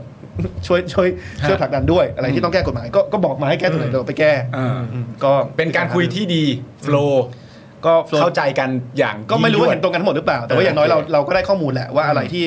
คืออะไรที่ต้องแก้กฎหมายเนี่ยอันนี้เป็นหน้าที่ของเราอยู่แล้ว อืม แล้วก็ โอเค พอเรารับข้อมูลมาปุ๊บเนี่ยเราก็ไปดำเนินการยกร่าง อืม เพราะฉะนั้นช่วงปิดสมัยประชุมเนี่ยผมตั้งใจว่ากรรมาธิการเราเนี่ยจะทำงานเต็มที่ในการยกร่างกฎหมายพวกเนี้ย อืม เพื่อที่ว่าพอมันเปิดสมัยประชุม อืม สภามาเนี่ยมันจะได้ยื่นกฎหมายเหล่านี้เข้าไปได้ ครับผม คือวันก่อนนะเราคุยกันเกี่ยวเรื่องของการอ่ะกระจายอำนาจเรื่องของการเลือกตั้งท้องถิ่นอะไรต่างๆ แล้วก็แน่นอนมันก็จะมีการที่หยิบยกขึ้นมาพูดนะครับ บอกว่าดูสิเห็นไหมจับได้เยอะมากเลยคอร์รัปชัน อ่า ของแบบที่เกี่ยวข้องกับการเมืองท้องถิ่นน่ะ อ่า อืมแบบว่ายิ่งมีการเลือกตั้งอ่ะเดี๋ยวมันจะยิ่งโกงอะไรแบบเนี้ยเออคือเราก็กำลังพยายามจะบอกว่าเฮ้ยมันต้องยึดโยงกับประชาชนมากยิ่งขึ้นนะ อ่า อะไรต่างๆ เหล่านี้เราก็พยายามจะผลักดันเรื่องนี้ แต่ว่าก็ อ่า มีคนหยิบยกประเด็นแบบนี้ขึ้นมา อ่า ซะและคุณไอติมมีอะไรอยากจะ ล่าสุดเขาเพิ่งจับจับกันไป เพิ่งจับกันไปด้วย เอ คือ อ คือจริงๆเรื่องประเด็นเรื่องการกระจายอำนาจเนี่ยเวลา มันมันมันเหมือน พูดทีไ เป็นการเบลมประชาธิปไตยนิด อ่า นึ มัน ง จะ อะ มันจะโดนเรื่องนี้ตลอด ใช่ พอพูดเรื่องการผลัดดันกระจายอำนาจเนี่ยเขาจะบอกว่าอย่างนี้มันจะเพิ่มการทุจริตหรือเปล่า อืม ผมก็ต้องชี้แจงแบบนี้ประเด็นแรกเนี่ยคือเราเราไม่ได้บอกว่าการกระจายอำนาจจะแก้ปัญหาการทุจริตได้เนาะ อืม คือไม่ได้ไม่ได้บอกว่าเป็นยาวิเศษที่แก้ปัญหาการทุจริตได้ ครับ ไม่ปฏิเสธว่า การทุจริตในระดับท้องถิ่นก็มีจริงนะอย่างเสาไฟฟ้ากินรีมันก็มันก็มีอยู่จริงใช่ไหมที่เป็นการใช้งบที่อาจจะไม่สมเหตุสมผล แต่เรามองว่า 2 ประเด็นประเด็นที่หนึ่งเนี่ยคือถึงแม้เราอาจจะเห็นการทุจริตเกิดขึ้นในท้องถิ่นเยอะเนี่ยแต่การที่เราเห็นมันเยอะไม่ได้หมายความว่ามันเกิดขึ้นเยอะกว่าในหน่วยงานส่วนกลางนะเพราะว่าในมุมหนึ่งหน่วยงานท้องถิ่นมันมีปริมาณเยอะกว่าด้วยในเชิงสถิติ แต่ในอีกมุมหนึ่งเนี่ยเรามองว่าความจริงแล้วเนี่ยถ้าเราไปดูงานวิจัยบางตัวเนี่ยมันมีงานวิจัยอันหนึ่งที่เขาไปถามเจ้าหน้าที่ในหน่วยงานรัฐต่างๆ ว่า ครับ คุณรับรู้การทุจริตที่เกิดขึ้นในหน่วยงานตัวเองมากน้อยแค่ไหน ปรากฏว่าสัดส่วนเจ้าหน้าที่จากหน่วยงานส่วนกลางเนี่ยตอบว่าเห็นการทุจริตในตัวหน่วยงานตนเองเนี่ยมากกว่า เจ้าหน้าที่ในในส่วนท้องถิ่นด้วยซ้ำมันก็เลยอาจจะตีความได้ว่าการที่เราเห็นการทุจริตในท้องถิ่นเยอะกว่าเนี่ยไม่ได้หมายความว่ามันเกิดขึ้นเยอะกว่า แต่พอมันเกิดขึ้นในท้องถิ่นและมันใกล้ชิดกับประชาชนมากกว่าเนี่ยมันถูกเปิดโปงได้ง่ายกว่าอ่า เพราะฉะนั้นเราต้องอย่าอย่าอย่าไปมองว่าเนี่ยเห็นเยอะกว่าแสดงว่าเกิดขึ้นเยอะกว่าอันนี้คือสิ่งที่สำคัญเพราะฉะนั้นประเด็นแรกคืออันนี้คือคือคือสิ่งที่ต้องยืนยันว่าว่า มันไม่ได้หมายความว่าท้องถิ่นมีทุจริตเยอะกว่าส่วนกลาง แต่มันเนี่ยมันอาจจะถูกเปิดโปงเยอะกว่า อย่างที่ 2 คือโดยหลักการแล้วเนี่ยเราก็เชื่อว่ายิ่งงบประมาณมันใกล้ชิดกับประชาชนเท่าไหร่เนี่ยมันยิ่งจะตรวจสอบได้ง่ายขึ้น แล้วมันน่าจะทำให้การทุจริตเนี่ยน้อยลงนะครับคือคือถ้าต้องเลือกระหว่างระบบที่มันรวมศูนย์อำนาจมากๆกระจุกมากๆ กับกระจายเนี่ยเรายังเชื่อว่าการกระจายเนี่ยจะทำให้เราสามารถแก้ปัญหาการทุจริตได้ได้อย่างมีประสิทธิภาพมากกว่า ผมยกตัวอย่างง่ายๆ สมมติว่าเราเอ่อสมมติว่าเราต้องการจะ อืมพูดถึงงบการซ่อมแซมถนนสมมติใช่ไหมครับ ถ้าเกิดว่าเรารวมทุกอย่างมาอยู่ที่ส่วนกลางเนี่ยมันกลายเป็นว่าจะมีหน่วยงานเดียวเลยนะที่เป็นคนตัดสินว่าเอ่อถนนสายไหนจังหวัดไหนถูก เอางี้ ถูกซ่อม เอางี้ ก่อน อืม หลังมันมีดุลพินิษเยอะ อืม เมื่อไหร่ก็ตามที่มันมีดุลพินิษเยอะเนี่ยมันมีความสุ่มเสี่ยงที่เกิดการทุจริตนะครับแต่ถ้าเราบอกว่ากระจายคือถนนแต่ละแห่งก็คือเป็นหน้าที่ของท้องถิ่นเนี่ย ครับ มันจะตรวจมันจะตรวจสอบได้ง่ายขึ้นนะครับแล้วก็เอ่อท้ายสุดแล้วเนี่ยการตัดสินใจว่าท้องถิ่นนั้นจะใช้งบไปกับการซ่อมถนน หรือไม่อย่างไรเส้นไหนเนี่ยมันขึ้นอยู่กับคูหาเลือกตั้งแหละว่าประชาชนเนี่ยเลือกผู้บริหารที่มีนโยบายแบบไหน มันลดการดุลลดดุลพินิจลงไป หรือในมุมหนึ่งคือมันเป็นการลดการผูกขาดในการตัดสินใจเช่นกัน ถ้ามันรวมศูนย์อำนาจเนี่ยคุณมีหน่วยงานเดียวเลยนะที่เป็นคนตัดสินใจจากถนนทุกเส้นทั่วประเทศเนี่ยสมมติเป็นผมเป็นผู้รับเหมาที่ ไม่ค่อยดีนักอ่ะผมก็วิ่งเนี่ยทำความรู้จักคนหน่วยงานนี้หน่วยงานเดียวก็จบเลย ฮะ แต่ถ้าผมเป็นเนี่ยถ้ามันมีการกระจายอำนาจและแต่ละท้องถิ่นรับผิดชอบเอ่อถนนหนทางในพื้นที่ตัวเองเนี่ยสมมติผมว่าผมผมผมผู้รับเหมาที่ไม่ดีนักเนี่ยถ้าผมจะคิดจะแบบ ไปทุจริตในทุกโครงการทั่วประเทศเนี่ยผมต้องวิ่งเข้าหาท้องถิ่นหลายแห่งมากนะเพราะฉะนั้นไม่ได้บอกว่าการกระจายอำนาจจะทำให้การทุจริตหายไป แต่มันน่าจะทำให้เรารับมือกับมันได้ดีกว่าและถ้าเราในมุมกลับคือพยายามบอกว่าถ้ากระจายอำนาจไปแล้ว เอ่อถ้าท้องถิ่นจะได้อำนาจมากขึ้นงบประมาณมากขึ้น คุณต้องยอมรับมาตรฐานความโปร่งใสที่สูงขึ้นด้วย เช่นต้องเปิดเผยข้อมูลงบประมาณข้อมูลจัดซื้อจัดจ้างเนี่ย อ่า อันเนี้ยมันก็น่าจะเป็นสิ่งที่มันไปควบคู่กันได้ อ่ามันขยับทั้งระบบ แต่ความจุดโจทย์เนี้ยผมตั้งใจว่าจะใช้ 4 ปีของกรรมาธิการเอ่อพัฒนาการเมืองเนี่ยในการศึกษาอย่างละเอียด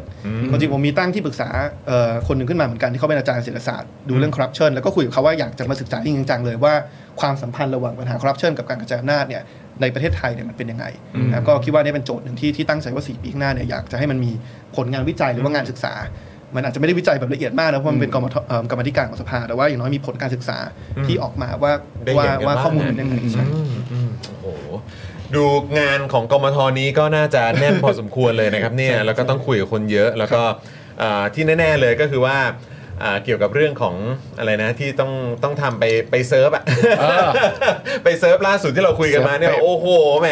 ก็อย่างที่บอกนะเออสงสัยบอลชนะก็เลยแบบว่าเต็มที่เลยนะฮะ บอลชนะแล้วแต่มันเขาทำมาก่อนหน้า โอบ อลแล้ว เคโอเคโอเคโอเคแหมก็แซวเด็กหงเล่น โอ้โห เ แต่ต้องบอกว่าวันที่วันที่แพ้ เออ วันที่แพ้สเปอร์นี่ผมเปไป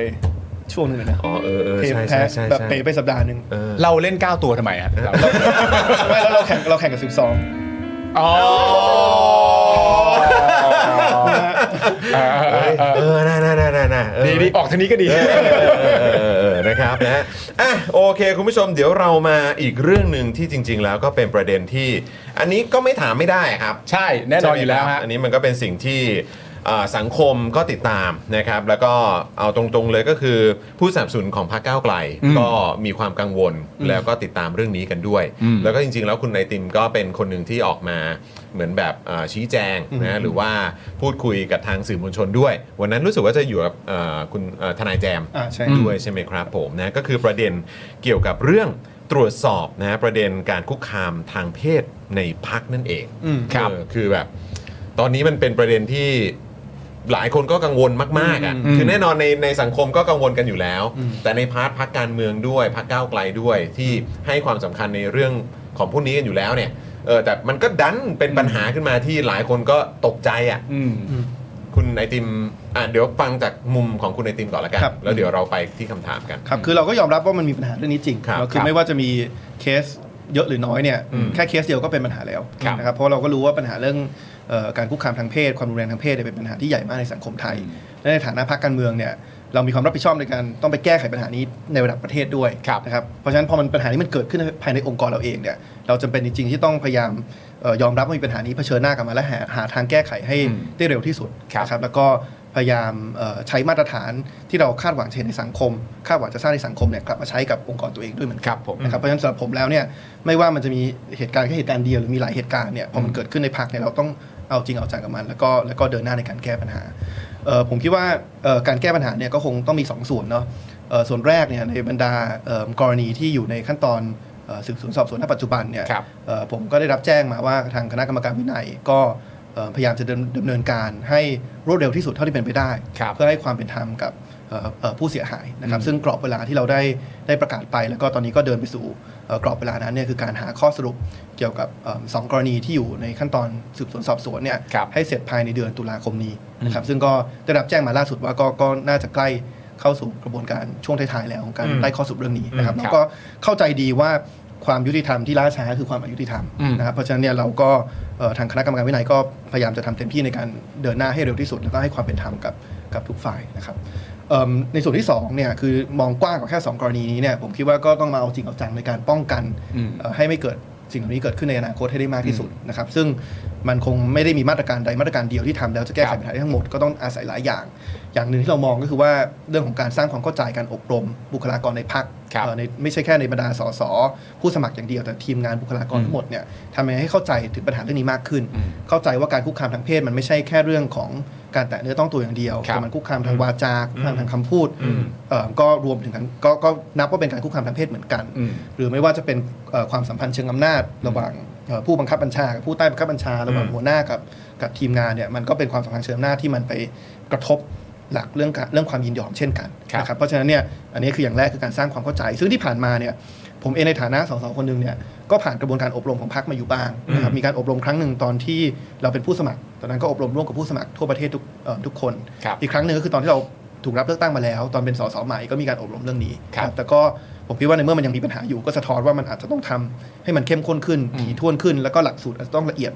รอบครอบมากขึ้น แล้วก็มีดึงผู้เชี่ยวชาญผู้เชี่ยวชาญเข้ามามีส่วนร่วมมากขึ้นอันนี้คือข้อที่หนึ่งข้อที่สองที่ผมคิดว่าสำคัญก็คือเรื่องของกระบวนการสอบสวนเมื่อมันเกิดเรื่องขึ้นแล้ว ครับ เพราะถึงแม้เราอบรมดีแค่ไหน สร้างความเข้าใจดีแค่ไหนเนี่ยมันปฏิเสธไม่ได้ว่ามันอาจจะเกิดเหตุเกิดขึ้น อืม เพราะฉะนั้นทำยังไงให้พอมันมีเหตุเกิดขึ้นแล้วเนี่ยเอิ่มเรามีกระบวนการสอบสวนภายในเนี่ยที่ที่ทุกฝ่ายมีความเชื่อมั่น อืม ซึ่งผมคิดว่าสิ่งหนึ่งที่สำคัญมากเนี่ยคือการที่เรามีเอ่อคณะกรรมการเอ่อวินัยเนี่ย อืม ที่มีสัดส่วนของเอ่อคนที่มีความเชี่ยวชาญที่ไม่ได้เป็นสสอาจจะเหมือนว่าเป็นคนนอกที่มีความเชี่ยวชาญ หรือว่ามีสัดส่วนที่มันมีความหลากหลายทางเพศมากขึ้น ฮะ นะครับอันเนี้ยก็เป็นสิ่งที่เราเราจะดำเนินการเอ่ ครั อบ เช่นกันนะครับตอนนี้ก็เป็นคณะทำงานที่คุณเบญจากำลังนำอยู่เนี่ยก็กำลังมีการออกแบบเอ่อตัวองค์ประกอบนี้อยู่ แล้วก็คาดว่าเดี๋ยวน่าจะนำนำมาใช้ในเอ่อเร็วๆนี้นะครับเมื่อองค์ประกอบนั้นลงตัวแล้วอันนี้ก็เป็นสิ่งหนึ่งที่ผมคิดว่าสำคัญ เพราะว่ามันก็จะทำให้เรามีผู้เชี่ยวชาญจริงๆในประเด็นเนี้ยเข้ามามีส่วนร่วมในการเอ่อสอบสวนสืบสวนสอบสวนนะครับรวมไปถึงว่ามันก็เป็นทำให้เป็นการทำให้ประชาชนที่เขามองเข้ามาเนี่ยเขาน่าจะมีความเชื่อมั่นมากขึ้น ว่ามันไม่ได้เป็นการตรวจสอบระหว่างคนที่รู้จักกันเองเป็นต้นนะครับ เอ่อส่วนอย่างสุดท้ายเนี่ยผมว่าสำคัญสุดคือเรื่องของเอ่อวัฒนธรรมขององค์กรเนาะ ครับ ว่าเราก็ต้องเน้นย้ำว่าเอ่อหากมีคนในองค์กรที่ทำผิดจริง อืม และพิสูจน์ว่าทำผิดจริงเนี่ย ครับ ก็ต้องไม่มีการเอ่อปกปิดหรือปกป้อง อืม คนกระทำผิดนะค ครั รับบ เพราะว่าเมื่อไหร่ก็ตามที่เราเริ่มหลุดไปอยู่ในวัฒนธรรมที่มาปกป้องหรือปกปิด อืม คนกระทำผิดเมื่อไหร่เนี่ยอันเนี้ยมันจะเป็นวัฒนธรรมที่ทำให้เหตุเหล่านี้มันเกิดขึ้นได้ในอนาคตนะครับเพราะฉะนั้นเนี่ยมันก็มีหลายมาตรการที่ต้องทำคู่ขนานกัน และผมคิดว่าเราก็น้อมรับทุกคำวิพากษ์วิจารณ์ที่ผ่านมาเนาะ อืม คือแน่นอนพอมันมีปัญหาเกิดขึ้นเนี่ยเราก็ต้องยอมรับว่ามันมันมันเป็นปัญหา ครับ เอ่อจริงนะครับ แล้วก็เอ่อผมคิดว่าเราก็พยายามจะรับฟังว่าข้อเสนอแนะต่างๆ ที่แต่ละคนแสดงเข้ามาเนี่ยมีอะไรบ้าง แล้วเราสามารถนำมา อืม นำมาใช้ในการปรับปรุงการทำงานของพรรคยังไงบ้าง ตอนนี้ก็มีคณะทำงานที่นำโดยคุณเบญจาเนี่ย ครับ พยายามมาศึกษาเรื่องนี้โดยละเอียด แล้วก็เข้าใจว่าภายในเร็วนี้เนี่ยก็น่าจะมีการสรุปมาว่า อืม ดังนั้นเนี่ยมาตรการที่จะทำหลังจากนี้เป็นต้นไปเนี่ยมีอะไรบ้าง ครับ ครับ คืออันนี้จะทำเพราะว่ามีคุณไอติมก็น่าจะเข้าใจว่าพอเป็นพักก้าวไกลเนี่ยเอ่อต้องใช้คำพูดว่ามีเขาเรียกว่ามีเป็นพักที่มีภาพลักษณ์เฉพาะตัว เมื่อเป็นพักที่มีภาพลักษณ์เฉพาะตัวเนี่ยพอประเด็นเหล่านี้มันเกิดขึ้นเนี่ยมันก็ช่วยไม่ได้จริงๆที่จะโดนประชาชน โดยเฉพาะโหวตเตอร์ของพรรคเองเนี่ยวิพากษ์วิจารณ์ว่าทีเป็นเรื่องอื่นนะเฉียบมาก อืม ทีเป็นเรื่องอื่นนะเร็วเชียทีเป็นเรื่องอื่นเห็นรู้ไปหมด ครับ พอไม่พอเป็นประเด็นนี้ที่เกิดขึ้นกับพักตัวเอง และเป็นเรื่องร้ายแรงเนี่ยทำไมดูการทำงานทั้งหมดดูจะล่าช้า อืมอืม อันนี้คุณตีมอยากอธิบายไงครับ คือผมก็ต้องยอมรับว่าหากเรามองในภาพรวมแล้ว ครับ จริงมันมีหลายกรณีทั้งที่ที่เกิดขึ้นในอดีตแล้วก็กรณีที่มีการสอบสวนอยู่ปัจจุบันเนี่ย ครับ ถ้าเรามองในภาพรวมเนี่ยก็ต้องยอมรับว่ามันมีบางบางขั้นตอนจริง ๆ ที่เอ่ออาจจะมีความล่าช้า ครับ ไปบ้างนะครับโดยเฉพาะเอ่อผมคิดว่ามันมีถ้าเราเอากรณีก่อนหน้านี้เนาะมันจะมีบางกรณีที่ผมคิดว่ามันเอ่อระยะเวลาในการสื่อสาร ฮะ หรือว่าช่องว่างในจากจากจุดที่มีการตัดสินไปจนถึงจุดที่มีการสื่อสารกับสาธารณะเนี่ยมันมันตกหล่นไปจริงๆนะครัคบรับ เราก็นอมรับว่ามันมีบางขั้นตอนที่ล่าช้าจริง ๆ ครับ นะครับเอ่อในอีกมุมหนึงเนี่ยเราก็ต้องเอ่อแน่นอนคือความเร็วเป็นสิ่งสำคัญอย่างที่ผมบอกคือ ครั ค บ วามความยุติธรรมที่ล่าช้าคือความอายุติธรรม ครับ เอ่อแต่เราก็ต้องดำเนินการด้วยความรอบคอบ อืม นะครับเพราะฉะนั้นมันต้องไปคู่ขนานกันคือเอ่อมีการสืบสวนข้อเท็จจริงที่รอบคอบรอบด้าน ครับ นะแล้วก็เอ่อไม่มีคือต้องไม่มีความล่าช้าที่เกิดขึ้นจากเหตุผลอื่น อืม นะครับถ้าถ้ามันต้องใช้เวลาเนี่ยก็คือต้องต้องเป็นเหตุผล เพราะว่ามันต้องมีการ อืม เอ่อรวบรวมข้อได้จริงเอ่ออ ม ที่ที่ที่ยังค้างคาอยู่เท่านั้น ครับ นะครับก็ผมก็น้อมรับว่า อืม ก่อนหน้านี้มันอาจจะมีบางบางบางขั้นตอน อืม เอ่อบางกรณีจริง ๆ ที่มันมันมันอาจจะมีความล่าช้าอยู่นะครับ อืม นี่ก็เป็นหนึ่งในมาตรการที่เราประกาศไปว่าก็ต้องมาทบทวนว่าตั้งแต่ต้นจนจบเนี่ยเราจะทำให้มันรวดเร็วขึ้นได้เอ่อยังไงบ้าง ครับ แต่ผมคิดว่าอย่างที่บอกคือคงไม่ได้มีมีแค่เรื่องของความเร็วอย่างเดียว มันก็มีมาตรการอื่นที่เราต้องทำด้วย อืม เช่นกันเพื่อเพื่อทำให้ประชาชนเชื่อมั่นในในในระบบการทำงานของพรรค ครับ มากขึ้นกว่าเดิม เพราะว่าจริงๆก็ต้องยอมรับว่ามันเป็นเรื่องที่เป็นคือในขณะเดียวกันก็มีคนที่วิพากษ์วิจารณ์พักโดยเฉพาะโหวตเตอร์ของพักพูดเรื่องโหวตเตอร์โดยตรงแล้วกัน อืมอืม ก็วิจารณ์ด้วยด้วยด้วยเขาเรียกว่าอะไรด้วย ด้วยความรู้สึกอะนะฮะ อืม ก็วิพากษ์วิจารณ์ไปในขณะเดียวกันก็จะมีเอ่ออีกกลุ่มหนึ่งที่ใช้คำพูดว่านี่เป็นเรื่องราวที่ละเอียดอ่อนมาก เพราะฉะนั้นเนี่ยมันต้องให้เวลาในการตรวจสอบอย่างถี่ถ้วนซะก่อน แต่ว่าอย่างไรก็ดีเนี่ยความเสียหายมันเกิดขึ้นแน่นอน เนื่องจากว่าแม้กระทั่งตัวคุณไอติมเองเนี่ยก็ต้องออกมายอมรับว่าพักเรามีปัญหาเรื่องการคุกคามทางเพศ อืม ซึ่งเป็นการยอมรับที่เป็นการยอมรับใหญ่มาก อืมอืม มันเหมือนประมาณว่าพักอื่นจะมีปัญหาอะไรก็ไม่รู้แหละ แต่พักเราณตอนเนี้ยกำลังมีปัญหาเรื่องการคุกคามทางเพศอยู่ อืม ทีนี้สิ่งที่อยากจะถามก็คือว่าก่อนที่จะแก้ไขเรื่องราวเหล่านี้ ตั้งคณะกรรมการขึ้นมาใหม่อะไรก็แล้วแต่เนี่ยถ้ามองย้อนกลับไปในเหตุการณ์ต่างๆนานาที่เกิดขึ้นเนี่ย คุณไอติมมีความรู้สึกว่าพักก้าวไกลผิดพลาดเรื่องอะไรก่อนหน้านี้ อืม มันจึงมีเหตุการณ์เหล่านี้เกิดขึ้น ถ้าจะใช้คำโดยตรงก็คือเกิดขึ้นอย่างต่อเนื่อง อืม ผิดพลาดอะไรในก่อนหน้านี้ ครับ คืออย่างแรกเนี่ยผมต้องย้ำว่าเวลาเราพูดว่าเรามีปัญหาเนี่ยเรา ครับ ไม่เคยพยายามจะเอาตัวเองไปเปรียบเทียบกับองค์กรอื่น ครับ คือเรารู้ว่าปัญหาเนี่ยมันมีปัญหา มันเป็นปัญหาที่เกิดขึ้นทั่วประเทศ อืม แต่สำหรับผมมันไม่ได้สำคัญว่าปัญหาเกิดขึ้นในองค์กรเรามากหรือน้อยกว่าองค์กรอื่น ครับ แต่ตราบใดที่มันมีปัญหาเนี่ยจากกรณีเดียวหรือหลายกรณีเนี่ย มันเรียกว่า เป็นปัญหา มีปัญหา อยู่ดีเป็นเรื่อคงรับ เป็นปัญหาอยู่ดีนะครับเอ่อเพราะฉะนั้นเนี่ยผมคิดว่าอันนี้อันนี้คือคือสิ่งแรกที่ต้องทำความเข้าใจเพราะฉะ ค นั้น รั ผ บ มไม่อยากเห็นกรณีของการพยายามจะบอกว่าเออที่อื่นก็มีปัญหาเหมือนกันเพราะฉะนั้นไม่ไม่แปลกที่ก้าวไกล อ่าโอเค ไม่ได้ไม่ โอ สาระ เค สำคัญ โอเค ที่ปัญหา โอ พว เค กคุณต้องแก้ไข อ่าผมเห็น ที ด้วย นี้ถามว่าเอ่อจะแก้ไขยังไงได้บ้างเนี่ยผมก็กลับมาว่าความจริงมาตรการที่เราเสนอสำหรับอนาคตเนี่ยผมว่าถ้าเราได้มีโอกาสนำสิ่งนั้นมาทำตั้งแต่ในอดีตเนี่ยมัน ครั ก็ บ น่าจะสามารถเอ่อป้องกันเอ่อเอ่อปัญหาที่มันเกิดขึ้นก่อนหน้านี้ได้บ้างนะครับอย่างเช่นอย่างแรกเรื่องความเข้าใจ ครับ เรื่องการอบรมอย่างที่บอกคือมันมีอยู่บ้าง แต่การที่มันยังมีปัญหาเกิดขึ้นอยู่ ก็แสดงว่ามันมีความเข้าใจที่คลาดเคลื่อนจริง อืม ๆนะครับ มันก็ต้องอบรมที่มันเข้มข้นขึ้น หรืออาจจะต้องมีหลักสูตรที่มันลงรายละเอียดมากขึ้น มีรูปแบบการอบรมที่มันที่มันสร้างความเข้าใจอย่าง ครั ถี่ บ ถ้วนมากขึ้นนะครับเพราะฉะนั้นผมคิดว่าเนี่ยก็เป็นเป็นสิ่งหนึ่งถ้าถ้ากลับมาที่คำถามคุณปาว่า ครับ ถ้าเราย้อนกลับไปได้เนี่ยก็ อืม ก็คงต้องมีการเอ่อศึกษาเรื่องนี้ให้มันละเอียดขึ้นสร้างความเข้าใจให้เยอะขึ้นกับบุคลากรของพรรค ครับ ซึ่งเวลาเราพูดถึงการสร้างความเข้าใจเนี่ยมันไม่ได้หมายถึงแค่การสร้างความเข้าใจกับคนที่อาจจะกระทำผิดอย่างเดียว อืม แต่มันต้องพยายามจะดึงคนที่เข้าใจแล้วเนี่ยในการช่วยเผยแพร่ความเข้าใจนี้ให้กับคนรอบข้างด้วย อืม นะครับเพราะว่าบางครั้งเวลาเราจัดการอบรมเนี่ยเอ่อแน่นอนผมเชื่อว่าก็จะมีบางคนที่เขาเข้าใจอยู่แล้ว ครับ แต่เขาอาจจะคิดว่าเอ๊ะทำไมต้องอบรมบ่อยเขาเข้าใจอยู่แล้ว ตัวเขาเข้าใจอยู่แล้วทำไมต้องอบรมซ้ำซาก อืม แต่ความจริงแล้วเนี่ยเราต้องการให้เขาเนี่ยลุกขึ้นมามีบทบาทด้วยในการ อืม เผยแพร่ความ อืม เข้าใจนี้ไปให้กับคนอื่น แล้วก็พยายามจะเอ่อป้องกันไม่ให้มันมีความเข้าใจคลาดเคลื่อนเรื่องนี้ แล้วก็ทำให้ทุกคนนั้นเข้าใจตรงกันแหละว่าหลักความยินยอมคืออะไรการคุกคามทางเพศมีรูปแบบอะไรบ้างที่เราต้องไม่ทำนะครับ เอออีกอันหนึ่งก็คืออย่างที่บอกคือเรื่องของกระบวนการเออสอบสวนนะครับ ค อ รับ ย่างที่บอกคือตั้งแต่ขั้นตอนแรกตั้งแต่รับเรื่องร้องเรียนมาถึงจนขั้นตอนสุดท้ายในการสื่อสารผล อืม การตัดสินเนี่ยผมก็ยอมรับว่ามันอาจจะมีบางขั้นตอนที่มันมี ครับ ความล่าช้าไปบ้างนะครับโดยเฉพาะ เอ่อประเด็นหนึ่งที่หลายคนตั้งข้อสังเกต คือว่าเอ๊ะทำไมบางกรณีมันเหมือนกับตัดสินมานานแล้วทำไมถึงเพิ่งมา อืม เพิ่งมาสื่อสาร ครับ นะเป็นเพราะรอให้เป็นเรื่องหรือเปล่าถึงมาสื่อสารต้องให้ทวงถามหรือเปล่าถึงมาสื่อสารอันเนี้ยผมคิดว่าเป็นสิ่งที่เราก็น้อมรับว่าในอนาคตเนี่ยเราก็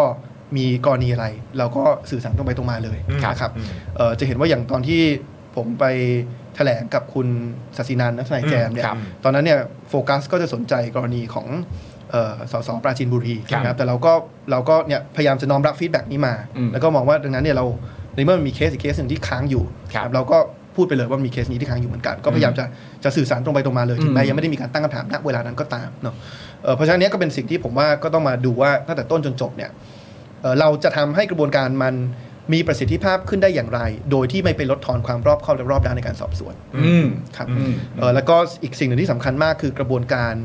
ทั้งหมดเนี่ยมันต้องคำนึงถึงสภาพจิตใจของผู้เสียหายเป็นหลัก ครับ สิ่งหนึ่งที่ทางคณะกรรมการพยายามจะทำที่ผ่านมา ก็คืออย่างเช่นว่าเอ่อ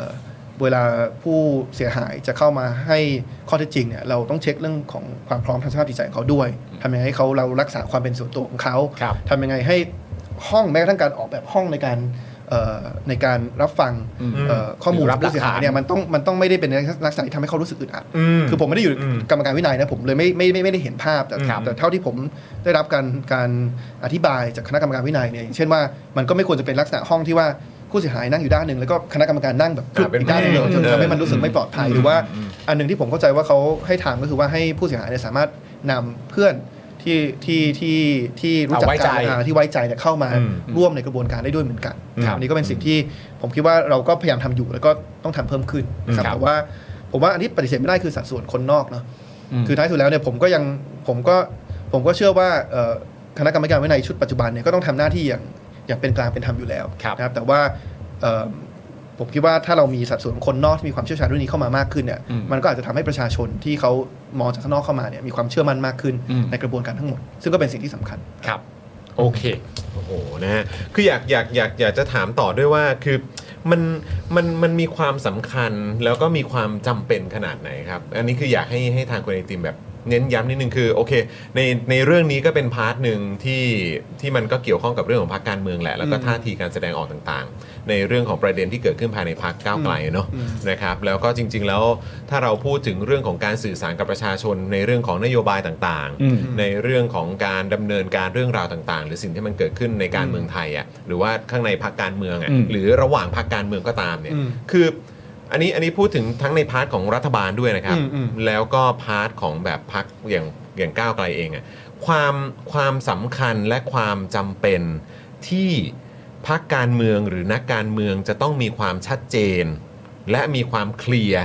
ในการสื่อสารกับกับสังคมและประชาชน อืม และคนในประเทศอะ อืม ผู้เป็นเจ้าของอำนาจ และเจ้าของเงินภาษีอะไรต่างๆเนี่ย อืม สิ่งเหล่านี้มันมีความสำคัญขนาดไหนครับ เพราะว่าคือในช่วงที่ผ่านมาในรายการของเรา เราคุยกับเนี่ยเราคุยเราคุยกัน อืม ภายในทีมงาน เราคุยกับคุณผู้ชม อ่า เราตั้งข้อสังเกตกันเยอะมากว่า เอ้ย มันมีหลายเรื่องที่แบบ เฮ้ยทำไมมันเหมือนคุยกันเท่าไหร่แล้วมันไม่เคลียร์กันสักทีอ่ะ เออ คุยกันเท่าไหร่แล้วทำไมกลายเป็นว่าสังคมเข้าใจไม่ตรงกัน เออ แบบเนี้ย จนจนเหมือนเราไปตีความว่าเอ่อสำหรับนักการเมืองความชัดเจนกับประชาชนเป็นเรื่องที่อลุมอล่วยได้ อืม ไม่ต้องขนาดนั้นก็ได้มั้ง เออ ซึ่งในฐานะเอ่อประชาชนทั้งแฟนรายการหรือประชาชนโดยรอบก็แบบเหรออจะไปกันเวนี้จริงๆเหรอ นั่นน่ะสิครับ คือแบบอันนี้คือคือไม่ใช่แค่เฉพาะเรื่องเอ่อภายในพรรคก้าวไกล อืม หรือว่าในพรรคการเมืองอื่นๆนะครับแต่หมายถึงว่าเมื่อก้าวขึ้นมาเป็นรัฐบาล แล้วก็เนี่ยอย่างอย่างเมื่อวานเนี้ยมันก็มีประเด็นเกี่ยวเรื่องของการตอบกระทู้สดเอ่อที่ทางก้าวไกลเนี่ยก็ก็เอ่อได้ได้ยื่นเรื่องไป แล้วก็อยากจะเอ่อฟังคำตอบจากทางนายกด้วยอะไรเงี้ยหรือแม้กระทั่งแบบประเด็นนโยบายที่กำลังมีปัญหาอะไรต่างๆเยอะแยะมากมายตอนนี้ อาจจะเป็นในในพาร์ทของกระทรวงการคลังเอง หรือว่าเรื่องของเรือดำน้ำเรื่องของ กลาโหมเรื่องอะไรต่างๆ คือมันความเคลียร์ความชัดเจนนี่เป็นสิ่งที่ประชาชนพูดถึงกันเยอะนะครับ คือว่า เอ้ย เราคุณเป็นตัวแทนประชาชน อืม คุณก็ควรจะสื่อสารให้พวกเราเข้าใจหรือเปล่า อืมอืมอืม อันนี้พูดถึงโดยรวมเลยนะครับ ว่าการเมืองไทยมันจะมันจะพัฒนาขึ้นได้ สิ่งนี้มันมีความสำคัญขนาดไหนครับ ืมคือจริงๆมีหลายประเด็นมากเมื่อสักครู่นะผมอาจจะแบ่งออกเป็นสองส่วน ครับ ส่วนแรกคือคำถามว่าไอ้เรื่องนี้มันสำคัญขนาดไหนสำหรับพรรคการเมืองเรื่อง ครับ การคุกคามทางเพศที่มันเกิดขึ้นในปัจจุบันเนี่ยคืออย่างที่ผมบอกคือปัญหาเนี้เป็นปัญหาใหญ่ในสังคมมากนะครับแล้วก็เราต้องการความร่วมมือของทุกพรรคในการมาแก้ไขปัญหานี้ อืม ครับทีนี้ถ้าปัญหานี้มันเกิดขึ้นภายในพรรคใดพรรคหนึ่งเนี่ย มันสร้างปัญหาผมว่าสองอย่าง อืม อย่างที่หนึ่งเนี่ยมันเลยทำให้เอ่อความสามารถในการผลักดันประเด็นดังกล่าวเนี่ยมันถูกกระทบเหมือนกันนะครับเพราะว่า อืม สมมติว่าเนี่ยเรามีคนในพักที่ต้องการ อืม จะผลักดันประเด็นนี้เนี่ยพอพยายามจะผลักดันรณรงค์ทางความคิดทางสังคม แต่มันยังเกิดขึ้นในองค์กรตัวเองเนี่ยมันก็ทำให้เขามีความท้าทายมีข้อจำกัดเอ่อมีอุปสรรคมีการตั้งคำถามเยอะจากการผลักดันเรื่องพวกนี้เนาะซึ่งอันเนี้ยผมก็เห็นว่ามีอ่ะมีสสหลายคนที่เขาทำประเด็นพวกนี้อยู่เนี่ยเขาก็ได้แสดงความเห็นไปแล้วในโซเชียลมีเดียหลายคนว่าคเนี่รับยเขา ผลักดันประเด็นเหล่านี้ยากมากจริง ครับ พอมันเกิดขึ้นกับองค์กรตัวเอง ครับ อย่างที่สองแต่ก็ไม่ได้เป็นเหตุผลที่เขาจะต้องหยุดนะคือเขาก็ต้องทำต่ออ่า ครับ เอ่อแต่อย่างที่สองเนี่ยคือเราก็ในฐานะพักการเมืองเนี่ยท้ายสุดแล้วเนี่ยเราจะอยู่ได้จะเกิดได้จะไปต่อได้เนี่ยมันขึ้นอยู่กับไม่ใช่แค่ความศรัทธาของประชาชน แต่การเข้ามามีส่วนร่วมของประชาชนด้วยนะครับอย่างพรรคก้าวไกลเองก็เอ่อมีการทำงานที่เอ่อมีการรับอาสาสมัคร มีการรับคนเข้ามามีส่วนร่วมมาร่วมกิจกรรมอะไรเยอะนะครับเพราะฉะนั้นสิ่งสำคัญมากขั้นพื้นฐานเนี่ยคือคนที่มาร่วมกิจกรรมกับเราเนี่ยเขาต้องรู้สึกว่าพื้นที่นี้เป็นพื้นที่ปลอดภัยสำหรับเขาหรือพื้นที่ปลอดภัยที่เขามาร่วมเพราะเขามีอุดมการณ์ตรงกับเรามาช่วยเพื่อนกับเคลื่อน ฮะ เมื่อไหร่ก็ตามถ้าเขารู้สึกว่าอันนี้มันเป็นปัญหา ถึงขั้นที่ว่าเขาไม่รู้ไม่รู้สึกปลอดภัยที่จะเข้ามีส่วนร่วมเนี่ยอันเนี้ยมันกระทบการทำงานของพรรคแน่นอน ครับ นะครับเพราะฉะนั้นนี่ผมพูดแบบในมุมหนึงก็คือวิจารณ์เอ่อตัวเองด้วยในพรรคการเมืองตัวเองด้วยว่าเนี่ยอันเนี้ยมันเลยถ้าพรรคเรายังมีปัญหานี้อยู่เนี่ยมันกระทบแน่นอนในการที่สสจะผลักดันประเด็นนี้ แล้วก็กระทบเรื่องของการทำให้พรรคเราเป็นพื้นที่ปลอดภัยดึงดูดเอ่อคนเข้ามามีส่วนร่วมกับเรามากขึ้น อืมครับ ครับ ส่วนอีกประเด็นหนึ่งเรื่องความชัดเจนตรงไปตรงมาเนี่ยผมคิดว่าเอ่อถ้าเรื่องเอ่อกระทู้เอ่อสดเมื่อวานเนาะ อืม อันนี้ก็ต้องบอกว่าเป็นเรื่องที่ที่น่าเสียดายนะครับแล้วก็เอ่อเราก็ยืนยันว่าเอ่อผมก็เช็คกับคุณคุณชัยธวัฒน์ที่เป็นผู้ผู้ตั้งคำถามเนาะ ครับ ว่าความจริงแล้วเนี่ยเราก็ดำเนินการตามขั้นตอนทุกอย่าง อืม ปกตินะครับคือผมเองเคยถามกระทู้สดคุณภูมิทำรอบหนึ่งก็เลยเคยเห็นกระบวนการบ้าง ฮะ คือข้อได้จริงมันจะเป็นว่าเอ่อช่วงคืออย่างแรกเนี่ยเขาจะมีการถามก่อนว่าจะถามกระทู้สดใคร ครับ ซึ่งกระทู้สดมันจะเกิดขึ้นเช้าวันพฤหัสเพราะฉะนั้น ฮะ ก่อนหน้านั้นเนี่ยมันจะพอแบบเช็คกันคร่าวๆแล้วว่าใครสะดวกมาไม่สะดวกมา อืม นะครับทีนี้พอเช้าวันพฤหัสเนี่ยมันจะได้รับคำยืนยัน เพราะว่าทางเอ่อรองประธานคนที่สองคุณพิเชษที่เขารับผิดชอบตรงนี้ยเขาจะเชิญผู้ตั้งกระทู้สามคนเนี่ยไปคุย ครับ นะครับแล้วก็บอกว่าโอเคเอ่อกระทู้คนแรกถามเรื่องอะไรเอ่อนายกมานะรัฐมนตรีคนนี้มานะ โอเค แล้วก็ตัดสินใจลำดับด้วยกัน ครับ ซึ่งเราก็จะมีเอกสารผลิตออกมานะครับซึ่งก็จะมีลำดับลำดับหนึ่งเนี่ยจะถามประมาณ 10โมงครึ่งลำดับ ครับ 2 11โมงลำดับ 3 1โมงครึ่ง ครับ ผมก็เห็นเอกสารตัวเนี้ยเพราะผมต้องแจ้งแจ้งสื่อนะว่ามันคุณชัยธวัฒน์จะขึ้นถ่ายประมาณช่วงไหนเพื่อให้เขา อ่าโอเค เอ่อเตรียมจับตาดูเนี่ยก็เห็นชัดว่าคุณชัยธวัฒน์เป็นลำดับที่สามวันนี้มีเอกสารยืนยันนะครับก็แสดงว่ามันน่าจะประมาณ 11โมงครึ่งอ่ะคุณชัยธวัฒน์ก็ไปเตรียมตัวแล้วก็คนยิงทั้งสามกระทู้เนี่ยถามนายกหมดเลย อืมอ่า แล้วก็ได้รับ ใช่ คำยืนยันว่ามาจากนายกทั้งหมด ฮะ ใช่ไหมครับเราก็อ่ะก็รอคุณชัยธวัฒน์11โมงครึ่งไม่เป็นไร ก็รอ วันที่ คิว สาม อืม เสร็จแล้วเสร็จแล้วคุณชัยธวัฒน์เนี่ยได้รับแจ้ง คือกระทู้แรกมันควรจะเริ่ม 10บโมงครึ่ง ครับ คุณชัยธวัฒน์เนี่ยได้รับแจ้ง ถ้าผมเข้าใจไม่ผิดประมาณ 10บโมงนิดๆเนี่ย ฮะ คือก่อนกระทู้แรกไม่นานว่าตนเองอะถูกสับลำดับขึ้นมาเป็นลำดับที่หนึ่งแล้วก็เปลี่ยนตัวคนที่มาตอบเนี่ยจากนายกเป็นรัฐมนตรีว่าการกระทรวงยุติธรรม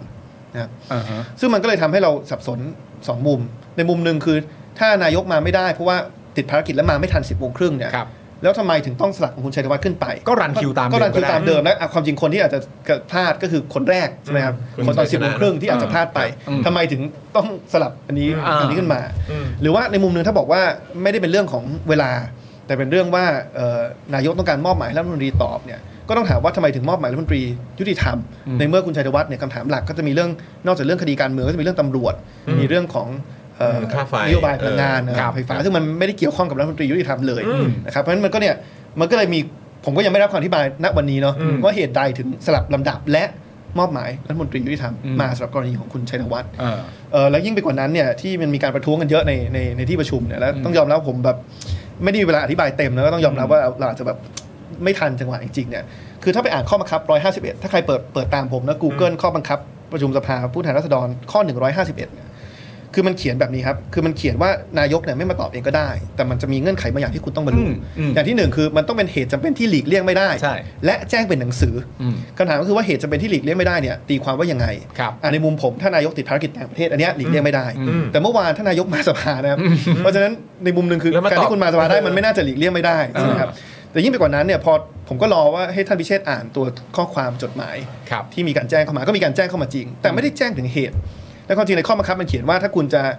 เอ่อมีเหตุจำเป็นที่หลีกเลี่ยงไม่ได้เนี่ยคุณต้องแจ้งเหตุผลในตัวจดหมาย อืม ซึ่งก็ไม่ได้มี อ่า เออผมก็เลยยิ่งไม่รู้ใหญ่ว่าเหตุจำเป็นคืออะไรนะครับแล้วก็อย่างที่อย่างที่สองคือในวรรคสองเนี่ยมันเขียนว่า เอ่อถ้าจะมอบรัฐมนตรีที่เกี่ยวข้องเขาจะว่ารัฐมนตรีที่เกี่ยวข้อง ซึ่งอย่างที่บอกคือรัฐมนตรียุติธรรมก็ไม่ได้เกี่ยวข้องกับ กับประเด็นนี้ อืม มันก็เลยผมก็เลยยังยังยังยังกังวลอยู่ว่าการตีความเอ่อข้อบังคับเมื่อวานเนี่ยมันมันมันมันดูจะขัดในในความเห็นผมนะครับ ครับ เอ่อคือเข้าใจว่าประธานมีอำนาจวินิจฉัยเด็ดขาดอะไรก็ว่าไปแต่ว่าในมุมผมมันขัดกับข้อบังคับข้อ151อย่างชัดเจนสำหรับผมนะครับ คือนายกจะมาหรือไม่มาเนี่ยท้ายสุดแล้วมันมันเป็นสิทธิ์ของเขา เราคงไปดึงเข้ามาไม่ได้นะครับ อืม แต่ว่าผมก็ไม่อยากให้เราหยิบ มีการตีความข้อบังคับที่มันคลาดเคลื่อนในกรณีนี้ เพราะว่ามันจะเป็นการสร้างบรรทัดฐานที่มันไปกระทบการทำงานของสภาในอนาคตอันนั้นคือเป็นเหตุผลที่ผมทักท้วงคือเมื่อวานเนี่ยผมประท้วงเนี่ยไม่ได้ประท้วงโดยการคิดว่าในที่สุดนายกจะมาจะมาตอบเพราะว่าเห็นสัญญาณต่างๆเนี่ยมัน อืม เริ่มชัดแล้ว ดูทรงแล้ว ว่าคงไม่มาตอบ อืม นะครับเอ่อแล้วก็เขาก็ต้องรับผิดชอบในการเมืองไปอธิบายได้ไม่ได้ก็ขึ้นอยู่กับประชาชนจะตัดสิน แต่สิ่งที่ผมไม่ต้องการคือไม่อยากเห็นการตีความข้อบังคับในลักษณะที่มันคลาดเคลื่อนกับข้อเท็จจริง แล้วมันจะไปกันแบบนี้ตลอด ใช่แล้วมันจะเป็น โด กายร ที่แบบ แล้วมันจะเป็นการเสียบรรทัดฐานสำหรับนายกในอนาคต อืม ทุกคนเลยนะครับ อืม อันเนี้ยที่ผมกังวลครับ เพราะว่าจริง ๆ แล้วก็มีคนออกมาอธิบายใช่ไหมฮะค่อนข้างจะเยอะแยะพอสมควร แต่ว่าเขาก็ไม่ได้อธิบายแบบ ลักษณะการอธิบายมันมันเป็นการอธิบายแบบไม่ได้หนีนะ อืม อะไรอย่างเงี้ยแต่ก็ไม่ได้อธิบายประเด็นเรื่องการสลับคิวขึ้นมา เพราะว่าในความเป็นจริงเนี่ยถ้าตามคิวแล้วไม่ไม่มีอะไร เอกสารออกมาแล้ว ใช่ อะ แล้วถ้าตามคิวแล้วไม่มีอะไรเปลี่ยนแปลงเนี่ยนั่นแปลว่าคนที่ไม่ได้เจอตัวนายกก็ต้องเป็นคิวที่หนึ่ง แต่อันเนี้ยมันก็อาจจะเป็นการตั้งคำถามของประชาชนว่า เอ๊ะทำไมมันเหมือนการเลื่อนมาเพื่อให้ไม่เจอวะ อะไรอย่างเงี้ยมันก็เป็นการตั้งคำถามได้และคำอธิบายมันก็ไม่ได้ชัดเจนขนาด ซึ่ง นั้น ซึ่ง ด้วย อย่างที่บอกครับคืออยากจะขอให้ให้ช่วยสรุปทิ้งท้ายอีกนิดนึงว่า ความสำคัญของจะเป็นพรรคการเมืองและ เอาเอาว่านักการเมืองแล้วกันโดยรวมเลยแล้วกันครับ นักการเมือง เพื่อที่จะให้การเมืองไทยมันยกระดับขึ้นหรือพัฒนาขึ้นจริงๆเนี่ยการสื่อสารที่มันตรงไปตรงมาและชัดเจนกับสังคมเนี่ย อืม มันสำคัญขนาดไหนกับการที่จะให้ให้ให้ประเทศเราหรือการเมืองไทยมันพัฒนาค ครับ รับผมคิดว่า 2 คุณสมบัติที่มันคาบเกี่ยวเรื่องความตรงไปตรงมาแล้วมันสำคัญมากสำหรับนักการเมืองทุกพักเนอะคือไม่คว่ารับ คุณจะมีอุดมการณ์ที่เหมือนไม่เหมือนกันนี่มันเป็นสิทธิ์อยู่แล้ว อืม ความเห็นแตกต่างเป็นเรื่องปกติ แต่ผมว่ามี 2 คุณสมบัติที่สำคัญนะครับแล้วเมื่อไหร่ก็ตามที่ผมไม่ไม่มีสิ่งเหล่านั้นก็ประชาชนก็ควรวิพากษ์วิจารณ์ด้วยเหมือนกัน อย่างที่หนึ่งคือเรื่องของความคงเส้นคงวาของความคิด คือท้ายสุดแล้วเนี่ยคุณมีสิทธิ์ที่จะเห็นต่างว่าคุณคิดว่าอะไรเป็นหลักการที่ถูกต้อง ครับ แต่ผมคิดว่าสิ่งที่สำคัญคือเมื่อคุณยึดหลักการนั้นแล้วเนี่ยคุณต้องนำหลักการนั้นมาปฏิบัติใช้ในทุกๆ ครั้งอย่าง ครับ คำเส้นคงวาไม่ใช่ว่าพอพอนำหลักการนี้มาใช้ในรอบหนึ่งแล้ว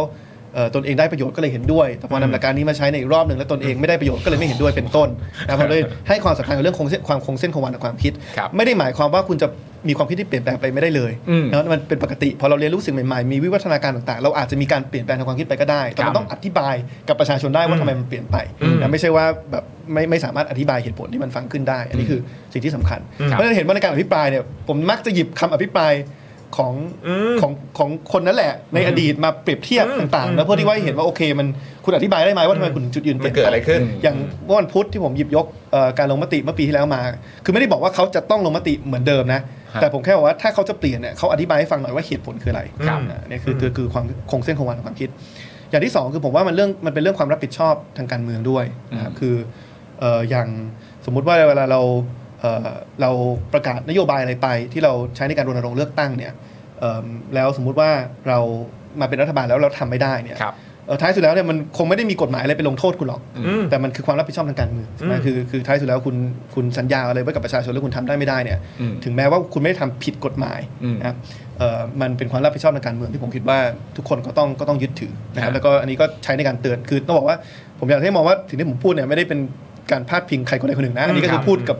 นักการเมืองทุกคนรวมถึงตัวเองรวมถึง อืม พรรคก้าวไกลด้วยเหมือนกันที่ต้องคำนึงถึงในอนาคต ครับผม มีเอ่อคนแนะนำมาให้พักการเอ่อให้พักก้าวไกลเนี่ยทำการเมืองอย่างสร้างสรรค์ อืม คุณไอติมคิดว่ายังไงบ้างครับ เออบอก คิดว่า อยาก เราเราทำการเมืองอย่างสร้างสรรค์อยู่ไหมหรือว่าเรากำลังเล่นเกมการเมืองอยู่ห ไป รือว่า เล่น รา แง่จะเอาชนะ เออ ค้าคานกันอย่างเดียวหรือเปล่า ผมเข้าใจว่าความเห็นนี้เนี่ย เออ คือคือถ้าถามโดยหลักการว่าการเมืองสร้างสรรค์เป็นเรื่องที่ดีไหมเราไม่ติดใจอยู่แล้วใช่ไหมครับแต่ว่าผมเข้าใจว่าความเห็นนี้มาจากเรื่องกระทู้สดเมื่อวาน อืม ซึ่งก็ต้องบอกว่าอย่างที่ผมอธิบายข้อได้จริงไปครับสิ่งที่มัน อ่า เกิดขึ้นเมื่อวา เข้าน ใจ เป็นยังไงนะครับ อืม ผมก็ไม่ได้คิดว่าเราทำอะไรที่มันมันไม่สร้างสรรค์อะไร อืม และความจริงแล้วเนี่ยการที่เอ่อจริงๆเราพูดตั้งแต่ก่อนเหตุการณ์เมื่อวานนะหรือว่าผมเคยพูดตั้งแต่ก่อนเหตุการณ์เมื่อวานว่า การที่เรามีผู้บริหารหรือนายกที่มาตอบคำถามเอ่อผู้แทนรัษฎรในสภาเนี่ยมันเป็ คน รับ สิ่งสำคัญมาก อืม ในระบบรัฐสภาเนาะ อืม คือความจริงมันก็เป็นเรื่องน่าเสียดายที่รัฐธรรมนูญ60เนี่ยไม่ได้กำหนดว่านายกต้องเป็นสส ครับ นะฮะคือเป็นแคนดิเดตนายกที่ไม่เป็นสสก็ได้ อืม แต่การที่นายกมาตอบคำถามในสภาเนี่ยผมคิดว่ามันคือเป็นการให้เกียรติเอ่อผู้แทนราษฎรที่ที่ถามแทนประชาชนในด้านต่าง อืม ๆนะครับเพราะฉะนั้นเนี่ยมันก็เลยเป็นกลไกที่ค่อนข้างมีความสำคัญ และมันเป็นกลไกที่ ไม่ได้เป็นโทษต่อนายกด้วย คืออย่ามองว่าการที่มาตอบคำถามในสภาเนี่ยคือคือคุณจะคุณจะโดน คุณจะเสียนะ เสียอย่างเดียว หรืออะไร คือถ้าคุณอธิบายได้ชัดเนี่ย อ่า มันเคลียร์ เออมันเคลียร์ มันมีเซนอยู่แล้วเพราะว่าตอนที่มาตอบประเด็นเรื่องไปต่างประเทศมาแล้วได้อะไรกลับมาบ้าง อันนั้นก็ตอบได้ ก็เคลียร์นะ ใช่ไหมก็ตอบได้ ใช่ใช่ เพราะเรื่องอื่นก็ต้องตอบ มันก็เป็น ได้ โอกาสที่จะทำให้นายกได้อธิบายสิ่งที่สังคมเข้าใจคลาดเคลื่อน หรือว่าในมุมหนึ่งคือถ้าฝ่ายค้านถามไม่ไม่ไม่สมเหตุสมผลก็ตอบหน้าฝ่ายค้านได้เหมือนกันนะครับแต่เราอยากให้กระบวนการนี้มันมันเกิดขึ้นเอ่ออย่างต่อเนื่องนะค ครั รับบ แล้วก็อย่างที่บอกแหละมันกลับมาเรื่องความรับผิดชอบทางการเมือง คือมันไม่ได้มีกฎหมายบังคับนะว่าคุณจะต้องมาหรือว่าคุณไม่มาแล้วเราจะไปดำเนินการทางกฎหมายมันไม่ใช่ แต่มันคือเป็นความรับผิดชอบเอ่อทางการเมือง ครับ ตอนช่วงต้นที่เราคุยเรื่องรัฐธรรมนูญนะครับ แล้วเราคุยกันในประเด็นของความเป็นเอ่อ idealistic แล้วก็ความ realistic อืม หรือ practical อะไรอย่างเงี้ย โลกความจริง เอ่อ โล ใช่ กความฝัน คือแน่นอนเราคุยกันในประเด็นของของรัฐธรรมนูญ อืม แต่ในขณะเดียวกันอันนี้ผมขอย้อนกลับมาถามคุณไอติมอีกทีหนึ่งละกันว่า แล้วมุมมองของคุณไอติมเองกับ เรื่องของการการทำการเมืองเชิงอุดมการณ์หรือว่า idealistic อย่างที่อาจจะจะเขาเขาเขามองว่าเราเป็นเนี่ยกับแบบที่เป็น realistic หรือสิ่งที่มันทำได้มันกินได้เนี่ยคือคือคือคิดว่ายังไงครับคือหรือว่าจริงๆไอ้แบบอุดมการณ์มัน มันมันเป็นแค่ความเพ้อฝันน่ะ เออหรือว่าจริง ๆ แล้วแบบไอ้แบบของที่มันจับต้องได้สิมันถึงจะน่าเชื่อถือมากกว่า เออ ในในในการทำการเมืองมา แล้วก็แน่นอนดูทั้งการเมืองไทย จากประวัติศาสตร์ที่ผ่านมามาจนถึงปัจจุบันมองความเป็นไปของประชาธิปไตยที่มันเกิดขึ้นทั่วโลก และความเปลี่ยนแปลงต่างๆ ตามการเวลาอย่างเงี้ยคุณไอติมมองเรื่องนี้ว่ายังไงครับ คือผมไม่อยากให้เราสร้างเอ่อตั้งโจทย์ว่าต้องเลือกระหว่างอุดมการณ์กับอะไรที่จับต้องได้นะ อืม คือท้ายสุดแล้วผมคิดว่าทุกพักการเมืองควรจะเกิดขึ้นมาควรจะรวมตัวกันบนพื้นฐานของอุดมการณ์ อืม พูดง่ายๆคือสมาชิกของพรรคใดพรรคหนึ่งเนี่ยควรจะเห็นภาพประเทศไทยในฝันที่เหมือนกัน อืม ใช่ไหมครับ อืม พรรค A ก็เห็นประเทศไทยในฝันเป็นแบบนี้ ครับ พรรค B อาจจะบอกว่าเฮ้ยไม่เห็นด้วยนะ อยากเห็นประเทศไทยในฝันเป็นแบบนี้ไม่เป็นไร แต่คือทุกพรรคการเมืองเนี่ยว่าจะเป็น A B C D E เนี่ยมันควรจะมีอุดมการณ์ที่เป็นจุดร่วม เป็นความฝันร่วมของทุกคนที่สนับสนุนพรรคนั้น หรือว่า ครับ เป็นสมาชิกของพรรคนั้น อืม แน่นอนในเมื่อเราอยู่ในสังคมที่มีความเห็นที่แตกต่างหลากหลาย อืม สมมุติว่าพรรค A มีประเทศไทยในฝันแบบ A อืม พรรค B มีประเทศไทยในฝันแบบ B เนี่ย ครับ มันก็แน่นอนเป็นเรื่องปกติว่าคนที่มีความฝันแบบ A ก็อาจจะไม่ได้ทั้งหมด ครับ ที่ตนเองนั้นปรารถนา อืม แต่คุณก็ต้องจัดลำดับความสำคัญว่าอะไรเป็นหลักการที่สำคัญนะที่เรามองว่าอันเนี้ยขัดไม่ได้กับอะไรมันเป็นรายละเอียดที่มันอาจจะสามารถประนีประนอม อืม กับ ครับ ฝ่ายอื่นได้บ้างนะครับเพราะฉะนั้นผมคิดว่าสิ่งที่พรรคก้าวไกลดำเนินที่ผ่านมาเนี่ย อืม เอ่อมันก็คือการยึดแนวคิดแบบนี้ คือเรามีประเทศไทยในฝันที่เราอยากจะเห็นเราเชื่อว่ามันจะเป็นประเทศที่ตอบโจทย์เอ่อคุณภาพชีวิตประชาชนได้ดีที่สุดจริงๆไม่ได้ปฏิเสธว่าพรรคอื่นจะเห็นต่างไม่เป็นไร แต่เราเราเห็นความฝันแบบเนี้ยแล้วมันก็จะมีบางอย่างที่เราคิดว่าเป็นหลักการที่ที่สำคัญ คือถ้าถ้าไปขัดหลักการนั้นเนี่ยมันมันมันกระทบอย่างมาก อืม กับมีบางอย่างอย่างที่มันเป็นรายละเอียดปลีกย่อย อืม แล้วเราก็จัดลำดับความสำคัญแบบนั้น แล้วก็ใช้ตรงนั้นเนี่ยเป็นการเป็นการไปพูดคุยกับพรรคอื่น ครับ มันเลยทำให้ตอนที่เราจะตั้งรัฐบาลเนี่ยเราเลยมี MOU มันเรารู้สึกว่าเราก็ต้องฉายให้ประชาชนเห็นชัดเหมือนกันว่าอะไรคือหลักการสำคัญที่เราคิดว่าที่ที่ขัดไม่ได้กับอะไรที่เป็นเป็นรายละเอียดที่มันสามารถ อืมคุยกันได้ พูดคุยกัน คุยกันได้ ได้นะครับเราก็เลยคิดว่าเนี่ยเป็นเป็นเป็นการทำงานที่มันโปร่งใสพอกลับมาเรื่องรัฐธรรมนูญเนี่ยมันก็เลยเห็นชัดว่ามันก็จะมีหลักการบางอย่างที่เราคิดว่าสำคัญเช่นประมาณจากการเลือกตั้งนะครับแต่เราไม่ได้แต่รายละเอียดที่มันปลีกย่อย เช่นเอ่อเลือกตั้งระบบไหนใช่ไหมครับเช่นเอ่อมีกี่คนอะไรอย่างเงี้ยมันเนี้ยมันเป็นสิ่งที่มัน กลุ่ม พูดคุ อาย ได้ ชีพกลุ่มอะไรก็ว่า ใช่ กัน แต่ว่าถ้าจะให้เราทำงานการเมืองโดยการที่ว่าแม้หลักการสำคัญที่เรายึดถือสัญญากับประชาชน เราก็พร้อมที่จะหักตลอดเวลาเนี่ยผมคิดว่ามันก็ไม่ได้ตอบโจทย์เหตุผลที่เราเริ่มทำพรรคการเมืองตั้งแต่ต้น อืมครับผม เอ่อคือคุณไอติมเนี่ยก็ถือว่าเป็นเอ่อคนที่เข้าไปอยู่ในสภา อืม แล้วก็เอ่อทตอนนี้ก็ทำงานในในช่วงเวลาของรัฐบาลนี้ด้วยนะครับเอิ่มพรรคเพื่อไทยถูกมองว่าเป็นพรรคที่ไม่ได้แตะปัญหาเชิงโครงสร้างสักเท่าไหร่ ใช่ไหมครับ แล้วก็พรรคก้าวไกลหลาย ๆ คนก็มองว่าเนี่ยถ้าเกิดเข้าไปเนี่ยต้องแต่ปัญหา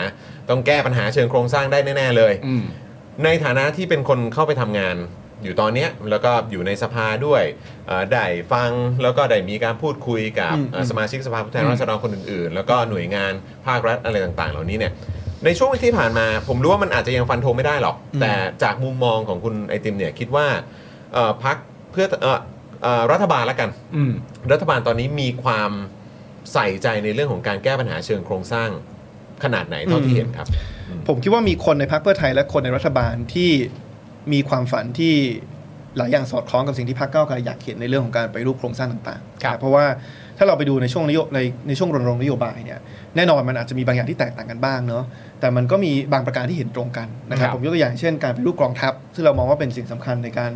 ทำให้เรามีโครงสร้างทางการเมืองที่มันเป็นประชาธิปไตยตามหลักสากลเนี่ย ครับ จะเห็นว่าก็เป็นสิ่งที่พรรคเพื่อไทยก็ก็ก็พูดอยู่เรื่อยๆเหมือนกัน ครับ นะครับอย่างเช่นการยกเลิกการบังคับเกณฑ์อาหาร อืม เอ่อความจริงในตัวนโยบายก็เขียนชัดว่าเป็นการแก้กฎหมายก็เหมือนกับที่ ครับ ก้าวไกลเอ่อเสนอนะครับหรือว่าแม้กระทั่งหลักการว่าเอ่อกองทัพควรอยู่ภายใต้รัฐบาลพลเรือนเนี่ยก็เป็น ครับ สิ่งที่เอ่อความจริงพรรคเพื่อไทยก็พูดมาตลอดเอ่อเช่นกันนะครับ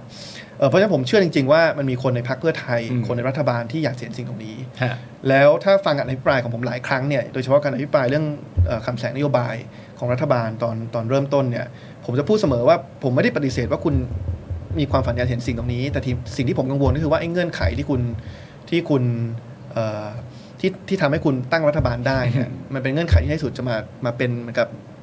มันจะมาชนะอัน โซ่ นี้หรือ ตเปรว ล่าน ที่มันล็อกทำให้คุณทำสิ่งตรงนี้ไม่ได้หรือเปล่า อืม เอ่ออันเนี้ยเป็นสิ่งที่ผมกังวล เพราะฉะนั้นมันก็ต้องก็ต้องให้เวลาเป็นเครื่องพิสูจน์ แล้วผมคิดว่าวิธีการพิสูจน์อย่างหนึ่งเนี่ยก็คือว่าเอ่อสภาชุดที่ผ่านสภาสมัยที่ผ่านมาเนี่ยมันอาจจะไม่เห็นชัด ครับ แต่สภาสมัยหน้าเนี่ยกฎหมายหลายฉบับจะเข้าสภามาก อืม นะครับไม่ว่าจะเป็นเรื่องเนี่ยเอ่อสมรสเท่าเทียมสุราก้าวหน้าเอ่อนโยบเอิ่มกฎหมายเกี่ยวกับการเกณฑ์อาหาร ครับ เอ่อกฎหมายเกี่ยวกับเรื่องการกระจายอำนาจสู่ท้องถิ่น เอ่อซึ่งหลายอย่างเนี้ยมันคือถ้าเราเอานโยบายมากลางดูอ่ะมันน่าจะมีทั้งเพื่อไทยก้าวไกลน่าจะค่อนข้างสอดคล้องกันในในทิศทางถึงแม้รายละเอียดจะต่างกันบ้าง ครับ ก็ต้องไปดูว่าพอถึงวินาทีที่ต้องลงมติจริงๆเนี่ย อืม จะเป็นยังไง อ่า นะคือโอเคถ้าถ้าก้าวไกลเสนอเพียงอย่างเดียวก็ต้องดูว่า อืม เขาลงยังไงกับกฎหมายก้าวไกล หรือว่าในมุมหนึ่งคือถ้าเพื่อไทยอาจจะรู้สึกว่าไม่ได้เห็นด้วยกับก้าวไกลทั้งหมดนะ อืม เสนอประกบไหมอาจจะมีรายละเอียดที่ต่างบ้างไม่เป็นไร แต่ว่าอย่างน้อยมันอาจจะมีหลักการบางอย่างที่มันยังคงเหมือนกันอยู่ อืม เพราะฉะนั้นผมเลยไม่อยากไม่อยากจะฟันธง อ่ะ แล้วก็ให้ ครับ ให้ความเป็นธรรมกับเขาแต่ว่าผมคิดว่าสภาสมัยหน้าเนี่ยจะเริ่มเห็นเริ่มเห็น ชัดขึ้น เวทีที่จะมีการพิสูจน์เรื่องนี้ชัดขึ้น อ่ะ เพราะว่า เพราะมัน กฎ จะ ห มี มายหลายอย่าง การ ที่เอาโครงสร้างมันจะเข้า อ่ะ อันหนึงที่ชัดมากจริงๆคืออยากให้จับตาดู ซึ่งน่าจะเป็นกฎหมายแรกๆที่เข้า อืม คือพรบการแก้ระเบียบราชการกลาโหม อ่า ตอนเนี้ยเราบอกว่านโยบายของกระทรวงกลาโหมเนี่ย อืม เอ่อรัฐมนตรีว่าการกระทรวงกลาโหมไม่ได้มีอำนาจเต็ม ไม่ได้เหมือนกับกระทรวงอื่น เพราะว่าไอ้กฎหมายเนี้ยมาตรา 40 เท่าไหร่ผมจำไม่ได้เป๊ะๆเนาะ ฮะ มันไปเขียนว่าถ้าเป็นเรื่องนโยบายการทหารงบประมาณการทหารเนี่ยให้รัฐมนตรีว่าการกระทรวงกลาโหมดำเนินการตามมติของสภากลาโหม คือ ใหญ่ คือ จังเลย เออคือ ใหญ่จริง เออตัดสินใจเองไม่ได้ต้อง อืม ทำตามมติสภากลาโหม ซึ่งสภากลาโหมตอนเนี้ยก็คือมี 20 กว่าคน ซึ่ง ครับ ส่วนใหญ่เป็นข้าราชการทหาร ครับ นะครับ เพราะฉะนั้นสิ่งที่เราเสนอเนี่ยคือแก้ไขมาตรานี้ อืม ก็จะปรับบทบาทสภากลาโหม จากเดิมที่เนี่ยมีอำนาจชี้ขาดมาเป็นแค่เหมือนกับสภาที่ปรึกษา อืม ให้คำแนะนำเฉย อืม ๆแล้วก็จะปรับองค์ประกอบให้มันมีสัดส่วนของพลเรือนมากขึ้น ครับ นะครับซึ่งอันเนี้ยความจริงเป็นประโยชน์ที่สุดกับคุณสุทิน เนี่ยผมกำลังจะพูดว่าคนที่ควรจะเห็นด้วยมากๆเนี่ยในความรู้สึกผมนะคนอื่นไม่เป็นไรนะ คุณสุทินนะควรเห็นด้วยที่สุด นั่นน่ะ ผม สิ มาร์กเลยว่าคุณสุทินคลังแสงต้องเห็นด้วยที่สุด มันจะทำให้การทำของคุณสุทินจากจิตใจจริงๆอ่ะมันคล่อง เออ มากขึ้น ใช่ไหม โอ้โห อะไรอย่างเงี้ยนี่ด้วย นี่แค่แค่เห็นชื่อก็ดีใจแทนคุณสุทิน แล้ว จริง ก็ยินดีล่วงหน้าเลยไหมเ มันชื่อพรบอะไรนะอีกทีห พ นึ่ง รบปลดล็อกคุณสุทินนะไม่ใช่ โถ่เอ้ยเราทำไมเขาเป็นไปแล้ว พรบระเบียบราชการกลาโหมครับ เออ ระเบียบราชการกลาโหมโอเค ครับ เอาละอันนี้น่าจะเป็นแรกๆเลยที่จะเข้าไปได้ลงมติ ใช่ใช่ อ่า ก็น่าจะหลั่นล้านะเออ เออ จะได้เห็นภาพคุณสุทินแบบ เอออ อาจจะได้ขี่อย่างอื่นบ้าง อ่า นอกจากขี่ปืนกลนะ แต่เนี่ยผมอยากให้สสช่วยแก เพราะว่าเอิ่มเพราะว่าแกแกแก้ตรงนี้เองไม่ได้ไงเพราะแกเป็นรัฐมนตรี เออ อยู่แล้วครับ มันต้องต้องอาศัยสสนี่ ช่วย แห กั ละ น ครับ ช่วยกัน ครับ ซึ่งทางก้าวไกลเองก็จะอภิปรายชี้แจงประเด็นนี้ก็เต็มที่เลยทีเดียว ใช่ใช่หรือว่าถ้าเพื่อไทยจะเสนอประกบผมก็ไม่ติด มา นะ เลยนะ ก็อภิปรายกันมาก็พูดคุยกันมา ใช่ เออจะได้ใช้สภาเป็นพื้นที่ในการพูดคุย จริง ๆ ประเด็นเรื่องสภากลาโหมในรายการเราก็ โอ้โห ก็ใส่ไปหลายที โอ้โหหลายครั้งแล้ว ใหญ่จริง ได้นะฮะแล้วคิดว่าเดี๋ยวในอนาคตก็อย่างที่เห็นกันอยู่นะครับเดี๋ยวเราคงจะได้พูดคุยกันอีกแน่นอน อ่า นะครับแล้วก็เดี๋ยวรอดูแล้วกันว่าในสภาเขาจะว่ากันอย่างไรนะครับ ๆ คุณผู้ชมเตรียมติดตามนะ เออ พรบนี้นะ โอ้นะฮะอ่ะเดี๋ยว เดี๋ยวเราเอ้ยวันนี้เราจะต้องมีถามวัยตอบวัยด้วยใช่ไหม อ๋อมีอยู่แล้ว ต้อง มีอมียู่แล้ว นะครับ มีอยู่แล้ นะ ว แต่ว่าก่อนที่จะไปถึงถามวัยตอบวัยเนี่ยนะครับ วันนี้เนี่ยเราก็ได้เอ่ออัปเดตนะครับหยอดคุณผู้ชมไว้แล้วนะครับ ว่าเดี๋ยวเราจะมีคำถามนะครับจากทางคุณผู้ชมอ่ะ ใช่ นะฮะมาถามคุณคุณไอติมด้วยนะครับซึ่งจะคัดโดยป้าป้าก่อนๆของเรา ใช่ครับ นะ โปรดิวเซอร์ของเราจะคัด โปวซอ มา เรวันนี้ สาม นะรับ คำถามจากคุณผู้ชม อ่าป้าป้าครับเป็นไงครับ พร้อมไหมฮะ เดี๋ยว ต่อ อย่าเพิ่ง ก่อน อย่า ต่ เพิ่ องก่ สา อน ยสาวเออ อ่ะมีครับมีครับ เตรียมมาแล้วใช่ไหมเตรียมมาแล้ว กี่คำถามครับ สามคำถาม สาม นะ คำถาม สนะ มา สามนะโอเคครับนะฮะเดี๋ยวเรามาดูกันนะครับว่า ฮะ เอ่อ 3คำถามนี้มีอะไรบ้างอ่ะเอ่อป้าป้าครับคำถามแรกคืออะไรครับเชิญครับ เดี๋ยวขึ้นมาคุณไอติมอ่านเองตอบเองเลยฮะ อ่า ได้อันนี้เหมือนคุณผู้ชมสื่อสารกับคุณไอติมโดยต โด รง ยตรงเลย ได้ นะครับ เออครับผมเชิญครับ มาฮะ อ่ะ นี่เป็นกระทู้ถามสด เออสดกระทู้สาม สดมาก จริ ส ง ดมาก เออนี่ไม่ได้มีเอกสารออกมาก่อนด้วยนะ ใช่ เออครับผม เราอะชอบเล่นเรื่องนี้มากเวลาแบบเอ่อแบบสสจะก้าวไกลมา เออเออเออ ผมแทบจะคิดเป็นเกมอะนะ เออเออ ว่าแบบเอาไว้เล่นกับแบบ เออ เอาจริง ๆ ใครก็ตามที่เป็นสสอะ เออเออเออ คิดช่วงใหม่ขึ้นเอมาอเออ ซึ่งมีชื่อช่วงว่า ตายไหมหรือไม่ เพราะว่าตอนนั้นใครนะ คุณคุณโรมไห คุณโรม คุณคุณใบพลูฮะ คุณใบพลู ออคบ เราไปถามประเด็นเรื่องที่ เออ เขาทำหลังคาบ้านยื่นออกมาในรั้วแล้วสองบ้านก็ตีกันอะ เออเออเออ แล้วคุณโรมก็มาแล้วก็ไม่รู้เรื่องอะไร คุณโรมทำไงเนี่ยเรื่องเนี้ย อยู่ดีตอบได้ ตอบ เป็น เฉยเลย โอ้ครับผม เออนะฮะอ่ะโอเค คิดว่าน่าจะพร้อมแล้ว เชิญครับ อ่า โอเค คำถามคำถามนี้ใช่ไหมครับ อ่ะ คำถามนี้ฝากฝากทวนคำถามเลยฮะ อ่ะ อ่าคำถามนะครับกับคุณเม คุณเมกุ กุ รุ รุ นะฮะ นะค ครั รั บบ อืม ฝากถามเรื่องสุราก้าวหน้านะครับถึงไหนแล้วผม อืม ตอบกว้างกว่าเรื่องสุราก้าวหน้าด้วยกันละกัน อืม ก็คือว่าตอนนี้เรายื่นกฎหมายไว้ทั้งหมดประมาณ 28 ฉบับ โอ้โห ผมจำไม่ผิด โอ้โหเยอะซะด้วย ครับผม ซึ่งมันจะถูกแบ่งออกเป็น 2 ส่วน ครับ บางส่วนที่เขาตีว่าเป็นร่างเกี่ยวกับการเงินเนี่ย อืม มันจะต้องมีขั้นตอนอีกขั้นตอนหนึ่ง ใช่ ต้องไปให้นายกเซ็นก่อนว่าจะให้กลับเข้าสภาไหม อ่า ไม่ได้บอกเซ็นอนุมัตินะ อืม จะเซ็นแค่ให้กลับเข้าสภา อืม ถ้าพูดเป็นสถิติเนี่ยผมเข้าใจว่าจากกฎหมายที่ฝ่ายค้านเสนอเนี่ย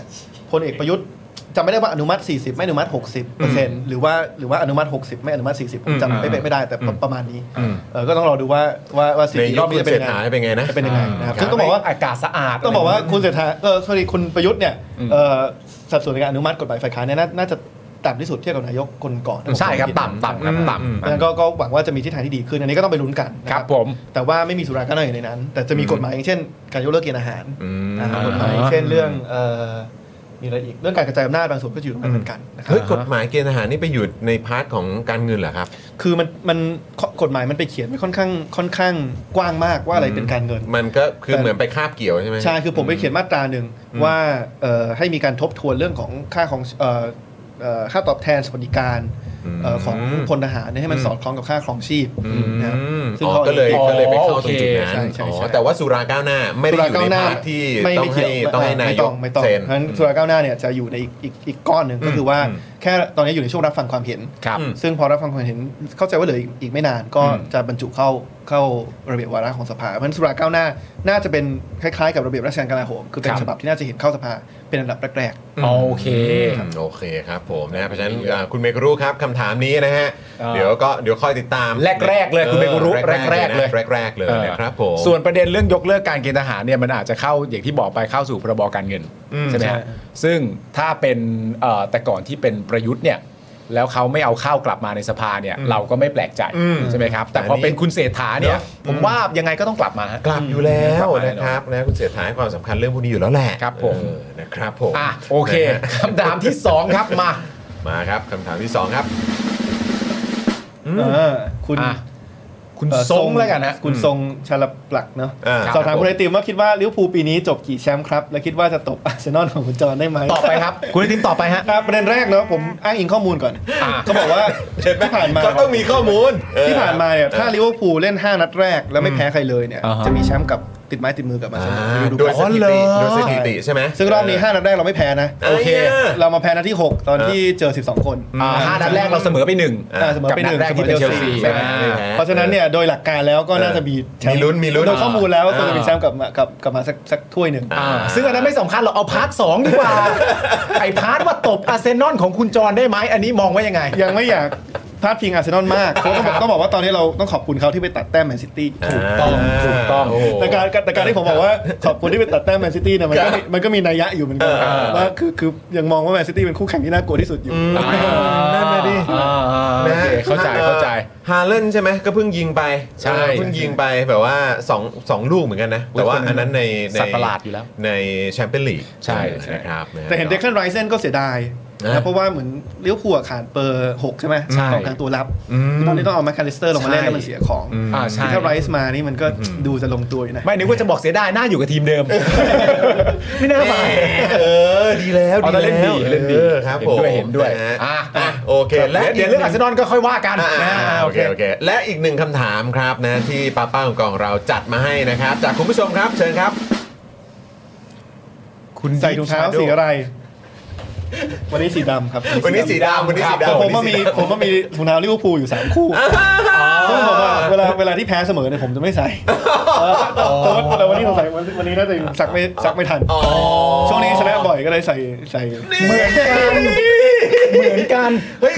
คุณต้องมีจัดรายการด้วยกันแล้วละมั้งบอกว่าเนี่ย ไม่พูดจริงๆคือคือปัญหามันเกิดนะเว้ย เออเออ ปัญหามันเกิดแล้วมันเป็นเรื่องเงินเรื่องทองเนี่ย อ่าฮะยังไง เพราะว่าเวลาที่ลิเวอร์พูลชนะเนี่ย เออเออ ผมก็จะให้ลูกผมอะ ฮะ ใส่เสื้อลิเวอร์พูล อ่า และฤ ฉล ดู องแชมป์ และฤดูกาลนี้แม่งซักจนเปื่อยไปหมดแล้ว โอ้ยเพื่อนเอ้ย โอ้ยสงสารเนี่ย ครับ มันซัก ครับ เปื่อยเนี่ยเนี่ยกูซักตากจนกูกูเกรงใจแดดแล้ว แม่เด็กหงส์นี่เขานะ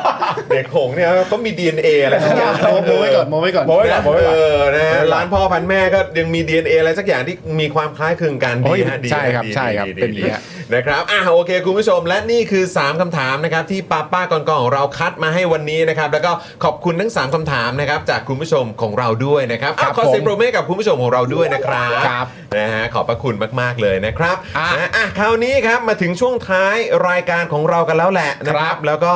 ตามเขาเรียกว่าประเพณี ที่จะมีเวลามีแขก ธรร รับมเนีย เชิ ม ญ ธมารรมเนียมธรรมเนียมของเราแล้วกันใช้คำว่าธรรมเนียมแล้วกันนะฮะ จะมีถามไวตอบไวนะครับ ถามไวตอบไว คำถามนี้ก็ง่ายมากๆนะครับผมเราจะได้รู้จักคุณไอติมนอกจากพาร์ทการเมืองมากขึ้นด้วย อ่าน นะครับ ถู ผ ก ม ต้องถูกต้อง คำถามที่หนึ่งครับคุณไอติมครับ อะไรที่เด็ก ๆ คุณไอติมคิดว่าเท่ แต่พอโตมาย้อนกลับไปมองรู้สึกว่าอันนั้นไม่เท่แล้ว อ่าโอเค ผมอยู่ตอนที่ผมผมอยู่โรงเรียนชายล้วนเนี่ย อืม ตอนโรงเรียนประจำเนี่ยมันจะมีความรู้สึกว่ามันถ้าใครที่แบบว่าโอ้โหแบบตั้งใจเรียนมากๆเนี่ยมันจะถูกมองว่าแบบไม่เท่ใช่ไหม อ่า เออแต่ละคนก็ต้องพยายามทำแบบครูลแบบโอ้ยจะไม่ได้ตั้งใจติวสอบอะไรม ากอย่างเงี้ยผมผมผมผมไม่รู้ว่าที่อื่นมีไหมอ่ะสมัยผมอยู่โรงเรียนมัธยมมันจะเป็นอย่างเงี้ยคือเวลา อ๋อจริง ๆ อยากตั้งใจเรียนแต่บางทีไม่กล้ายอมรับ ใช่ เพราะมันเวลา เท่ แล้วแล้ว ต้ ปั อง ญหาคือ act bad ๆ ผมมาอยู่ในในบ้านหอที่มันเป็นมีแต่นักเรียนทุนมันก็เด็กเรียนแบบเยอะมากเลยธรรมชาติแล้วผมก็แบบถ้ามันจะมาแอคทำไมวะแบบเอ้ยเราไม่ได้ตั้งใจเรียนแบบสอบครั้งนี้แทบไม่ได้ติวเลยอะไรอย่างเงี้ยคือเออนึกย้อนกลับไปเออมันมันงี่เง่าเหมือนกันวะ มันต้องมีความแบบแอบแบดๆนิดนึงไง แต่แบดแล้วแล้วแบดแบดกับตั้งใจเรียน เออเออ โดยปกติในเพอร์สเปกทีฟมันไม่ได้มาคู่กันเนี่ย เออใช่ ถ้าอยากจะแบดก็แบบเฮ้ยยังไม่ได้อ่านนะมันเป็นอย่างเงี้ย เออแบบว่าอืมไม่ค่อยได้ตามเท่าไหร่เอออะไรแบบเนี้ย เฮ้ยน่ารักว่ะ น่ารักจริง น่ารักอะ น่ารักจริง ชอบอ่ะ เป็นกันเปล่า ดีดีดีดี คุณผู้ชมเป็นกันหรือเปล่า ชอบชอบชอบชอบชอบ เอ้ย เออครับผม โอ้โหนะแล้วไอ้พวกเราก็แบดแบดกันด้วยนะ เออนะ แก๊กว่าไม่ตั้งใจ เอ เรียนอะ อโอ้โห อุ้ยคิ้วอ่ะ เออผมไม่รู้ว่าที่อื่นเป็นแบบแต่ว่า เออ โรงเรียนผมมันเป็นมากเลย โอ้ดี เอ ดี อ ดีดีดีเออ แต่ผมไม่เป็นอ่ะเพราะเวลาผมไม่ตั้งใจเลยนผมไม่ต้องแอบ ตามนั้น มันมาตามเนื้อผ้าเลยฮะ ตามนั้นตามนั้น นะฮะ เออ ข้อ นะครับ 2 ครับคุณไอติมครับ ดาราหรือนักร้องที่คุณไอติมเคยกรี๊ดตอนเด็กๆครับ เออ ชอบคนนี้มากสมัย เป็น เด็ก แบบเป็นแฟนคลับก็ได้เออหรือว่าแบบโอ้โหรู้สึกปลื้มเป็นพิเศษ อืม อืม คนจีนต้องบอกว่าไม่ไม่ค่อยมีนะ ไม่มีเหรอ แต่ถ้าถ้าเป็นคนที่มีชื่อเสียงก็สตีเวนเจอร์นาร์ดใช่ครับผมผมอาจจะไม่ได้ไม่ได้ติดตามวงการ อ่ะคนมีชื่อเสียง เอ่อวงการบันเทิงวงการเพลงมากแต่ว่าเออ ถ้าเป็น Steven ค Gerrard นดัง ถ้าเป็น เออ คนดัง คนดัง ก็คือสตีเวนเจอร์ราร์ด อ่ะแต่แต่คนที่เคยเคยชอบแล้วไม่ชอบไม่รู้ว่าจะกลับวกมาคำถาม ได้ได้ได้ คือ ได้ ไมเคิลโอเว่น อ๋อไม่ได้แปลกอะฮะ เออคือผมมาเชียร์ลิเวอร์พูลเพราะไมเคิลโอเว่นนะ อ๋อ ตอนแรก เริ่มต้นที่ Michael Owen ใช่เพราะผมเล่นเป็นกองหน้าแล้วแล้วตอนนั้นตัวเล็กมากไงตัวเล็กที่สุดในห้องเลย อ่า เราก็เลยแบบเห็น ไอด โอ อล เว่น เลย เป็นไอดอล ตัวเล็กวิ่งเร็วยิงคม ใช่ โอ้โห และสุดท้ายเขาก็จากเราไป จากเราไป จากเราไปตอนนี้ก็เป็นคอมเมนเตเตอร์เป็นอะไรไปแล้วสบาย เป็นเตเตอร์ครับ โอ้โห โอ้โห สตีเวนเจอราร์ด โอ้โหยังยังคงยังคงคอนเซปต์ยังคงคอนเซปต์ ได้ได้ได้ได้ อ่ะ ได้ คำถามที่ 3ครับคุณไอติมครับ ภาพยนตร์เรื่องโปรดครับ The Prestige โดยของ ฮิว ที่ แจ็คแมน โนแลน ที่ เหรอ คริสโตเฟอร์โนแลนใช่ฮิวแจ็คแมนเล่น อ๋อ คือผมชอบหนัง กับ Christian Bale ใช่ผมชอบหนังของโนแลนหมดเลย แต่ว่าที่ดังมันจะมีแบบ Dark Knight Inception ใช่ไหม Oppenheimer ล่าสุด อ่า แต่ผมว่าอันที่ไม่ได้ดังมากอะแต่คนที่ผมชอบที่สุดคืออ The Prestige มันดีนะ เรื่องนี้มีอะไรที่ที่ถูกใจหรือจำให้จึงทำให้ชอบ คุณจอนเคยเคยเคย ครับดูดูแล้วฮะ คือต้องเออต้องไม่สปอยตอนจบเนาะ โอเค คือมันมันหักมุมมากตอนจบ อ๋อสปอยไม่ได้ แต่ว่าแต่ว่าแต่ว่ามันเป็นหนังที่ถ้าคุณดูไปเรื่อยคุณจะเริ่มงงใช่ไหม อ่า แต่พอตอนจบปุ๊บเนี่ยพอคุณรู้ตอนจบปุ๊บมันเหมือนกับไอ้ความงงคุณทั้งหมดอะ เคลียร์ ใช่ มันเมคเซนหมดเลย ใช่ ใช่ใช่ คือมันแบบโอ้โหแบบมันเป็นความรู้สึกแบบ อ่า แล้วอีกอย่างคือผมรู้สึกว่ามันเป็นอีกหนึ่งเรื่องที่เห็นถึงความประณีตของโนแลนนะ ใช่ เออ นะครับ เรื่องของ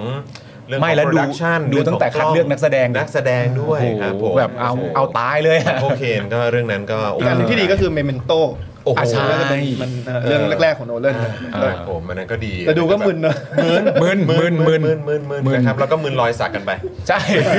นะครับนะฮะโอ้โหหนังหนังต้องไปดูหนังต้องไปโอ้โหดูะครับ Nolan โดยเฉ Nolan พาะโนแลนนะ Prestige เออ โอเค ครับผม คำถามทีสี่ 4 ครับ อันนี้ต้องรบกวนคุณไอติมวิเคราะห์ตัวเองนิดหนึ่งอะไรที่คุณไอติมอยากเก่งกว่านี้ครับ ร้องเพลง เฮ้ย ครับ ปัญหาของพักแล้ว อันนี้มันปัญหาของพักแล้ว คือต้องบอกว่าการที่ผมอยู่ก้าวไกลเนี่ยมันช่วยบรรเทาไปนิดนึง เพราะว่า เออ มันมีคนที่ร้องเพลงไม่ดีเยอะ เออเออเออ เลยเลยเลยรู้สึกว่า อ๋อ รู้สึกว่าเราไม่ได้เราไม่ได้แปลกมาก ไม่เอาจริงๆอะไม่ควรพูดด้วยรอยยิ้มหรอกเมื่อกี้ ประโยคเมื่อกี้ไม่ควรพูดด้วยรอยยิ้มหรอกมันมันมีจุดอะไรบางอย่างที่ไม่ต้องยิ้มก็ได้ แต่พี่มันเป็นอุปสรรคจริงๆนะเพราะว่าเวลาเราไปเราไปหาเสียงเนี่ย เออ ใช่ไหมมันมักจะมีแบบว่าความคาดหวังว่าเอ๊ะแบบมาร่วมงานแล้วขอสักเพลงหนึ่งใช่ไหมซึ่งเนี่ยเป็นสิ่งที่กลัวมาก แล้วผมมีผมมีข้ออ้างที่เด็ดมากคือช่วงใกล้เลือกตั้งเนี่ยพอมันออกพอมันออกไอ้พระราชกฤษฎีกามา อ่าอ่ามั มันห้ามร่วมงานมหรสพ ใช่ ไม่ครบไปเลย อันนี้ไม่ได้ ผขอ เลย จริงๆครับพี่ ผมอยากร้องมากเลยแต่ว่าเขาไม่ให้ผมร้อง เออ โอ้ย คือถ้ามีใครยุบกฎนี้ขึ้นไป คนที่โกรธมากคุณไอติมกูข้ออ้างกูหมดเนอะ เดี๋ยวแบบต้องตั้งแบบเอ่อคณะกรรมาธิการขึ้นมา เออ เออช่วยกลับมาได้ไหมฮะเออนะ หรืออันนี้ที่ผมบอกเวลาเวลางานในพักเนี่ยมันชอบมีคาราโอเกะใช่ไหม ใช่ แล้วช่วงแรกๆอ่ะช่วงที่ผมเข้าไปเริ่มทำงานกับพักอ่ะก็จะแบบว่าเอ้ยอยากแบบไอติมขึ้นร้องหน่อยขึ้นร้องหน่อยแบบ อ่า ผมจะกลัวมากเลย แต่ผมไม่เคยได้ยินประโยคคือเมื่อไหร่ก็ตามที่ผมยอมไม่เคยได้ยินประโยคนี้จากพวกเขาอีกเลยตอนนี้ไม่เคยมีใครมาขอให้ผมร้องเพลงเลยนะไม่มีนะ เป็นอันรู้กัน เออเป็นอนุการ เป็นอนุ ก็คือว่า การ คนที่ขอแบบเนี้ยคือคือไม่เคยขอสำเร็จมาก่อนถ้าขอสำเร็จแล้วจะไม่มีวันขออีกเลย โอ้โห คือจริง ๆ มันก็ไม่ได้ซับซ้อนหรอกนะ อ่าโอเคโอ้โห มันก็ไม่ซ้อนนะ แม่เออคือก้าวไกลนี่เขาจะโดนเรื่องร้องเพลงกันเยอะนะ ใช่ เออ แล้วสมมติว่ามีใครเข้าพักมาใหม่ๆ สมมติอาจจะเป็นสมาชิกอาจจะเป็นทีมงานอะไรต่างๆนานาแล้วบังเอิญแบบไม่เคยได้ยินคุณไอติมร้องเพลงมาก่อน เออเออเออ แล้วก็บอกว่าเอ้ยสมมติเล่นๆแบบ เออ เอ้ยอยากฟังพี่ไอติมร้องเพลงจังเลยอย่างเงี้ย เออเออเออ ทุกคนในพักก็อยากอย่างเงี้ย เยัด ไม่ร้องเพลงแล้วจริง ๆ ถ้าเกิดต้องร้องจริง ๆ อ่ะ มันมีเพลง เออมีเพลง สักหนึ่งบทเพลงไหมว่าถ้าฉันจะใช้ฉันก็ใช้อันเนี้ย เออเพลงที่ผมใช้ที่ผ่านมานะ มันจะเป็นเพลงคู่ อ่าฮะ อะไรนะอะไรไม่รู้จักฉันไม่รู้จักเธออ อ๋อ เพราะว่ามันมันจะหา อ่า หาหา อ่า หาคนมามา แช ช่วย ร์ กัน ได้ ช่วยกัน แชร์กันได้ เออช่วยกันดึงมีน อ๋อดึงมีน แต่ว่าเขาบอกว่าอะไรนะไม่รู้จักฉันไม่รู้จักเธอแต่พอผมร้องคือแบบไม่รู้จักคีย์ไม่รู้จัก ตกใจตกใจด้วยว่าเออเราไม่รู้จักกันแล้วนะเออ ไม่รู้จักคีย์ไม่รู้จักเมโลดี้ด้วย ผมมาชอบดึงพี่ใหม่มา อ่าอ๋อ แกร้องเพลงดีก็จะพอพอ อ๋อ คุณหมายร้องเพลงได้ได้ดีเหรอ ใช่ใช่ใช่ อ๋อ อ้าว โอ โอ เค เค โอเค โอเค มี อ่าอ่าอ่า เชิดหน้าชูตานะ โอเคโอเคโอ แต่ เค ผมเองก็คงไม่ได้เป็นคนที่ประเมินได้ดีที่สุดนะ ว่าคือ โอ้นี่เขาละเอียด นะ นี่เขาบอกเออต้องให้รอบด้านนะฮะ ต้องให้รอบด้านนะฮะ ไม่ใช่ฟังผมอย่างเดียวนะฮะเออ แต่มันต้องวัดที่ความรู้สึกของคุณไหม อ่า ถ้าไปถามคุณไหมายว่าคุณไหมายครับ คุณไหมายร้องเพลงได้ดีในสายตาคุณไอติมนะครับ อันเนี้ยคุณไหมายรู้สึกยังไงต้องบอก อ่า อันเนี้ยคุณเรื่องคุณไหมายต้องรู้สึ เอ่ ก อรบกวนเอ่อชาวเอ่อชาว X นะฮะ ลองถามหน่อยนะฮะ ว่าเป็นยังไงนะฮะ อ่าโอเคโอเคโอเคอ่ะงั้นคำถามที่ 5 ครับ ครับ คำถามสุดท้ายแล้ว อืม อืม รู้สึกอย่างไรกับการทำรัฐประหารครับ ก็ไม่ควรจะเป็นสิ่งที่เกิดขึ้นอีกในประเทศไทยเนอะ ครับ แล้วก็ผมคิดว่าสิ่งที่สำคัญเนาะ อืม คือแน่นอนจะป้องกันรัฐประหารเนี่ยมันมีส่วนหนึ่งที่ต้องอาศัยการเอ่อแก้ผู้เรื่องกฎหมาย แล้วก็โครงสร้างของสถาบันการเมือง ครับ อย่างเช่นเขียนรัฐธรรมนูญให้มันรัดกุมมากขึ้นในการป้องกันรัฐประหาร อย่างเช่นการไปฏิรูปกองทัพให้ไม่มีอำนาจเหนือรัฐบาลพลเรือนนี่ต้องทำแน่นอน ครับ แต่สิ่งหนึ่งที่ผมคิดว่าสำคัญไม่น้อยไปกว่า การแก้กฎหมาย การแก้โครงสร้างคือการรณรงค์ทำความคิด คือทำยังไงให้ 60 ล้านคนที่เราอาจจะมีความเห็นที่แตกต่างกัน ชอคบรับ คนละพักกัน อืม อยากเห็นอนาคตที่แตกต่างกันเนี่ยอย่างน้อยเนี่ยเราไม่เอ่อเรา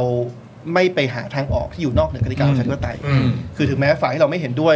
ขึ้นมาบริหารประเทศ บริหารได้ไม่ดีแค่ไหนเนี่ย อืม เราต้องอย่าไปอาศัยกลไกนอกระบอบประชาธิปไตยในการมามาเอ่อต่อสู้กับ อืม เอ่อฝั่งคนที่เราไม่เห็นด้วย ก็ควรจะการแข่งกันในกติกาประชาธิปไตยผมคิดว่าเนี้ยอันเนี้ยสำคัญสุดแล้วถ้าเรา ครับ ทำตรงนี้ได้เนี่ย เอ่อมันจะเป็นเอ่อสิ่งสำคัญที่ทำให้รัฐประหารไม่เกิดขึ้นอีกในอนาคต โอเค โอเคครับผมนะ โอ้โห วันนี้นี่ ครบถ้วนนะ เรียบร้อย เออ ครบถ้วนนะฮะ คุณผู้ชม ครับ ก่อนจบรายการ เลือกตั้งครับบร์ด ตอนเนี้ยมันยัง ประกัสัคครับ น้อยอยู่นะคุณผู้ชมนะ เลือกตั้งบอร์ดประกันสังคมนะครับคุณผู้ชมครับ รีบลงทะเบียนเพื่อใช้สิทธิ์เลือกตั้งภายในวันที่ 31 ตุลาคมนี้ก็แปลว่าสิ้นเดือนนี้นะคุณผู้ชมนะ ก็ เพื่อที่คุณจะไปเลือกไปใช้สิทธิ์กันในวันที่ 24 ธันวาคม อืมนะฮะ ไปใช้ไปลงกัน คือต้องต้องรอลุ้นนะ เอา ต้องรอลุ้นว่าจะแบบว่าเอ่อมีการขยบหรือว่าขยายออกไปได้หรือเปล่า แต่ว่า แต่เอางี้ก่อน อย่านิ่งนอนใจ เอออย่อานิ่งนอน อนใจนะครับฝากคุณผู้ชมกันด้วยนะครับเรื่องนี้สำคัญมากๆเลยนะครับคุณผู้ชมครับแล้วเดี๋ยว พวกเราก็จะเป็นอีกพาร์ทนึงที่จะช่วยประชาสัมพันธ์แล้วก็พูด เดี๋ยว เรื่ ทุ อง กวันแห นี้ ละ กันมากยิ่งขึ้นแล้วกันนะครับ อืม คุณผู้ชม ครับ ครับนะแล้วก็พยายามเชิญชวนนะครับหรือว่าเอ่อแนะนำคนรอบข้างที่เรารู้จักว่าอยู่ในเอ่อระบบประกันสังคมเนี่ยนะครับให้ให้ตื่นตัวเรื่องนี้กันด้วยนะครับคุณผู้ชมเอ่อช่วยอัปเดตมาหน่อยได้ไหมใครลงทะเบียนมาแล้วกดหนึ่งมาหน่อยนะนะครับใครยังไม่ได้ลงทะเบียนกดศูนย์มานะครับนะจะได้เอ่ออัปเดตกันนิดนึงว่าเป็นอย่างไรกันบ้าง และใครที่ยังไม่ได้ลงทะเบียนน่ะนะครับก็กดลิงก์กันได้นะครับเดี๋ยวเราจะแปะลิงก์เพิ่มเติมกันให้อีกนะครับคุณผู้ชมครับ ครับ นะฮะ ผม อ่ะโอเค คุณผู้ชมครับวันนี้หมดเวลาแล้วเนอะ ใช่ เออนะครับนะเดี๋ยวคุณคุณไอติมมีภารกิจอะไรต่อไหมครับวันนี้ เดี๋ยวมีก็จะไปช่วยเรื่องเอ่อประกันสังคมต่ออีก โอ้ นิด โห นึง ครับผมอาจจะลงพื้นที่หรือว่าไปที่ ใช่ พักอะไรอย่างงี้ใช่ไหมครับ ใช่ใช่ อ่ะโอเคนะครับ ไม่เหนื่อยหรอกเขาชนะบอลมา เอออืม จิตใจเขาสบาย ใจ นอนน้อยแต่มีกำลังใจ แต่วันไหนที่ที่ดูคืนมันพฤหัสแล้วแพ้นี่อันนี้ เฟลเลย ฮะ อุ้ยใช่ ใช่ เป็นนอนหัวข้ามยังง่วงเลย โอ้โหโถเพื่อนเออนะ โอ ค เครับ คุณผู้ชม อ่ะก่อนอื่นเลยวันนี้ขอบคุณคุณไอติม ขอบคุณมากๆครับคุณไอติมครับ ที่ชวนมา ขอบคุณมาก ขอบคุณมาก แล้วก็หวังว่าจะมีโอกาสได้ร่วมพูดคุยกันอีกนะครับ ครับ นะฮะ ครับ ครับนะฮะอ่ะโอเค คุณผู้ชมครับวันนี้หมดเวลาแล้วนะครับ ผมจอมินยูนะครับคุณปาล์มนะครับคุณไอติมนะครับพี่ใหญ่ของเราแล้วก็อ่าพี่กรณ์ด้วยรวมถึงพี่ออมด้วยนะครับ พวกเราทุกคนลากันไปก่อนนะครับ สวัสดีครับ สวัสดีครับคุณผู้ชมครับ สวัสดี บ๊ายบาย ผ ครั ม บ บ๊ายบายครับ อยากจะเชิญชวนคุณผู้ชมนะคะ มาเป็นซัพพอร์ตเตอร์ให้กับช่องสป็อคดาของเราค่ะ ตอนเนี้ยทำง่ายมาก แค่คุณผู้ชมนะครับ กดดอกจันนะครับ แล้วก็ตามด้วยเบอร์ที่ขึ้นอยู่ตรงนี้แล้วก็กดโทรออก หรือกดโทรออกข้างล่างนี้เลยก็ได้นะครับ แค่นี้เนี่ยคุณก็สามารถเป็นซัพพอร์ตเตอร์ให้กับพวกเราแบบรายเดือนได้เลยนะครับ ผ่านเบอร์โทรศัพท์มือถือนั่นเองครับ เราต้องการซัพพอร์เตอร์ผู้สนับสนุนเท่าไหร่นะครับ 15,000 คน ตอนนี้เรามีซัพพอร์ตเตอร์ 5,000 คน ใช่ นะ ซึ่งก็ได้บอกความต้องการนี้ไปเมื่อประมาณปีกว่าๆที่แล้วแล้ว เราก็พยายามกันนะครับเรื่อยๆเรื่อยๆเป็น 1 3ื่นครับ ตอนนี้เหลือ 5,000นะครับไม่เป็นไร ครับ เรายังสู้ต่อครับอีก 10,000 คน อีก1 ะครับ 0,000 คนเท่านั้นเอง ใช่ค ใช่ รับ ก็คือเราก็พยายามจะทำให้ง่ายที่สุดนะคะ สะดวกที่สุดสำหรับคุณผู้ชมนะคะ บางทีเนี่ยอาจจะแบบว่าเออไปสมัครเป็นซัพพอร์ตเตอร์ไปทำอะไรคือแบบมันกดหลายลิงก์ ใช่ มันวุ่นวายใช่ไหม ใช่ มันบางทีแบบว่ามันไม่ค่อยแน่ใจว่าทำยังไง แต่ว่าอันเนี้ยคือง่ายมากที่สุดเลย แล้วก็ท่านใดที่สมัครแล้วนะครับ ก็สามารถไปติดตามคอนเทนต์ Exclusive นะครับ ได้ที่ Facebook Page Spoke Dark Supporter ได้เลย แล้วก็สำหรับ Supporter ท่านใดที่เป็นผู้สนับสนุนอยู่แล้วทาง YouTube หรือ Facebook นะครับ ก็สามารถทักแชทเข้าไป บอกเป็น Supporter อยู่แล้วอยากเข้ากลุ่มลับ Exclusive สำหรับผู้สนับสนุนเท่านั้นนะครับ รีบสมัครแล้วก็รีบทักแชทกันไปได้เลยนะครับ มากันเยอะๆนะคะ สมัครกันเลยครับผม อีก 1 0,000 คนจะถึงเป้าแล้ว มาสนับสนุนพวกเรากัน